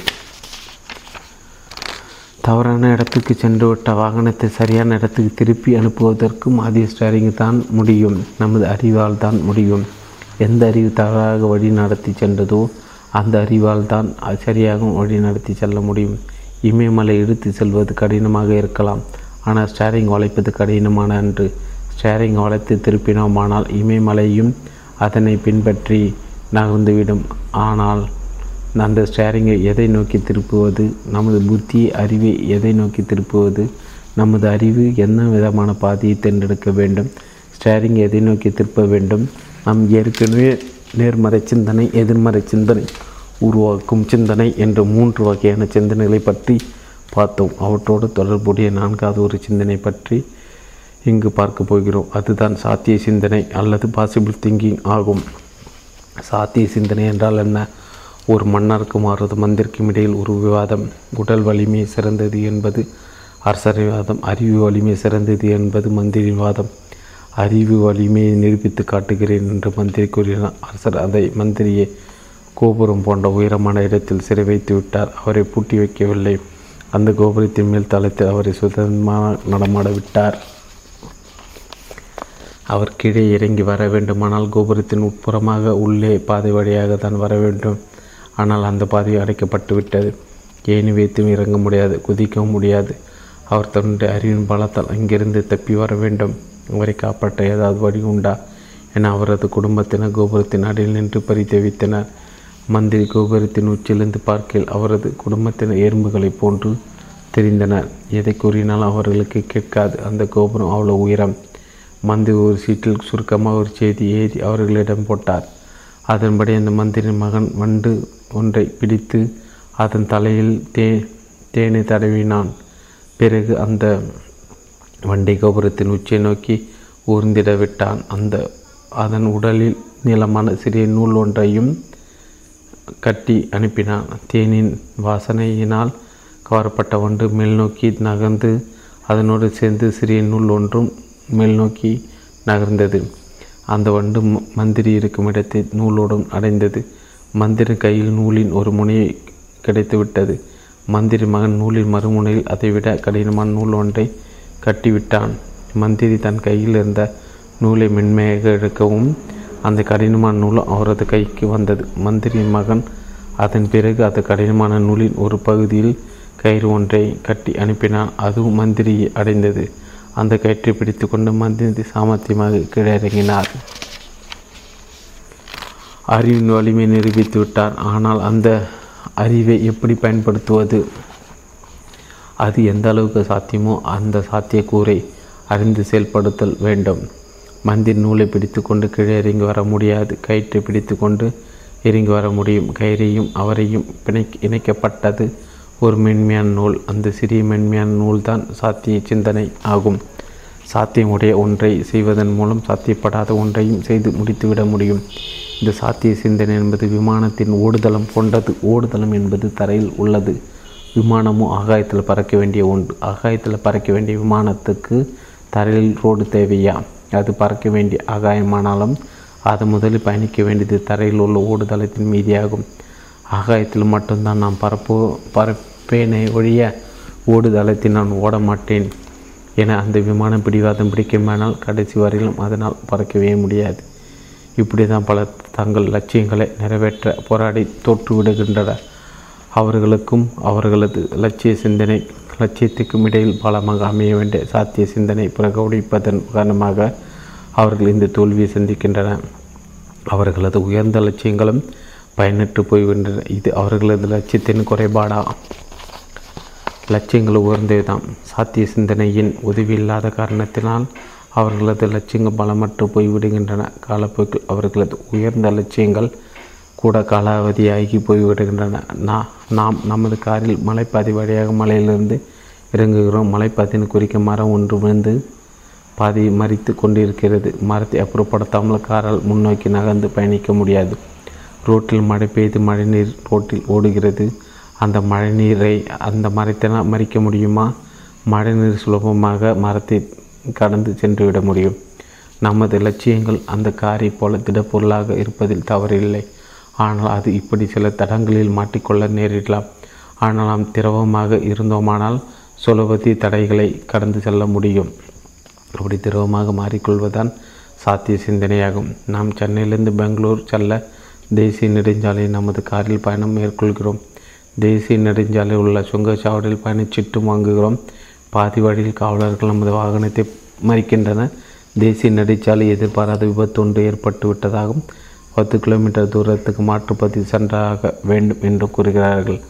நான் தேசிய நெடுஞ்சாலை செல்ல சுங்க வரி செலுத்திருக்கிறேன் சுங்கச்சாலைந்து விலகி செல்லும்படி எவரும் எங்களை கூற முடியாது என்று நாம் கூறுவோமானால் என்ன ஆகும்? மேற்கொண்ட நம்ம பயணம் தடைப்பட்டுவிடும். அந்த நெடுஞ்சாலை சீராக பல மணி நேரம் கூட ஆகிவிடும் பாதி சீராகும் வரை நான் நெடுஞ்சாலையிலே காத்திருக்கிற நெடுஞ்சாலை விட்டு எவரும் என்னை அப்புறப்படுத்தக்கூடாது என்று நாம் பிடிவாதம் பிடித்தோமானால் என்ன ஆகும் நம் வண்டியை அங்கே நிறுத்தி வைப்பது கூட நமக்கு பின்னால் வருவோருக்கு இடையூறாக அமைந்துவிடும்.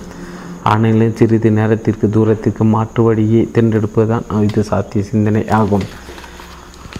அதற்காக நமது கொள்கைகளையும் கோட்பாடுகளை நிரந்தரமாக கைவிட வேண்டும் என்று அர்த்தமில்லை. நடைமுறை சூழ்நிலைக்கேற்றவாறு நமது அணுகுமுறையை நடவடிக்கைகளை மாற்றி வை மாற்றி அமைத்து கொள்ள வேண்டும். இத்தகைய நடைமுறை சிந்தனைக்கு பெயர் தான் சாத்திய சிந்தனை. இரண்டு சேமிப்பு ஆபத்து. ஒருவர் சாலையில் நடந்து சென்று கொண்டிருந்தார். அவரிடம் என்ன விசேஷம்? அவர் ஒன்றன் மீது ஒன்றாக ஏழு சட்டைகளை அணிந்திருந்தார்.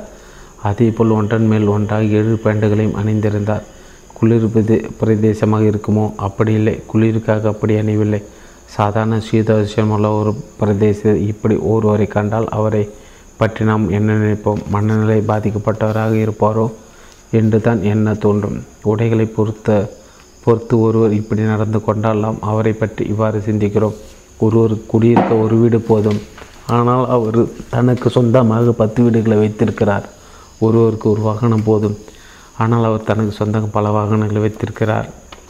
ஒரு தனது குடும்பத்தின் வசதியை வாழ் ஓரளவு பண வசதி அவருக்கு தேவை. ஆனால் அவரோ ஆயிரம் குடும்பத்துக்கு தேவையான வசதிகளை தன்னிடம் சேர்த்து வைத்துள்ளார்.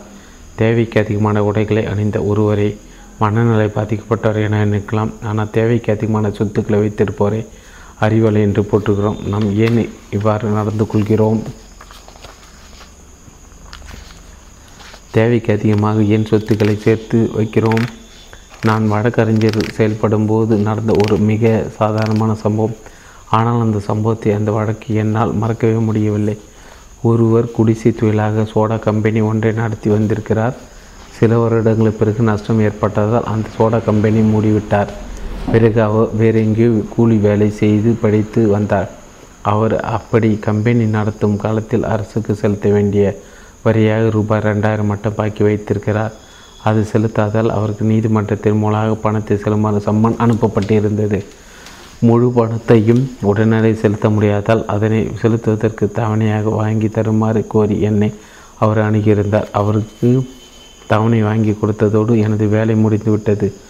ஆனால் அந்த சம் அந்த சம்பவத்தை இன்னும் மறக்க முடியவில்லை. அவர் தொழில் செய்யும் காலத்தில் எவ்வளோ தொகையை அரசுக்கு வரியாக செலுத்தியிருக்கிறார்.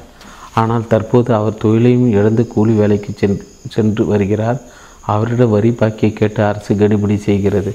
அவர் மீது உள்ள நடவடிக்கை ரத்து செய்ய நீதி ம நீதிபதிக்கு கூட அதிகாரம் கிடையாது. வரி பாய்க்கை வசூலித்து கொடுப்பது மட்டும்தான் நீதிபதியின் வேலை.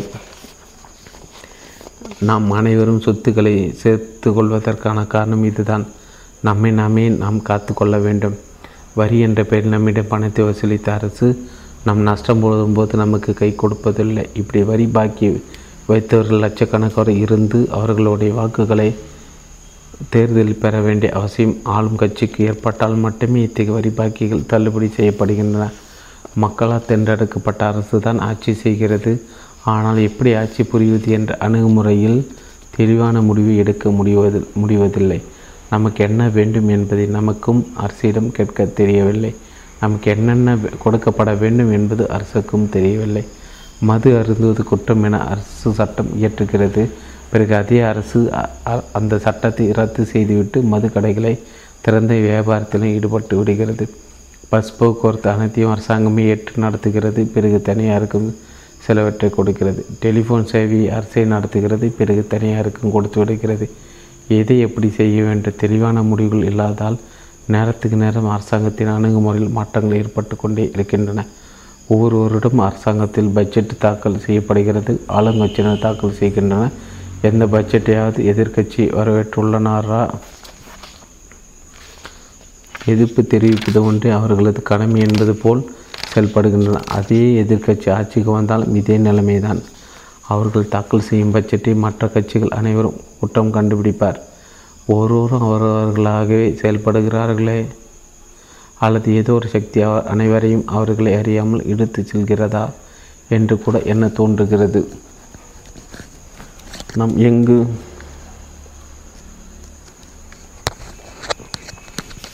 நாம் எங்கு நோக்கி பயணிக்கிறோம் என்று எவருக்குமே தெரியவில்லை. நாம் எங்கு நோக்கி நகர்ந்து சென்றால் ஏதோ ஒரு நிறைவின்மை இருந்து கொண்டே இருக்கிறது. எத்தனையோ பொருளியல் கொள்கைகள் இருக்கின்றன. எத்தனையோ பொருளியல் வல்லுநர்கள் இருக்கின்றன. அவர்களுடைய கருத்துக்கள் அவர்களுக்கு பூர்ண நிச்சயத்தன்மை கிடையாது. கொள்கைகளிலும் கோட்பாடுகளிலும் புதுமை ஏற்பட ஏற்பட பிரச்சனைகளின் புதுமை ஏற்பட்டு கொண்டே இருக்கிறது. இயற்கையும் இதுதான்.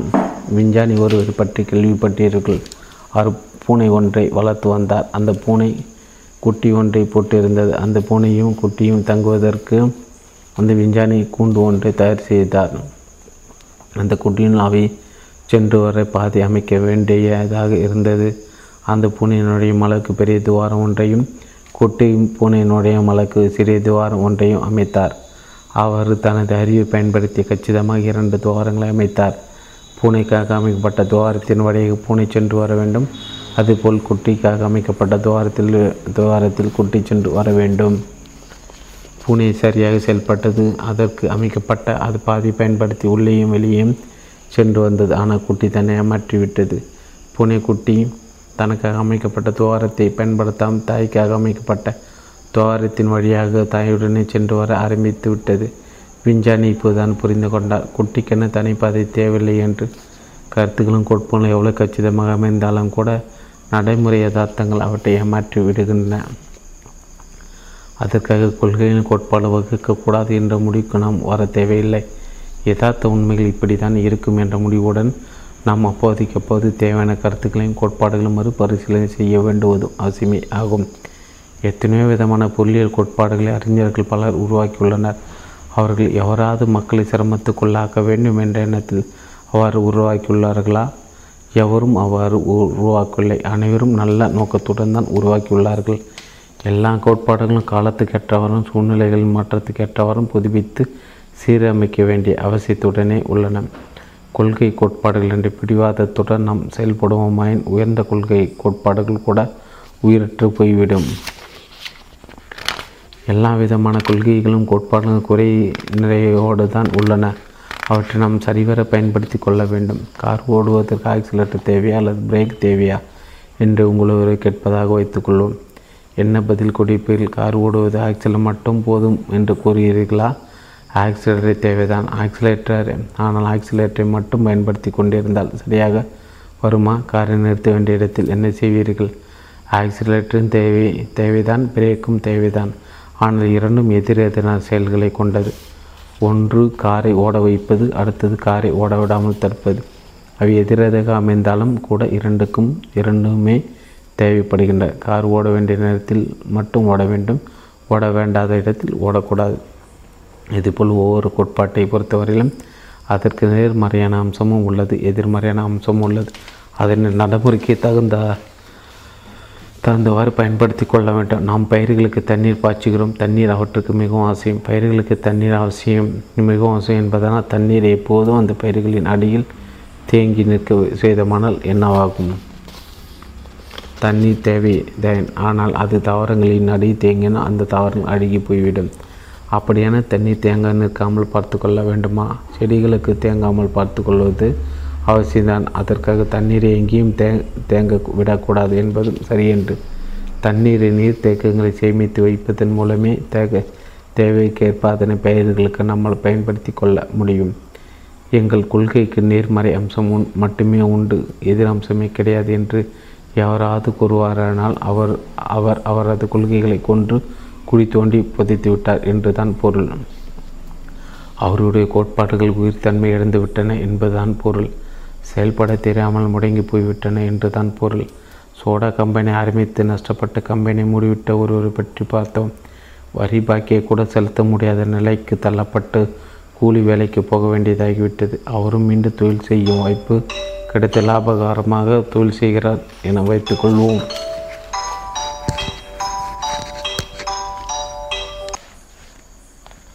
தண்ணீர். தண்ணீர் தேவைதான் ஆனால் அது தாவர செடிகளின் தேங்கினால் தண்ணீர் தேவைதான் ஆனால் அது தாவரங்களின் அடியில் தண்ணீர் தேங்கினால் அந்த தாவரங்கள் அழுகி போய்விடும். அப்படியான தண்ணீர் தேக்க தேங்கி நிற்காமல் பார்த்து கொள்ள வேண்டுமா? செடிகளுக்கு தேங்காமல் பார்த்து கொள்வது அவசியம்தான். அதற்காக தண்ணீர் எங்கேயும் தேங்க விடக்கூடாது என்பதும் சரியென்று தண்ணீரை நீர் தேக்கங்களை சேமித்து வைப்பதன் மூலம் தேவைக்கேற்ப அதனை பயிர்களுக்கு நம்மால் பயன்படுத்தி கொள்ள முடியும். எங்கள் கொள்கைக்கு நேர் மறை அம்சம் உன் மட்டுமே உண்டு. எதிர்மறை அம்சம் கிடையாது என்று எவராது கூறுவாரானால் அவர் அவரது கொள்கைகளை கொண்டு குழி தோண்டி புதைத்து விட்டார் என்று என்றுதான் பொருள். அவருடைய கோட்பாடுகள் உயிர்த்தன்மை இறந்துவிட்டன என்பதுதான் பொருள். செயல்பட தெரியாமல் முடங்கி போய்விட்டன என்றுதான் பொருள். சோடா கம்பெனி ஆரம்பித்து நஷ்டப்பட்டு கம்பெனி மூடிவிட்டு ஒருவர் பற்றி பார்த்தோம். வரியை பாக்கிய கூட செலுத்த முடியாத நிலைக்கு தள்ளப்பட்டு கூலி வேலைக்கு போக வேண்டியதாகிவிட்டது. அவர் மீண்டும் தொழில் செய்ய வாய்ப்பு கிடைத்து லாபகரமாக தொழில் செய்கிறார் என வைத்துக்கொள்வோம் அவர் எவ்வளோ தூரம் சம்பாதித்து எந்த அளவுக்கு சேமிப்பை ஏற்படுத்தி கொள்வார்? நஷ்டத்தை ஈடுகட்ட அளவுக்கு அவரால் எந்த அளவுக்கு முடியுமோ அந்த அளவுக்கு அதிகமாக சொத்துக்களை சேர்த்துக்கொள்வார் அவருடைய சேமிப்பு தான் அவருடைய தொழிலுக்கும் வாழ்க்கைக்கும் பாதுகாப்பு ஆகும். கோடிக்கணக்கில் அவரால் சொத்துக்களை சேர்க்க முடிந்தால் அவரால் நிம்மதியாக வாழ முடியும். எதிர்பார்த்த நிலையில் அதிக செலவுகளோ அல்லது இழப்புகளோ ஏற்பட்டாலும் அவரால் ஈடுகட்ட முடியும். இப்படி தனி ஒருவர் கோடிக்கணக்கில் சொத்துக்களை சேர்த்திடுவது சரியாக இருக்குமா? ஒரு இடத்தில் சொத்துக்கள் குவிந்து கிடந்தால் அது மற்றவர்களுக்கு பாதிப்பை ஏற்படுத்தாதா? சிலரிடம் மட்டும் பணமும் சொத்துகளும் குவிந்து கிடந்தால் அது பலரிடம் இயலாமை ஏற்படுத்தி விடாதா? தனிநபருடைய பொருளாதாரம் ஒரு அளவுக்கு மேல் அதிகப்படாமல் இருந்தால் தானே பலரும் முன்னேற முடியும்? தனி உடைமை சமுதாயம் ஏற்படுவதை விட பொது உடைமை சமுதாயம் ஏற்படுவதுதானே உயர்வாக இருக்க முடியும். யாரோ ஒரு மிகப்பெரிய செல்வந்தராக வாழ்வதை விட சமுதாயத்தில் உள்ள அனைவரும் வசதி வாய்ப்புகளோடு வாழ்வதுதானே சிறப்பானதாக இருக்கும். பொருளாதார கொள்கை என்று எதையாவது ஏற்படுத்தினால் அது அனைவருக்கும் பயனுடையதாக இருந்தால் தானே அது சிறப்பானதாக இருக்கும். அப்படி இல்லாமல் எவரோ ஒருவர் சிலர் மட்டும் வசதியாக வாழ்வதற்கு நமது பொருளாதார கொள்கைகள் வழிவகுத்தால் அந்த சமுதாயம் உயர்வானதாக இருக்குமா? பொருளாதார சமத்துவத்தை வலியுறுத்துவதுதான் கம்யூனிச சித்தாந்தம். பொருளாதார தனிநபரிடம் குவிந்துவிடக்கூடாது என்பதுதான் கம்யூனிச கோட்பாடு. வயலில் நட்டிருக்கும் பயிர்களிடம் தண்ணீர் தேங்கினா பயிர்கள் எல்லாம் அழுகி நாசமாகிவிடும் என்பதை பார்த்தோம். அதற்காக தண்ணீரை எங்கேயும் தேங்க விடாமல் பார்த்து கொண்டாலும் தேவைக்கான தண்ணீர் கிடைக்காமல் போய்விடும். நீர் தேக்கங்கள் தண்ணீர் தேக்கி வைப்பதும் அவசியம். வயல்களில் தண்ணீர் தேங்காமல் பார்த்து கொள்வதும் அவசியம். கம்யூனிச கோட்பாடு என்பதும் சமுதாயத்துக்கு பயன்படும் நோக்கத்தில் தான் உருவாக்கப்பட்டது. ஏன்?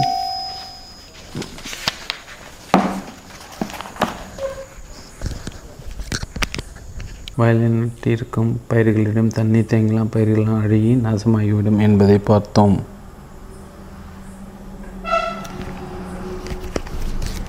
அதற்காக தண்ணீரை எங்கேயும் தேங்கி விடாமல் பார்த்து கொண்டாலும் தேவைக்கான தண்ணீர் கிடைக்காமல் போய்விடும். நீர்த்தேக்கங்களில் தண்ணீரை தேக்கி வைப்பதும் அவசியம் வயல்களில் தண்ணீர் தேங்காமல் பார்த்துக்கொள்வதும் அவசியம். கம்யூனிச கோட்பாடு என்பதும் சமுதாயத்துக்கு பயன்படும் நோக்கத்தில் தான் உருவாக்கப்பட்டது. பிறகு ஏன் அனைவரும் அதனை ஏற்றுக்கொள்ளவில்லை?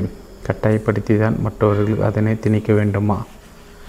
நல்ல கோட்பாடாக இருக்கும் பட்சத்தில் மனமோந்து தானே அனைவரும் ஏற்றுக்கொள்வார்கள். மனமூந்து அனைவரால் ஏற்றுக்கொள்ளப்படாத காரணத்தினால் அது தவறான கோட்பாடு ஆகிவிடாது. ஒரு சிலரால் போற்றி புகழப்படும் பொது உடைமை கோட்பாடான கம்யூனிச கருத்துக்கள் ஏன் மற்றும் சிலரால் ஏற்றுக்கொள்ளப்படவில்லை? தமிழ்நாட்டை பொறுத்த அளவில் பஸ் போக்குவரத்து மாநில அரசினால் நிர்வாகம் செய்யப்பட்டு வருகிறது. அதில் ப பணி செய்யும் ஊழியர்கள் அனைவரும் அந்த பஸ் நிர்வாக அரசிடம் இருப்பதை விரும்புவார்கள். பயணிகள் எதனை விரும்புவார்கள்? பயணிகள் வசதிக்கேற்ப அந்த பஸ்ஸும்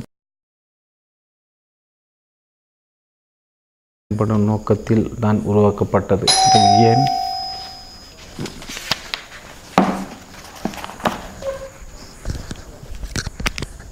வயலினில் இருக்கும் பயிர்களிடம் தண்ணீர் தேங்கலாம் பயிர்களெலாம் அழுகி நாசமாகிவிடும் என்பதை பார்த்தோம்.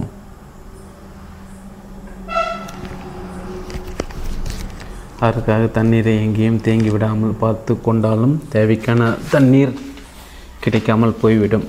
நீர்த்தேக்கங்களில் தண்ணீரை தேக்கி வைப்பதும் அவசியம் வயல்களில் தண்ணீர் தேங்காமல் பார்த்துக்கொள்வதும் அவசியம். கம்யூனிச கோட்பாடு என்பதும் சமுதாயத்துக்கு பயன்படும் நோக்கத்தில் தான் உருவாக்கப்பட்டது. பிறகு ஏன் அனைவரும் அதனை ஏற்றுக்கொள்ளவில்லை? கட்டாயப்படுத்தி தான் மற்றவர்கள் அதனை திணிக்க வேண்டுமா? நல்ல கோட்பாடாக இருக்கும் பட்சத்தில் மனமோந்து தானே அனைவரும் ஏற்றுக்கொள்வார்கள். மனமோந்து அனைவரால் ஏற்றுக்கொள்ளப்படாத காரணத்தினால் அது தவறான கோட்பாடு ஆகிவிடாது. ஒரு சிலரால் போற்றி புகழப்படும் பொது உடைமை கோட்பாடான கம்யூனிச கருத்துக்கள் ஏன் மற்றும் சிலரால் ஏற்றுக்கொள்ளப்படவில்லை? தமிழ்நாட்டை பொறுத்த அளவில் பஸ் போக்குவரத்து மாநில அரசினால் நிர்வாகம் செய்யப்பட்டு வருகிறது. அதில் ப பணி செய்யும் ஊழியர்கள் அனைவரும் அந்த பஸ் நிர்வாக அரசிடம் இருப்பதை விரும்புவார்கள். பயணிகள் எதனை விரும்புவார்கள்? பயணிகள் வசதிக்கேற்ப அந்த பஸ்ஸும் அதன் பணியாளர்களும் உதவிகரமாக இருக்க வேண்டுவதை விரும்புவார்கள்.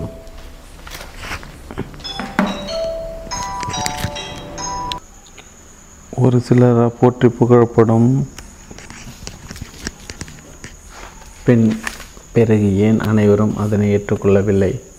கட்டாயப்படுத்தின மற்றும் அதனை திணிக்க வேண்டுமா? நல்ல கோட்பாடாக இருக்கும் பட்சத்தில் மனமூந்து தானே அனைவரும் ஏற்றுக்கொள்வார்கள். மனமுவந்து அனைவரால் ஏற்றுக்கொள்ளப்படாத காரணத்தினால் அது தவறான கோட்பாடு ஆகிவிட ஆகிவிட்டதா? ஒரு சிலரால் போற்றி புகழப்படும் பொது உடைமை கோட்பாடான கம்யூனிச கருத்துக்கள் ஏன் மற்றும் சிலரால் ஏற்றுக்கொள்ளப்படவில்லை? தமிழ்நாட்டை பொறுத்தளவில் பஸ் போக்குவரத்து மாநில அரசினால் நிர்வாகம் செய்யப்பட்டு வருகிறது. அதில் பணி செய்யும் ஊழியர்கள் அனைவரும் அந்த பஸ் நிர்வாகம் அரசிடம் இருப்பதை விரும்புவார்கள்.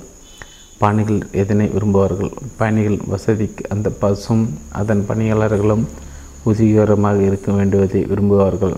பஸ் நிர்வாகத்தை அரசாங்கம் விலகி கொண்டு போக்குவரத்து அனைத்தையும் தனியாரிடம் ஒப்படைத்து விடுவதாக வைத்துக்கொள்வோம். என்ன நடக்கும்? பஸ் ஊழியர்கள் அனைவரும் அப்படி ஒப்படைக்க கூடாது என போராட்டம் நடத்துவர். பயணிகள் பஸ்கள் அனை அனைத்தும் அனைவருக்கும் பொதுவாக அரசிடம் இருப்பதை அவர்கள் விரும்புவார்களா? அல்லது யாரோ ஒரு சில பண முதலாளிகளிடம் இருப்பதை விரும்புவார்களா? இப்போது கூட ஒரு சில பஸ்கள் தனியாரால் நிர்வாகம் செய்யப்பட்டு வருகின்றன. அரசு பஸ்ஸுகளுக்கும் தனியார் பஸ்ஸுகளுக்கும் என்ன வித்தியாசம்? தனியார் பஸ்ஸுகள் லாபகரமாக இயங்கி வரும். அரசு பஸ்ஸுகள் நஷ்டத்தில் இயங்கி வரும்.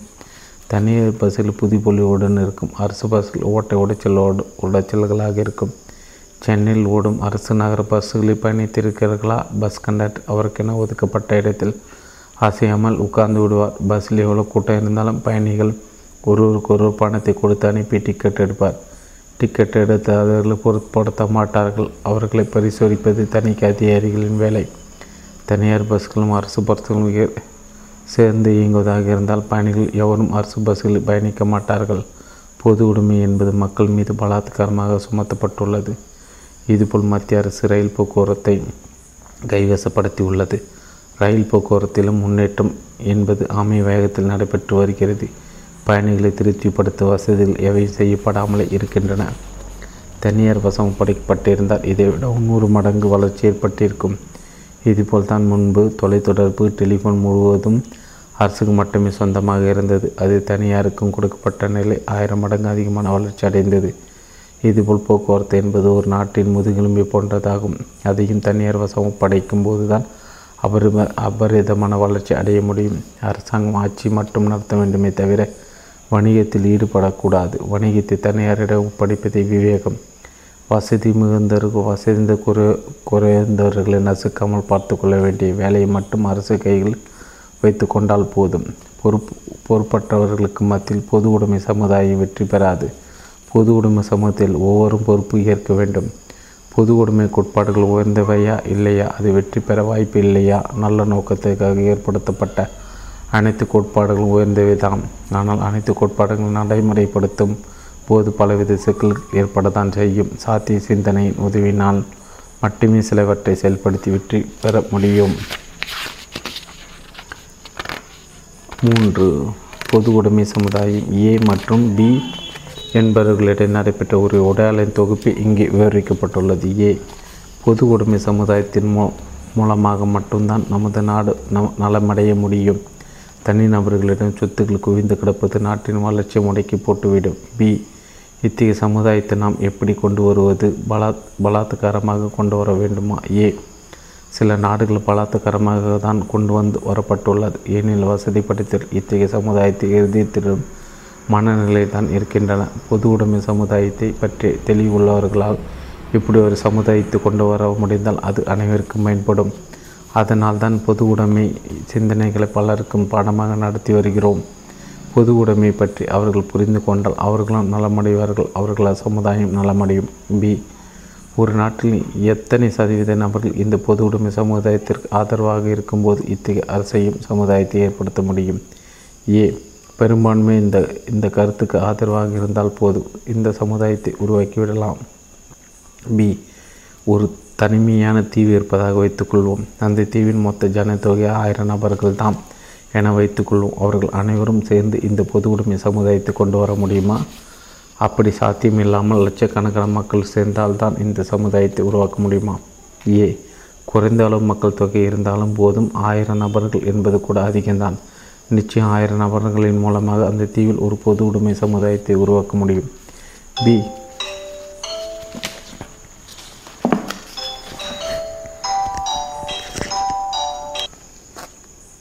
குறைந்த அளவு மக்கள் தொகை இருந்தாலும் போதும். குறைந்த தொகை மக்கள் தொகை இருந்தாலும் போதும். ஆயிரம் நபர்கள் என்பது கூட அதிகம்தான். நிச்சயம் ஆயிரம் நபர்களின் மூலமாக அந்த தீவில் ஒரு பொது உடைமை சமுதாயத்தை உருவாக்க முடியும்.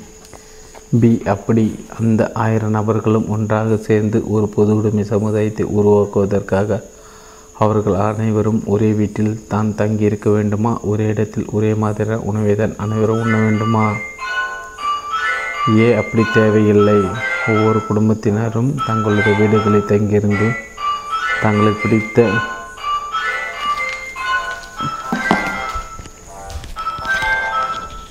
பி அந்த பி அப்படி அந்த ஆயிரம் நபர்களும் ஒன்றாக சேர்ந்து ஒரு பொது உடைமை சமுதாயத்தை உருவாக்குவதற்காக அவர்கள் அனைவரும் ஒரே வீட்டில்தான் தங்கி இருக்க வேண்டுமா? ஒரே இடத்தில் ஒரே மாதிரியான உணவை தான் அனைவரே உண்ண வேண்டுமா? ஏ அப்படி தேவையில்லை.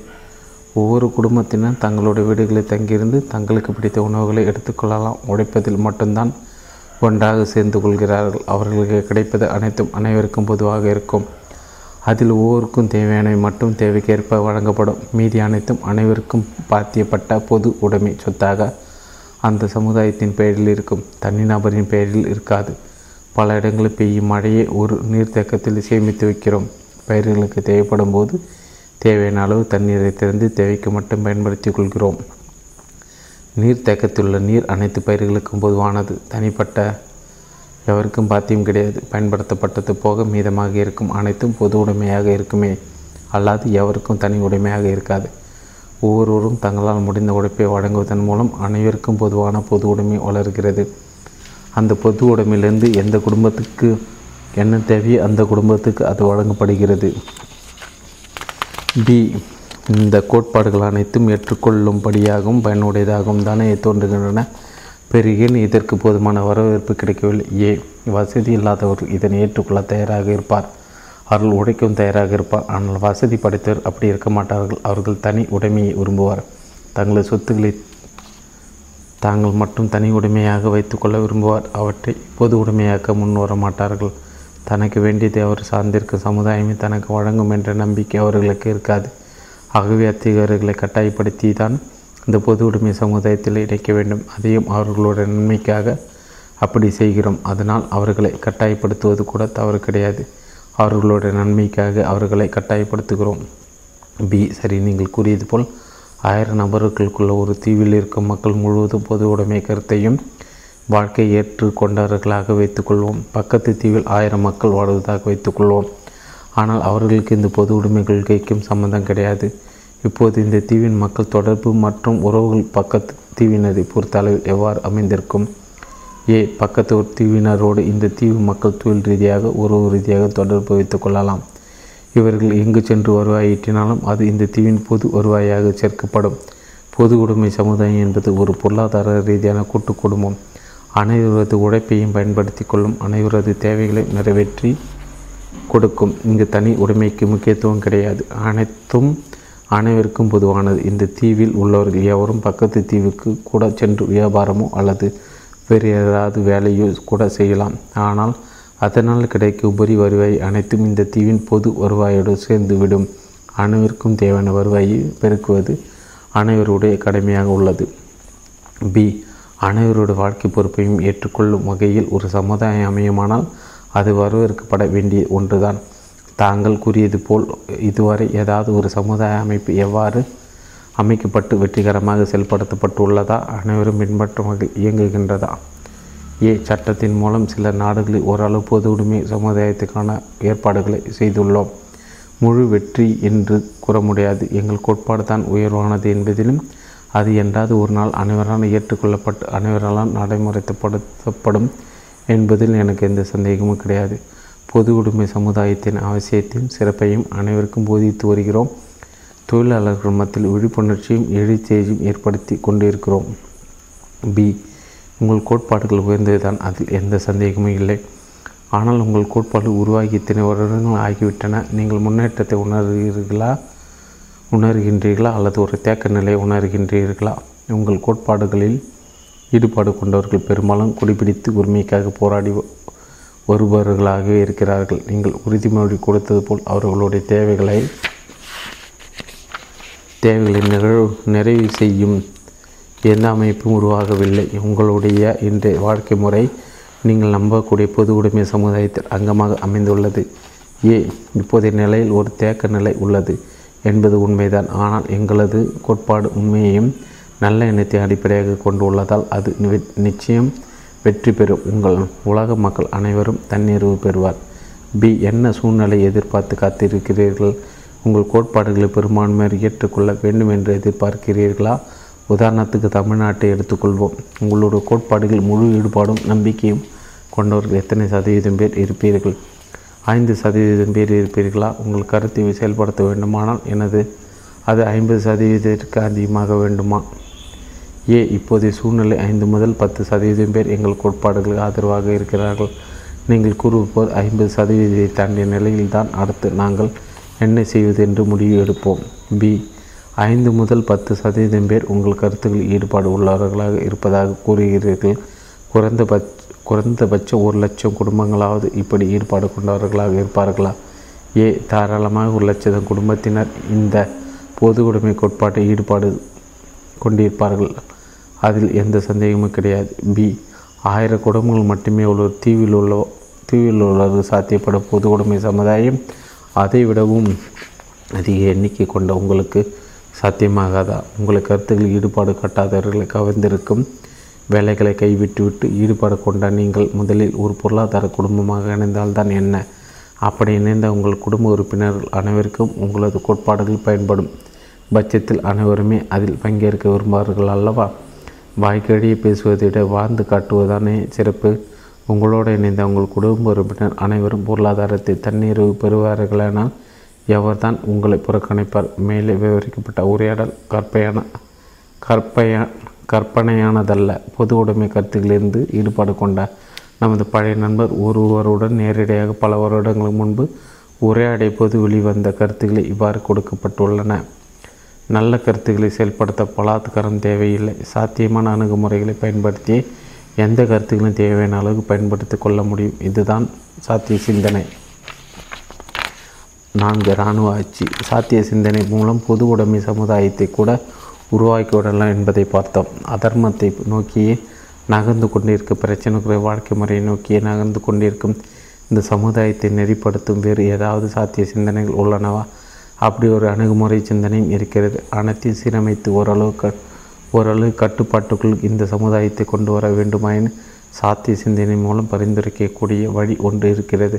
அதனை செயல்படுத்துவது மூலம் நமது சமுதாயத்தை அடுத்த கட்ட வளர்ச்சியை நோக்கி நகர்த்த முடியும். அது என்ன தீர்வு? இராணுவ ஆட்சி என்பதுதான் அதன் ஒரே தீர்வு. இந்த கருத்தை பலரும் கூட சொல்ல கேட்டு கேட்டு கேட்டிருப்பீர்கள். அரசியல்வாதிகளான அராஜகமான போக்கு வழிப்பருவி பொதுமக்களின் அநாகரிகமான நடத்தைகள் ஆகியவற்றை பார்க்கும்போது பலர் இப்படி கூறுவதுண்டு. இந்த நாட்டுக்கு இராணுவ ஆட்சி வந்தால்தான் எல்லாம் ஒழுங்காக நடக்கும். எவருக்குமே பொறுப்பில்லை. இப்படி பலர் இன்றளவும் கூறி வருகிறார்கள். அதை தான் நாமும் இங்கு பரிந்துரைக்கிறோம். இராணுவ ஆட்சியின் மூலமாக தான் அடிப்படையான சில கட்டமைப்புகளை உருவாக்க முடியும். அதனால் அதனால் நம் நாடு மட்டுமல்லாமல் அனைத்து நாடுகளுக்குமே இராணுவ ஆட்சி கட்டாயம் தேவை. ஒவ்வொரு நாடும் தங்கள் வருவாயில் எழுபத்தைந்து சதவீத பணத்தை இராணுவத்துக்காகவே செலவிட்டு வருகிறது. இதுவே நல்ல தொகைதான். வாய்ப்பிருந்தால் இதை இன்னும் கூட சற்று உயர்த்தலாம். இராணுவத்தின் சேவை மிகவும் முக்கியப்பட்ட காரணத்தினால் அனைவரும் இதற்கான பங்களிப்பையும் செய்திட வேண்டும். அது மட்டுமல்லாது இளைஞர்கள் அனைவரும் குறைந்தது ஐந்து வருடங்களாவது இராணுவத்தில் பணியாற்ற வேண்டும் என்பதும் கட்டாயமாக்கப்பட வேண்டும். இந்த ஏற்பாட்டை தற்காலிகம் நான் வைத்துக்கொள் தான் வைத்துக்கொள்ள வேண்டும் என்றில்லாமல் நிரந்தரமாக கூட வைத்துக்கொள்ளலாம் நல்ல அம்சங்களை நிரந்தரமாக வைத்துக்கொள்வது தவறென்ன இருக்க முடியும்? இந்த அணுகுமுறை வெளிநாட்டு அன்பரோடு விவாரித்து பேசி கொண்டிருக்கும் போது இதே போன்ற செய்தி பைபிள் கூட ஏற்கனவே கூறப்பட்டு இருக்கிறது என்று கூறி அந்த பகுதியையும் எடுத்துக்காட்டி ஆச்சரியமூட்டினார். பைபிள் கூட அங்கீகரித்து விட்டு போகட்டும். ஆனால் இராணுவ ஆட்சி என்பது கெடுபிடியில் அதிக உள்ளதல்லவா? சமுதாயத்தை கட்டாயப்படுத்தி கட்டுக்கோப்புகள் வைக்கிறோம் என்ற பெயரில் அடக்குமுறை ஓங்கிவிடாதா? எவருமே சுதந்திரமாக செயல்பட முடியாமல் இராணுவத்தில் கண்டு பயந்தவாறு தான் அனைவரும் வாழ வேண்டுமா? இராணுவ ஆட்சி என்பது குற்றங்களை ஒடுக்கிவிடும் என்பதில் எந்த சந்தேகமும் இல்லை. ஆனால் அதே நேரம் இந்த இராணுவ ஆட்சி தனி மனிதன் சுதந்திரத்தை மல்லவா புரி பறித்துவிடும்.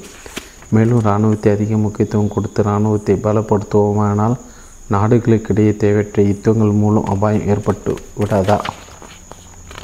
நாடுகளிலே போர் கொண்டாலும் அது வன்முறையும் அழி அழிவை தானே ஏற்படுத்திவிடும். இப்போது நாம் வாழ்ந்து வரும் சமுதாயமானது எத்தனையோ விதமான காலகட்டங்களை தாண்டி வந்துள்ளது. நாம் வாழ்ந்து வரும் இத்தகைய சூழ்நிலை இதற்கு முன்பு எக்காலத்தும் இருந்தில்லை. ஒவ்வொரு நாட்டில் ஓராயிரம் மொழிகள் பேசப்பட்டு வந்தன. ஒரு மொழி மட்டும் தெரிந்தவரால் மற்ற மொழிகளை பேசுபவர்களை சகஜமாக தொடர்பு கொள்ள முடியாது.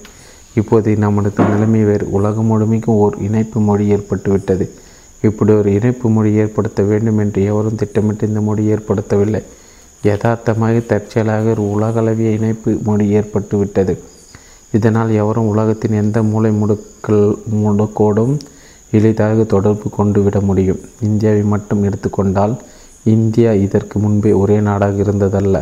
எத்தனையோ குட்டி குட்டி நாடுகளாக தான் இருந்தன. நாடுகள் துண்டு துண்டுகளாக இருக்குதோறும் அந்த துண்டுகளிடையே பிரச்சனைகளுக்கும் குறைவிருக்காது நாட்டுக்கு நாடு உறவாக இருப்பதை விட்டு விட்டு பகையாக இருப்பது தான் நிரந்தரமாக இருக்கும். ஒருவருக்கொருவர் சந்தேகங்களுடன் வாழ்வுதான் வாழ்க்கையாகவும் இருக்கும். ஆனால் இப்போது நிலைமை வேறு. குட்டி கூட்டு குட்டி நாடுகள் என்ற பெயர்கள் எல்லாம் மறைந்து இந்தியா என்ற முழு நாடாக காட்சியளிக்கிறது. இந்தியாவை பொறுத்த அளவில் இது ஒரே நாடாகிவிட்ட போதிலும் உலகத்தை மொத்தமாக எடுத்து பார்த்தால் இன்னும் அங்கெங்கே பல நாடுகள் இருக்கத்தான் இருக்கின்றன. அண்டை நாடுகளுடன் சுமமான உறவுள்ள நாடு என்று ஏதாவது ஒரு நாடு உள்ளதா? அண்டை நாடுகள் என்றாலே ஒன்றை ஒன்று சந்தேக கண்களோடு பார்த்து கொள்வதுதான் நடைமுறை உண்மை. நமது நாகரிகத்தின் வளர்ச்சி ஒரு அளவுக்கு வளர்ந்தாலும் கூட அது இன்னும் ஒரு கட்டத்தையும் எட்டி பிடிக்க வேண்டியுள்ளது. இப்போதைய சூழ்நிலையில் எந்த ஒரு நாடும் இன்னொரு நாட்டின் மீது போர் தொடுத்து அடுத்த நாட்டை அடிமைப்படுத்தி விட முடியாது. ஒவ்வொரு நாடுமே அங்கீகரிக்கப்பட்ட நாடாக உள்ளது. ஒவ்வொரு நாடும் சர்வதேச நாடுகளின் அங்கமாக அங்கமாகவே உள்ளது. இந்த அமைப்பு அரைக்குறையாக செயல்பட்டாலும் இது முழுமையாக செயல்படும் வாய்ப்பை நோக்கியே நாம் அனைவரும் நகர்ந்து கொண்டிருக்கிறோம். உங்களுக்கு பத்து ஏக்கர் நிலம் உள்ளது. அதன் பக்கத்தில் எனது பத்து ஏக்கர் நிலம் உள்ளது. உங்கள் நிலத்தை என்னால் உங்களிடம் அபகரிக்க முடியாது. அதுபோல் என்னுடைய நிலத்தையும் என்னிடமிருந்து உங்களால் அபகரிக்க முடியாது. இந்த நிலையில் நான் என்னுடைய நிலத்தை உங்களிடமிருந்து காப்பாற்றவும் உங்களுடைய நிலத்தை நீங்கள் என்னிடம் காப்பாற்றணும் ஏதாவது செலவு செய்ய வேண்டுமா? உங்கள் நிலத்தை பயிரிட நீங்கள் செலவு செய்யலாம். என்னுடைய நிலத்தில் பயிரிட நான் செலவு செய்யலாம். ஒரு நிலத்தை மற்றவர்களை காப்பாற்றுவதற்கு எந்த செலவும் செய்ய தேவையில்லை. ஒரு நாட்டின் இன்னொரு நாடு கைப்பற்ற முடியாது என்ற நிலை நிலையில் நாட்டை கை காப்பாற்றுவதற்கு இராணுவம் எதற்கு பிற நாட்டினை அடிப்பதற்கு அணு ஆயுதங்கள் எதற்கு போர்க்கருவி இல்லாமல் எதற்கு. ஒவ்வொரு நாட்டின் சுதந்திரமும் சர்வதேச அமைப்பினால் முழுமையாக அங்கீகரிக்கப்படும் போது ஒவ்வொரு நாட்டுக்கும் தனித்தனி இராணுவம் எதற்கு அந்த இராணுவத்துக்கான செலவுகள் எதற்கு? எல்லா நாடுகளும் சர்வதேச அமைப்பினால் அங்கீகரிக்கப்பட்ட நிலையில் ஒவ்வொரு நாடும் தனது இராணுவத்தை கலத்திவிட வேண்டுமா? கலத்திவிட தேவையில்லை. இராணுவத்தை கலத்திவிட்டால் இராணுவ ஆட்சி எவ்வாறு கொண்டு வருவது? இராணுவத்தை கலைத்து விடுவதற்கு பதிலாக அதே இராணுவத்தை சிவில் இராணுவமாக மாற்றி ஒவ்வொரு நாட்டினுடைய அனைத்து ஆக்கப்பூர்வமான பணிகளுக்கும் அதனை ஈடுபடுத்திட முடியும். வல்லமை மிகுந்த இராணுவத்தினால் முடியாது என்ன? இராணுவத்தின் எந்த ஒரு நாட்டையும் வளங்கொழிக்க வைத்து விட முடியும்? இந்நிலையில்தான் இராணுவத்தின் சேவை நாட்டினுடைய சேவையாக அமைய முடியும். ஒவ்வொரு இளைஞனும் ஐந்து வருடங்கள் மட்டும் இத்தகைய சேவையில் ஈடுபட்டால் போதும். உற்பத்தி மற்றும் உருவாக்கும் துறையில் இராணுவம் பங்கேற்கும் பட்சத்தில் எல்லாமே அங்கே எப்படி இருக்க முடியும்? அனைவரு தேவைகளை இராணுவம் பூர்த்தி செய்யும் சூழ்நிலை தனி மனிதர்களின் உழைப்பு கூட ஓரளவுக்கு இருந்தால் போதும். ஓய்வு நேரத்தை உபயோகமாக கழித்திட வகை செய்து கொண்டால் போதும். அந்த வெளிநாட்டு அன்பர் சுட்டிக்காட்டிய பைபிள் வாசனங்கள் இவ்வாறு காணப்பட்ட ஏசையா டூ நான்கு. அவர் தங்களுடைய வாட்களை எல்லாம் உழவு கருவிகளாகவும் ஈட்டிகளாகவும் அறுவடை கருவிகளாகவும் மாற்றிக்கொள்வார்கள். எந்த ஒரு நாடும் பிற நாட்டுக்கு எதிராக வாளை உயர்த்தாது. இனி அவர்கள் ஒருபோதும் போர் செய்வதை கற்றுக்கொள்ள மாட்டார்கள். பின்னுரை இந்த நூல் திடீரென முடிந்து அடைந்து விட்டதா? ஆம் அப்படித்தான் தோன்றுகிறது. கூற வந்த விவரங்கள் அனைத்து முழுமையாக கூறப்பட்டு கூறப்படவில்லையா? ஆம் கூறப்படவில்லை. தான் ஏனெனில் இந்த நூலை படித்து பின்பற்ற வேண்டிய நூல் அல்ல. ஆகவே இங்கே கொடுக்கப்பட்ட விவரங்கள் இந்த நூலுக்கு போதுமானதேயாகும். இந்நூலில் எடுத்து கூறப்படும் அணுகுமுறையானது பின்பற்றுவதற்கு பதிலாக சிந்தித்து பார்ப்பதற்கும் அதனை முறைமைப்படுத்துவதற்கு மட்டுமே பயன்படுத்தப்பட வேண்டும். இந்நூலில் என்ன சுட்டி காட்டப்பட்டுள்ளது எதற்காக சுட்டி காட்டப்பட்டுள்ளது என்பதை ஆய்வுக்கு எடுத்துக்கொள்வதன் மூலம் நமது மொத்த சமுதாயம் அடுத்த கட்ட வளர்ச்சிக்கு சென்றிடும் வாய்ப்பு கிடைத்திடும். இந்நூல் எவர்களுக்காக எழுதப்பட்டுள்ளது? ஆட்சி பொருள் இருப்பவர்களை நோக்கி எழுதப்பட்டுள்ளதா? அவர்களை நோக்கி தான் எழுதப்பட்டுள்ளது. ஆனால் இதனை படித்து புரிந்து கொள்ளக்கூடிய சூழ்நிலையோ அவகாசமோ அவர்களுக்கு கிடையாது. அப்படியானால் இதை படிக்கப் போவது யார்? நமது சமுதாயத்தில் வளர்ச்சி மற்றும் நாகரிகத்தின் வளர்ச்சி மற்றும் ஆகிய சிந்தனை கைகள் மட்டுமே உள்ளன. அவர்கள் தான் நமது சமுதாயத்தின் வளர்ச்சி காரணமாக இருக்கிறார்கள். அவர்களின் வளர்ச்சி சமுதாயத்தின் வளர்ச்சி. ஆகியவை இந்நூல் அவர்களை நோக்கி அவர்களிடம் சமர்க்க சமர்ப்பிக்கவே எழுதப்பட்டுள்ளது. அவர்கள் மூலமாக தான் இது ஆட்சியாளர்களை சென்றடையும். அந்த சிந்தனையாளர் எங்கே இருக்கிறார்கள் அவர்கள் வேறு எங்கேயும் இல்லை. அவர்களும் உங்களுக்குள்ளே தான் ஒளிந்து கொண்டு இருக்கிறார்கள் அவர்களின் கைகள் தான் இந்நூல் தவழ்ந்து கொண்டிருக்கிறது. நீதியும் நிர்வாகம் ஒரு அரசாங்கத்தில் இரண்டு கண்களை போன்றவை. அவை சம்பந்தப்பட்ட நமது சிந்தனைகளை சாத்திய சிந்தனைகளை நாம் இங்கு வழங்கியிருக்கவில்லை. தேவை ஏற்படும் பட்சத்தில் அதனை நாம் இந்நூலில் அடுத்த பகுதியில் தொடர்வோம்.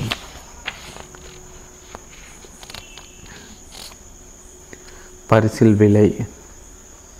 ஆன்மீக உலகில் புதுமலர்ச்சி ஏற்படுத்த வந்திருக்கும் இந்நூல் அனைவரையும் சென்றடைய வேண்டும் என்ற பரந்த நோக்கில் இந்நூறு செலவுகள் அனைத்தையும் எட்டு ரூபாய் இருநூறு மதி விலை மதிப்புள்ள நூலை பரிசீலிப்புகளில் உங்களுக்கு வழங்கும் அருளாளர்கள் ஒன்று Thiru Gunalan Kovai Thiru Karthigan Singapore Thiru Jayaraman Canada Thiru Sekar Dubai Thiru Thandamani Singapore Thiru Muthulakshmi Chennai Thiru Murugavel Chennai Thiru Sadanandam Tiruchengode Thiru Manoah doctor Manavalan Chidambaram Thiru சீத்தல்குமார் Thiru Shankar Mettur Thiru Thirumathi Shanthi USA Thiru Marimuthu Chennai Thiru Gopi Hema Prabhakaran Chennai Thiru Jagadeeswaran Chennai Thiru Surendran Chennai பெயர் தெரிவிக்க விரும்பாத சென்னை சேர்ந்த ஒரு அன்பர்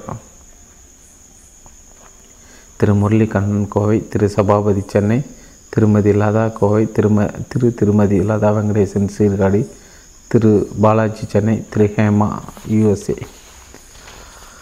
ஐயா அவர்கள் ஐயா அவர்கள் பிற நூல்கள் ஒன்று கவலைகள் அனைத்திற்கும் தீர்வு. இரண்டு ஞான மலர்வு மூன்று தியானத்தை விட ஞானத்தை பெறு. நான்கு ஞான விடுதலை. ஐந்து ஞான் யார்? ஆறு ஞான பட்டறை. ஏழு ஆன்மாவை துறந்து ஆன்மாவாகிறது எட்டு தேடி போக விடையில்லை ஒன்பது சும்மா இரு. பத்து சிந்தனையும் சிந்திப்பும். பதினொன்று நீங்களும் ஞானியாகலாம். பனிரெண்டு சத் தரிசனம். பதிமூன்று தீய பழக்கங்களை விட முடியுமா? பதினான்கு வேதாந்தம். பதினைந்து. தியானம் அனுஷ்டான ஆன்மீகம் பகுதி ஒன்று பதினாறு நீயே மெய்ப்பொருள் அனுஷ்டான ஆன்மீகம் பகுதி ஒன் ரெண்டு. பதினேழு ஆத்மா ஞானி தேனிசோமல் வரலாறு உபதேசமும். பதினெட்டு ஆகாய கருமையா. பத்தொம்போது ஆன்மா ஞான ரகசியம். இருபது ஜென் கதைகள். English books one. Don't delay enlightenment இரண்டு சுமாஷ் ஷமேஷ் யுவர் சாரோஸ் மூன்று give up meditation get enlightenment நான்கு ரிசோன்ஸ் காட் பி காட் ஐந்து அப்சலிட் ரியாலிட்டி ஆறு டிவென் யூ ஏழு வேதாந்தா ஆடியோ புக்ஸ் ஒன்று ஒன்று ஞான விடுதலை. இரண்டு நீங்களும் ஞானியாகலாம் மூன்று டோன்ட் டிலே என் என்லைட்மெண்ட் ஆடியோ ஒன்று சிடி ஒன்று வீடியோ சிடி நான்கு ஞானமலர் பகுத்தரையா உரை ஆடியோ சிடி ஐந்து கர்ம வினைகளுக்கு அறிவியல் ரீதியான பரிகாரங்கள் பகவத் ஐயா உரை வீடியோ. ஆறு ஸ்ரீ பகவத் ஐயா வீடியோ உரைகள் video. Volume one two three. ஆன்மீக தெளிவு தரக்கூடிய இருபது கேள்வி பதில்கள். ஏழு Shri Bhagavath video talks English. Volume one two three four five. எட்டு ஸ்ரீ பகவத் மற்றும் தேனிசோமின் கலந்துரையாடல். ஒன்பது தேனிசாமி நீயே கடவுள் பத்து சேலம் திருவள்ளூர் ஞான முகாம்.